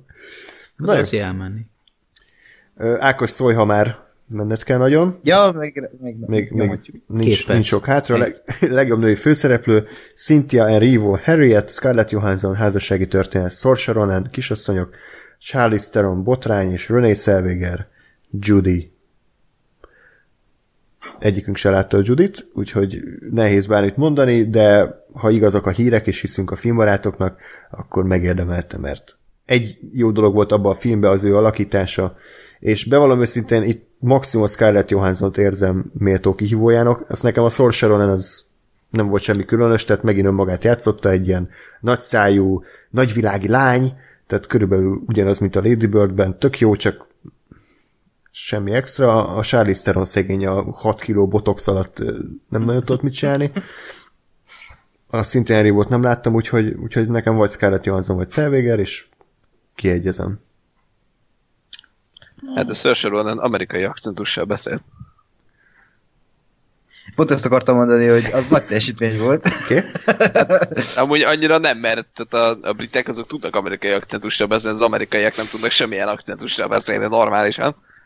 Hát azért nekem az Emma Watson csikorgott ö, párszor, de... Hát egy kicsit igen. De, de mondjuk azért az is egy vicc, hogy érted, egy nagy amerikai történet, és a négy testőből három izé, brit. Igen. Vagy, tehát így, oké. Okay. Hát, mint Superman is eddig, most is Harry Cavill az ugye angol, a nagy amerikai hőst, ugye angol Ja, játsz. Jó, akkor a legjobb rendező Martin Scorsese, az ír Todd Phillips Joker, Sam Mendes 1917, Quentin Tarantino volt egyszer egy Hollywood, Bang Joon-ho élősködők. És ez volt talán az első kurva nagy meglepetés, hogy nem Sam Mendes nyert, aki, aki minden nyert, hanem Bong Joon-ho, és uh, oké, okay, legyen így. Hoppá, közben valaki, bocsánat, ezt valaki hallotta. Um, Bocs, az én voltam. Igen. Kösz. Közben Ákos lázasan dolgozik, tehát szerintem, szerintem persze, hát élősködök volt egy kurva jó film, minden, itt, itt egyébként mindenki jó munkát végzett Igen. szerintem, tehát itt, Igen. itt azért titánok harca. Talán ez a legerősebb felhozatal eddig a, az ilyen ötösök közül. De nem volt nő. Úgyhogy ez egy szarlista. Ja, Meg már a kis asszonyok az meh volt. Én, én mondjuk, én, én imádom a Jokert, tehát kurva jó film, de Todd Phillipset én itt azért kicserélném, mit tudom például Greta Gerwiggel, aki nekem Na. erősebb. Megérkezett, megérkezett, mert nem bírod most- ott nő nélkül, mi? Igen, po- pont azért reprezentálva legyenek már ők. Nem, nem, de tényleg egyébként én Todd Phillips-et, mint a stílusát ebben a filmben én azt láttam, hogy fogta a kedvenc Scorsese filmjeit, és belevitte a Jokerbe. Ami tök jó, mert ez a műfaj mix ez kurva jól állt neki, de nem volt eredeti. De amit Greta Gerwig csinált, az eredeti volt. Nyilván ott főleg a forgatókönyv, de akkor már légy szíves, jelöljék, mert ő, ő e- egyszerűségében nagyszerű szerintem, mint rendező. Úgyhogy Hát, Hát jó. Azért, azért ahhoz is kell egyfajta stílusérzék, hogyha te mondjuk bírod a Scorsese-t, hogy te hogy tud csinálni egy olyan saját filmet, Mhm. amiben te megmutatod, hogy te hogyan csinálnád meg a Scorsese filmadaptációdat, persze. vagy ilyesmi. Tehát e- persze világos. Ehhez is kell stílusérzék, és azért hozzáteszem, hogy, hogy maga az alapötlettől eljutni a, a végkifejletig, ami, amiben végig ott van a, a, a rendező, és amikor, amikor most nem is tudom már pontosan, de hogy ki, szóba került a 17-nek a, a forgatókönyvírásánál, nem, nem is a nem a, a, az élősködők forgatókönyvírásánál, ö, szerintem az, az ugyanúgy ö, egy, tehát én, én egy jó, jó filmnél úgy képzelem el, hogy azért a forgatókönyv írásban ott, ott van a, a rendező is, vagy legalábbis tehát tartják a kapcsolatot, és hogy nem tudom, hogy a forgatókönyvírásnál mennyire veszik figyelembe azt, hogy stílus fog váltani a film műfajt. Hát, persze. Hát, Hát ha le van írva, Néha. akkor igen. Mert hogy ez, ez például rend, tehát egy csomó olyan dolog van például, mondjuk, hogyha veszel egy hm, most nem tudok jó példát mondani, de, de, de van olyan, hogy van egy adaptált mű, mondjuk regényadaptáció, és iszonyatosan kitekeri a, a, a film. Tehát, hogy ott a, a, a rendezésnél nagyon-nagyon hozzá lehet még nyúlni a hangulathoz, és Ez egy, ez egy nagyon nehezen megfogható egyébként ez a, ez a mű- műfaj, mert, mert vannak olyan filmek, igen, ahol nagyon hangsúlyos a forgatókönyv, és tényleg a rendező csak annyit csinál, hogy a forgatókönyvet vászorra viszi, és van olyan, hogy van egy középszerű, semmilyen forgatókönyv, de a rendező annyira egyedi és annyira nagy stílusérzékkel dolgozza azt fel, hogy valami más se alakítja, például a Drive. Drive, igen, pont ezt akartam én is. Amit Antal Nimrod ugye visszadobott. Igen, eredeti mert hogy egy ilyen közép, középszerű izé. Úgyhogy nem tudom, én azért Todd Phillips-et olyan szinten megvédeném, hogy baszki, azért ez egy képregényfilm. Tehát egy képregényfilm, képregény alapból, egy Jokerből, ami az egyik legelkoptatottabb és leginkább lejáratott Batman gonosz, kihozott egy Oscar közeli filmet rendezőként, ami letette egy nagyon erős hangulatot, kihozta a Phoenixből, amit, amit ki kellett hozni, egy fantasztikus, szerintem képi világot megálmodott, a rendezés szerintem a Jokernek erős volt, és ilyen szempontból ez a 50-50, vagy ő, vagy a Greta Görvig. Most éppen a, hmm. a Todd Phillips-re esett az a bizonyos izé, fej vagy írás, de De, de nem, nem érzek hatalmas különbségeket. A, jó, persze. nyilván a, a feministák most izé, izé ordibálnak, hogy miért nem a Hustlers, vagy a Farewell, én azokat nem láttam, de mindegy, szóval ez egy, ez, tényleg ez egy kurva erős mezőny, most éppen ők, ők kerültek be, de hát Ja, ja. ez van. Még egyébként akár Scorsese-t is ki lehetett volna venni az írért, bár szerintem azért Hát- jó munkát végzett. Hát igen, meg, meg az, egy, az egy borzasztóan őszinte Hosszú. film. Ja, őszintén, igen. Hát én, én nekem, nekem azért tetszett kifejezetten, mert mert így olyan, mint hogyha így újra gondolta volna az egész életművét, és hogy, hogy így egy új kontextusba akarja helyezni a, a saját gangster filmjeit. Mm.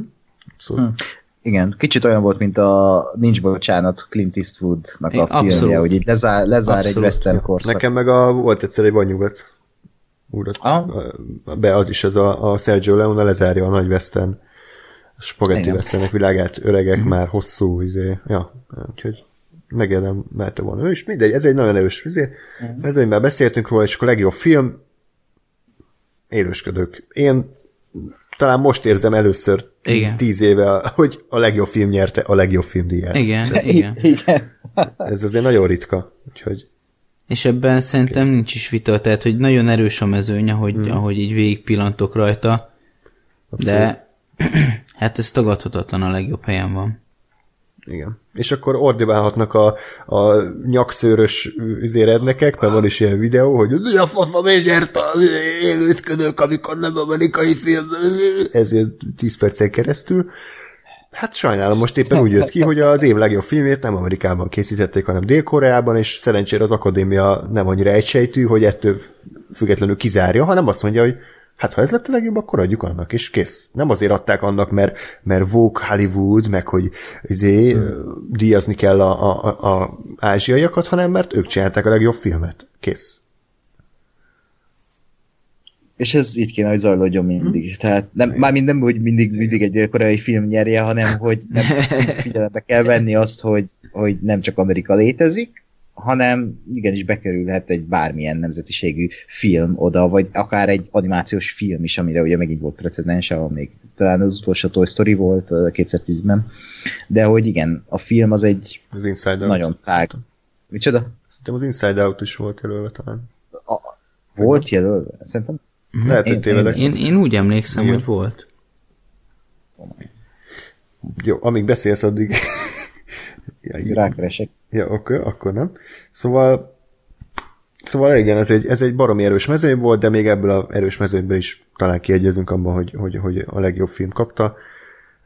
Én ettől függetlenül nem vonnék le hosszú távú következtetéseket, tehát én nem gondolom, hogy mostantól az akadémia akkor gyökeresen megváltozott és, és, és, és jó fiú lesz, hanem most egyszer jól döntöttek, várjuk meg még, hogy mi lesz jövőre, meg azután, meg azután, és akkor utána lehet talán levonni hosszú távú következtetéseket. De ennek Igen. Igen. most örülni kell, az biztos. Így van. Úgyhogy köszönjük szépen, akkor el is érkeztünk a, a kibeszélő végéhez. Szerintem nagyjából elmondtunk mindent, amit lehetett, akkor tehát a Lighthouse-ról és a Törbejtvéről a következő random adásban beszélünk. Nem tudom, Lóri, esetleg ha van időd vagy kedved, akkor akkor ajánlom őket, illetve a Hollywoodot is, majd hogyha kijön alapítványi verzióban, akkor nézd meg. A hallgatóknak pedig szeretném megköszönni a figyelmet, írjátok le, hogy ti mennyire voltatok elégedettek a díjazottakkal, vagy akár a gálával, egyetértetek-e velünk, vagy, vagy nem, ha nem, akkor miért. Várjuk a hozzászólásokat a YouTube videónk alatti kommentben, és akkor hamarosan jelentkezünk, addig is pedig minden jót kívánok nektek, sziasztok! Hello! Sziasztok!